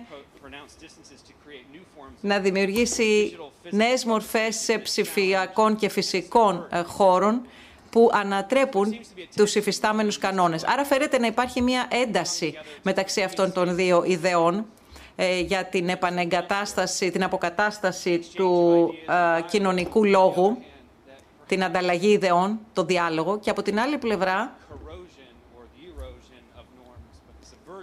μπορεί να μην είναι η διάβρωση των κανόνων, αλλά λέει ανατροπή τους που να απαιτείται για να μπορέσει η συζήτηση να συμπεριλάβει τους πάντες στη δημοκρατία. Και μπορεί η δημοκρατία να μην είναι καν η, η, η μορφή που χρειάζεται για αυτή την συμπερίληψη. Έχω και ένα δεύτερο μικρόφωνο εδώ, γιατί θα πάω στο κοινό. Έχω και μία ειδικό που θα με βοηθήσει εδώ πέρα με το μικρόφωνο. Το ερώτημα λοιπόν είναι, δεδομένης της έντασης που υπάρχει μεταξύ αυτών των δύο δηλώσεων, εσείς μπορείτε να αρθρώσετε κάποιες ερωτήσεις ως προς τη σχέση ανάμεσα στην τεχνολογία αυτή και τις ε, νόρμες, τους κανόνες; Brian, you talked about... Brian, είπες για το ε, ότι το θέατρο είναι μια τεχνολογία και το πόρταλ είναι μια τεχνολογία. Προφανώς ε, η σύνδεση μεταξύ τους είναι ότι και τα δύο είναι ένα μέσο επικοινωνίας και το τελικό αποτέλεσμα ουσιαστικά είναι αυτό που μετράει. Δηλαδή το ότι και τα δύο επιτρέπουν στους ανθρώπους να επικοινωνούν. Ε, σε αυτό το δρόμο λοιπόν εμείς εφευρίσκουμε διαρκώς νέες τεχνολογίες που επιτρέπουν στους ανθρώπους να επικοινωνούν. Και ε, ε, σε κάποιο σημείο, σε ποιο σημείο αρχίζουμε την συζήτηση για τις τεχνολογίες αυτές καθεαυτές και τον αντίκτυπο που έχουν οι τεχνολογίες και τους ε, διαφόρους τρόπους επικοινωνίας που μας επιτρέπουν να έχουμε αυτές τις τεχνολογίες. Γιατί πολλοί άνθρωποι μιλούν για τις τεχνολογίες αυτές καθεαυτές και για το πώς οι τεχνολογίες επιτρέπουν διάφορους τρόπους επικοινωνίας και πώς ε, η επικοινωνία μέσω του θεάτρου είναι κάτι εντελώς διαφορετικό ίσως από την επικοινωνία μέσω ενός πόρταλ. Τρέισι και Βέσλα, ξέρω ότι εσείς τη δημιουργήσατε αυτή την τεχνολογία και επινοήσατε αυτή τη δουλειά. Ε, και πολλές από τις τεχνολογίες μας απομονώνουν και αυτή είναι μία, άρα, ενώ μια εσκεμμένη, ε, ε, ο, εσκε, ο σκοπός τεχνολογίας είναι να φέρει κοντά τους ανθρώπους, να επικοινωνήσουν. Προφανώς καμία από αυτές τις τεχνολογίες δεν υπάρχει εκτός ε, του πλαισίου στις συμβατικές χρήσεις. Δηλαδή, το μεγάλο μέρος της τεχνολογίας σήμερα ε, ε, δημιουργείται από εταιρείες που στοχεύουν τους καταναλωτές ως χρήστες της τεχνολογίας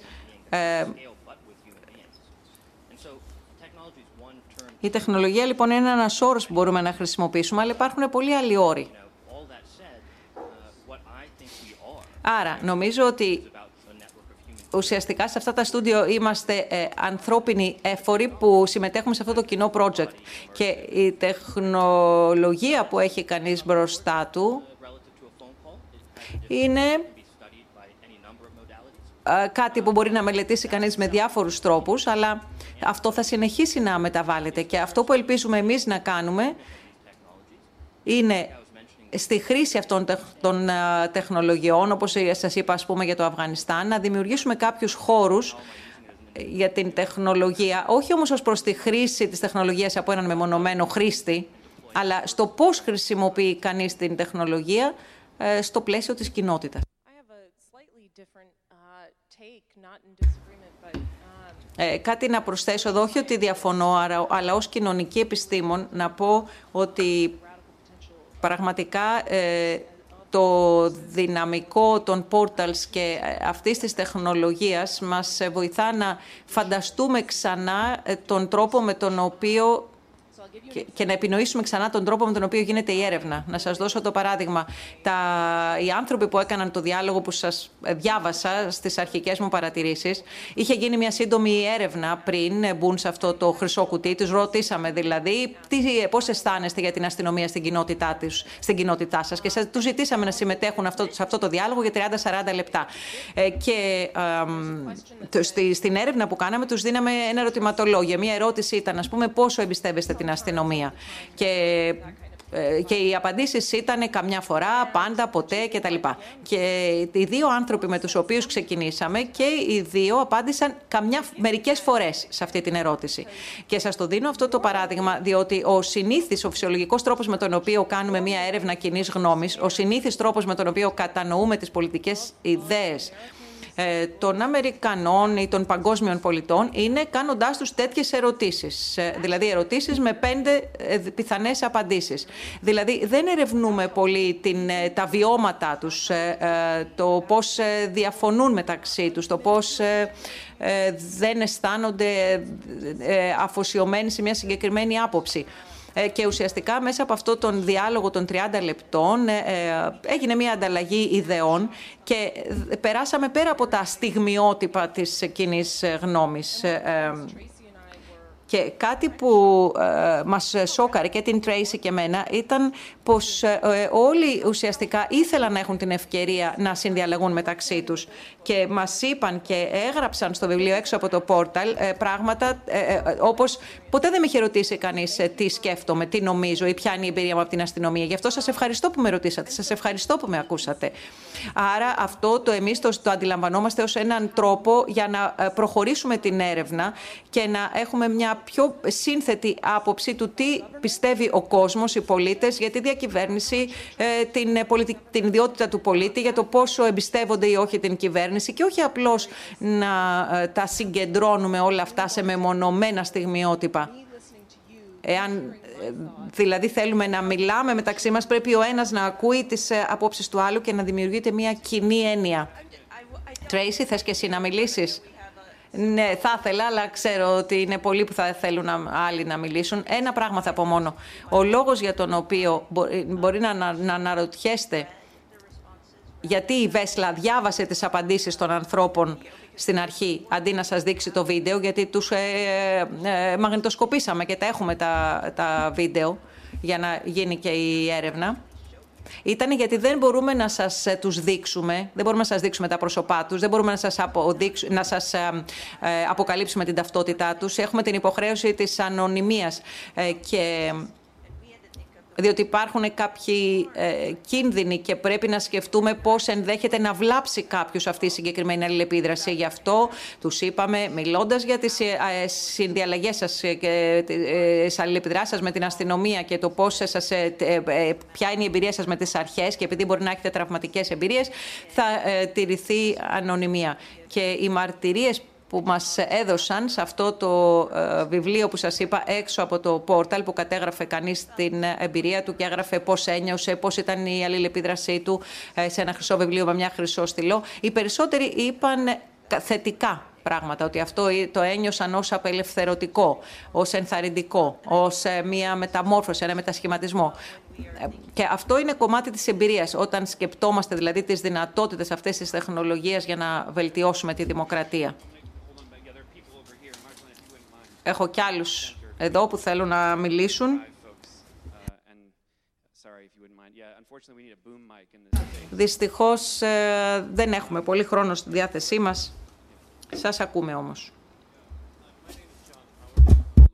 Ο Τζον Χάουαρτ, είμαι βιβλιοθηκάριος ε, στο Πανεπιστημιακό ε, Κολέγιο Τόπεν και πραγματικά σήμερα μιλάμε για την πόλωση και την εμπιστοσύνη αλλά δεν μιλήσαμε για την συμφιλίωση στο πώς επιλύουμε την πόλωση.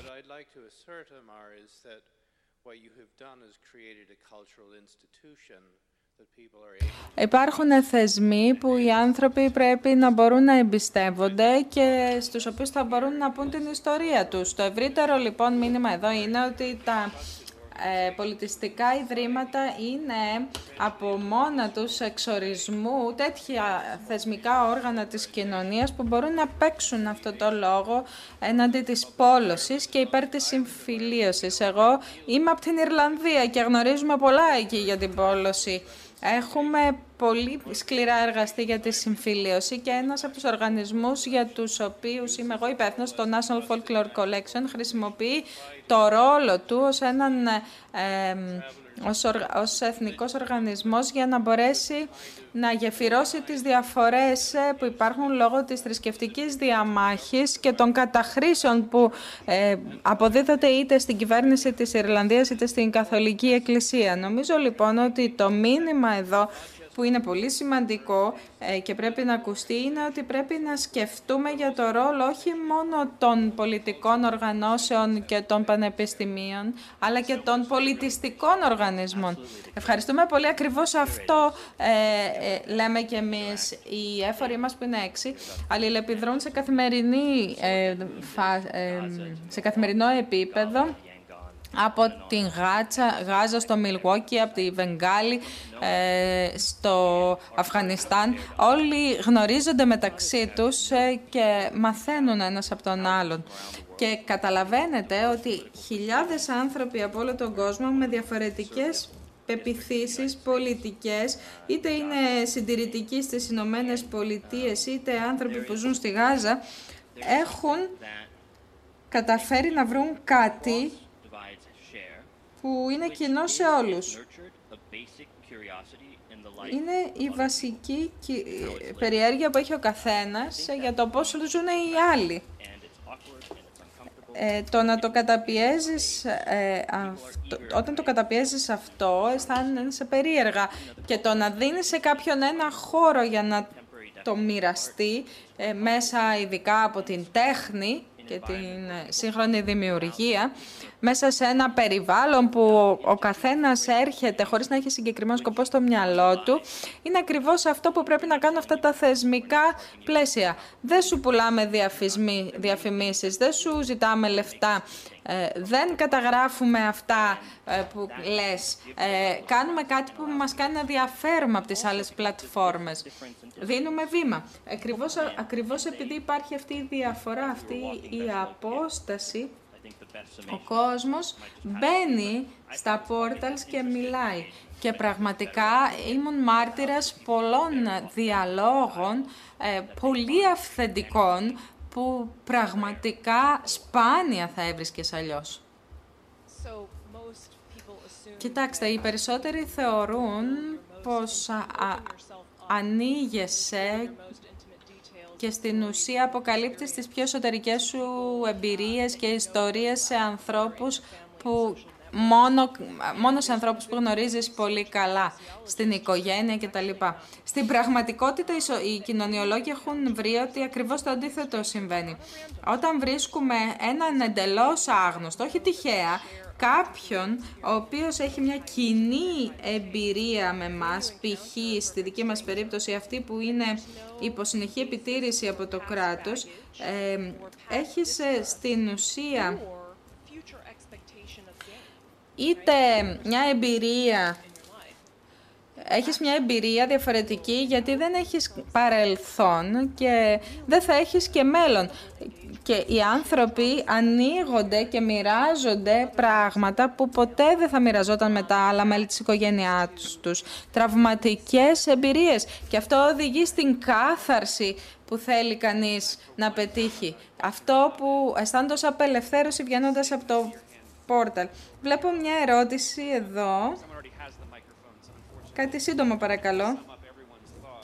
Ε, θα πρέπει και να συνοψίσετε και τις σκέψεις όλων. Πριν το κάνετε αυτό, Ε, πραγματικά να πω ότι σας ευχαριστώ αγαπητέ φίλε βιβλιοθηκάρια από την Ιρλανδία. Είπατε ότι όταν η τεχνολογία και ο πολιτισμός συνδιαλέγονται υπάρχει μια ιεραρχία που επιβάλλεται ε, που στην ουσία ε, προσωμιάζει με αυτό το φεστιβάλ που έχουμε εδώ στην Αθήνα που είναι ανοιχτό σε όλο τον κόσμο, αλλά και εμείς στη Νέα Υόρκη. Πώς φέρνουμε τις διαφορετικές κοινότητες των έγχρωμων που έχουν ε, βιώσει την ε, φιλετική βία και την ε, υπερβολική αστυνόμευση σε έναν τέτοιο πολιτιστικό χώρο, πώς τους βάζουμε να συμμετάσχουν στα κοινά όταν υπάρχει παντού αυτή η αίσθηση της ιεραρχίας που τους παρακολουθεί. Ακόμα και όταν κάτι είναι δωρεάν, μια τέτοια εκδήλωση, Πώς θα το κάνουμε; Να, η τεχνολογία, τα portals είναι ένας τρόπος να τους μιλήσουμε.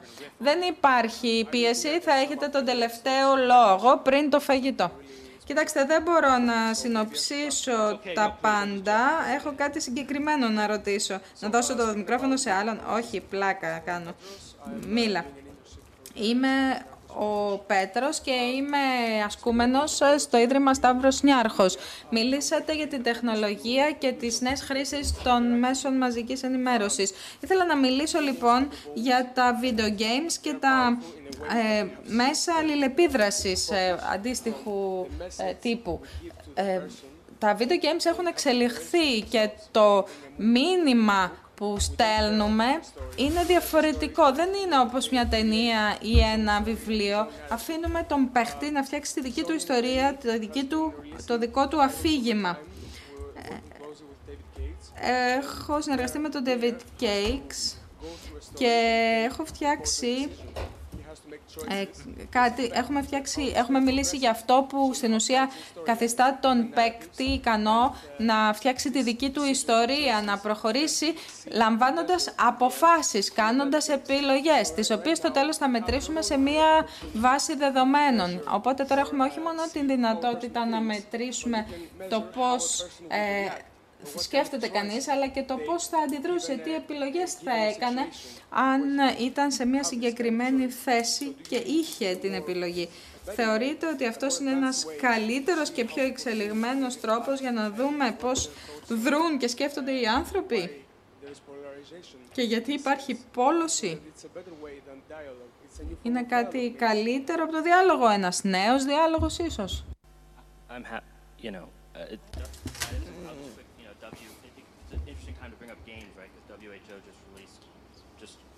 Ναι, είναι ενδιαφέρον γιατί το, ε, την, ε, τη, την έξι, τη, τον εθισμό των ονόμασε διαταραχή των video games, ο Παγκόσμιος Οργανισμός Υγείας.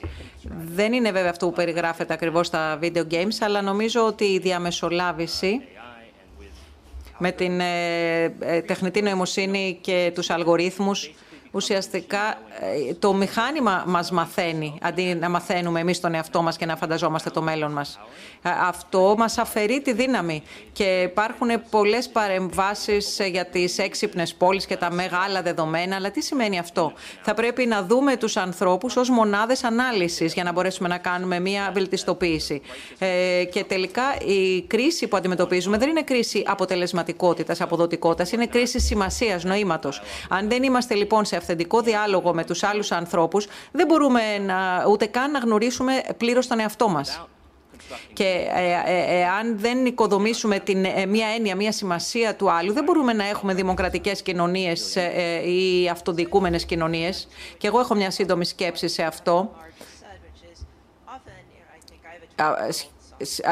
εγώ έχω έναν 12χρονο γιο, ο οποίος αφιερώνει άπειρες ώρες στο να παίζει video games και ένας άλλος τρόπος να καταλάβουμε αυτό που έλεγε ο Αμάρη είναι ακριβώς ότι υπάρχει μια άλλη επίδραση μεταξύ αυτού που φτιάχνει το παιχνίδι και του γιού μου. Και εάν σκεφτώ τις επιλογές που θα έκανε εκείνος και τι επιλογές θα ήθελαν οι άλλοι να κάνει, χωρίς απαραίτητα να σκέφτομαι ότι δημιουργούνται οριζόντιες συνδέσεις ε, και χωρίς να, να, να σκεφτώ την μεγιστοποίηση των ε, ατομικών σκοπιμοτήτων, νομίζω ότι πρέπει να σκεφτούμε αυτήν την τεχνολογία με έναν οριζόντιο τρόπο και όχι με κάθετο τρόπο.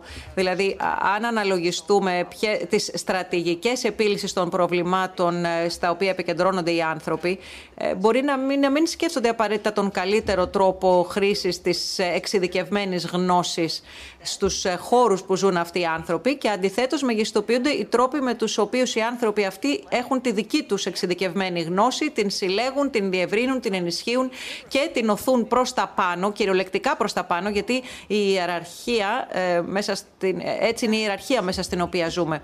Ε, αυτό μπορεί να μην ανταποκρίνεται ακριβώς σε αυτό που ρωτάς, αν, όταν ρωτάς υπάρχει καλύτερος τρόπος. Ε, αλλά υπάρχει ένας θεμελιωδός διαφορετικός τρόπος.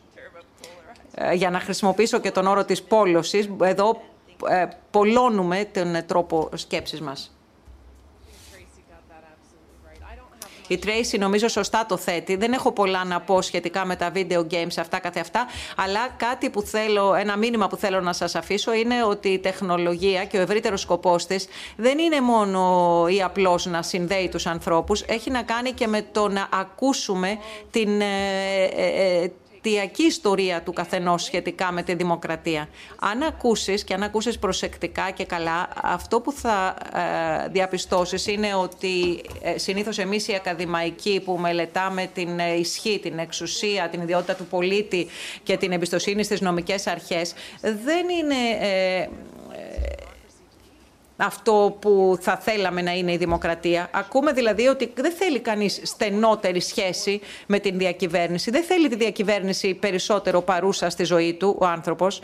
Θέλει απλώς έναν διαφορετικό τρόπο παρέμβασης ε, της κυβέρνησης, της διακυβέρνησης στη ζωή του. Ε, ουσιαστικά δηλαδή προσπαθούμε να αναδιατυπώσουμε τις θεωρίες. Αυτό είναι που ονομάζουμε δημοκρατία από κάτω προς τα πάνω. Γιατί είναι από κάτω, από τη βάση προς τα πάνω που μπορούμε να κατανοήσουμε τις απειλές που αντιμετωπίζουμε και ε, ενδεχομένως να δημιουργήσουμε λύσεις οι οποίες ε, θα ε, απελευθερώσουν τους ανελεύθερους ή τους μη έχοντες. Σας ευχαριστούμε. Θα μπορούσαμε να το συζητάμε ώρες ολόκληρες. Θέλω να παροτρύνω όλους. Υποθέτω ότι το πόρταλ θα είναι ανοιχτό. Όχι; Α, το βράδυ. Εντάξει. Ελάτε να παρακολουθήσετε την παράσταση το βράδυ για να βιώσετε και εσείς την εμπειρία του πόρταλ και μετά να συνεχίσουμε τη συζήτησή μας. Όχι μόνο με όλους όσοι είναι μέσα στην αίθουσα εδώ, αλλά με όλο τον πλανήτη. Γιατί εχθές που μιλούσαμε για την τεχνολογία, Μιλούσα με δύο ανθρώπους σε μια άλλη χώρα και συνεχίστηκε η συζήτηση με πολύ συναρπαστικό τρόπο. Και αυτό που με εμπνέει στη δουλειά και των τριών σας είναι ακριβώς ότι δημιουργήσατε έναν χώρο μέσα στον οποίο το νόημα ε, καθορίζεται από τους ανθρώπους που είναι μέσα. Δηλαδή, ε, μια, ένας χώρος με απεριόριστες δυνατότητες ερμηνείες. Είναι όπως ο σχεδιασμός των video games που λέγαμε προηγουμένως. Είναι πολύ ισχυρή αυτή η διάκριση και χαίρομαι που το αναφέρατε, γιατί κάνει τη διάκριση μεταξύ του σχεδιασμού, του design, του σκοπού που έχει ο σχεδιασμός και για την τεχνολογία αλλά και για την έρευνα που κάνετε όλοι. Γι' αυτό σας ευχαριστώ που κάναμε μια τόσο συναρπαστική και ενδιαφέρουσα συζήτηση. Ελπίζω ότι θα συνεχιστεί τις επόμενες ημέρες. Ευχαριστώ πολύ.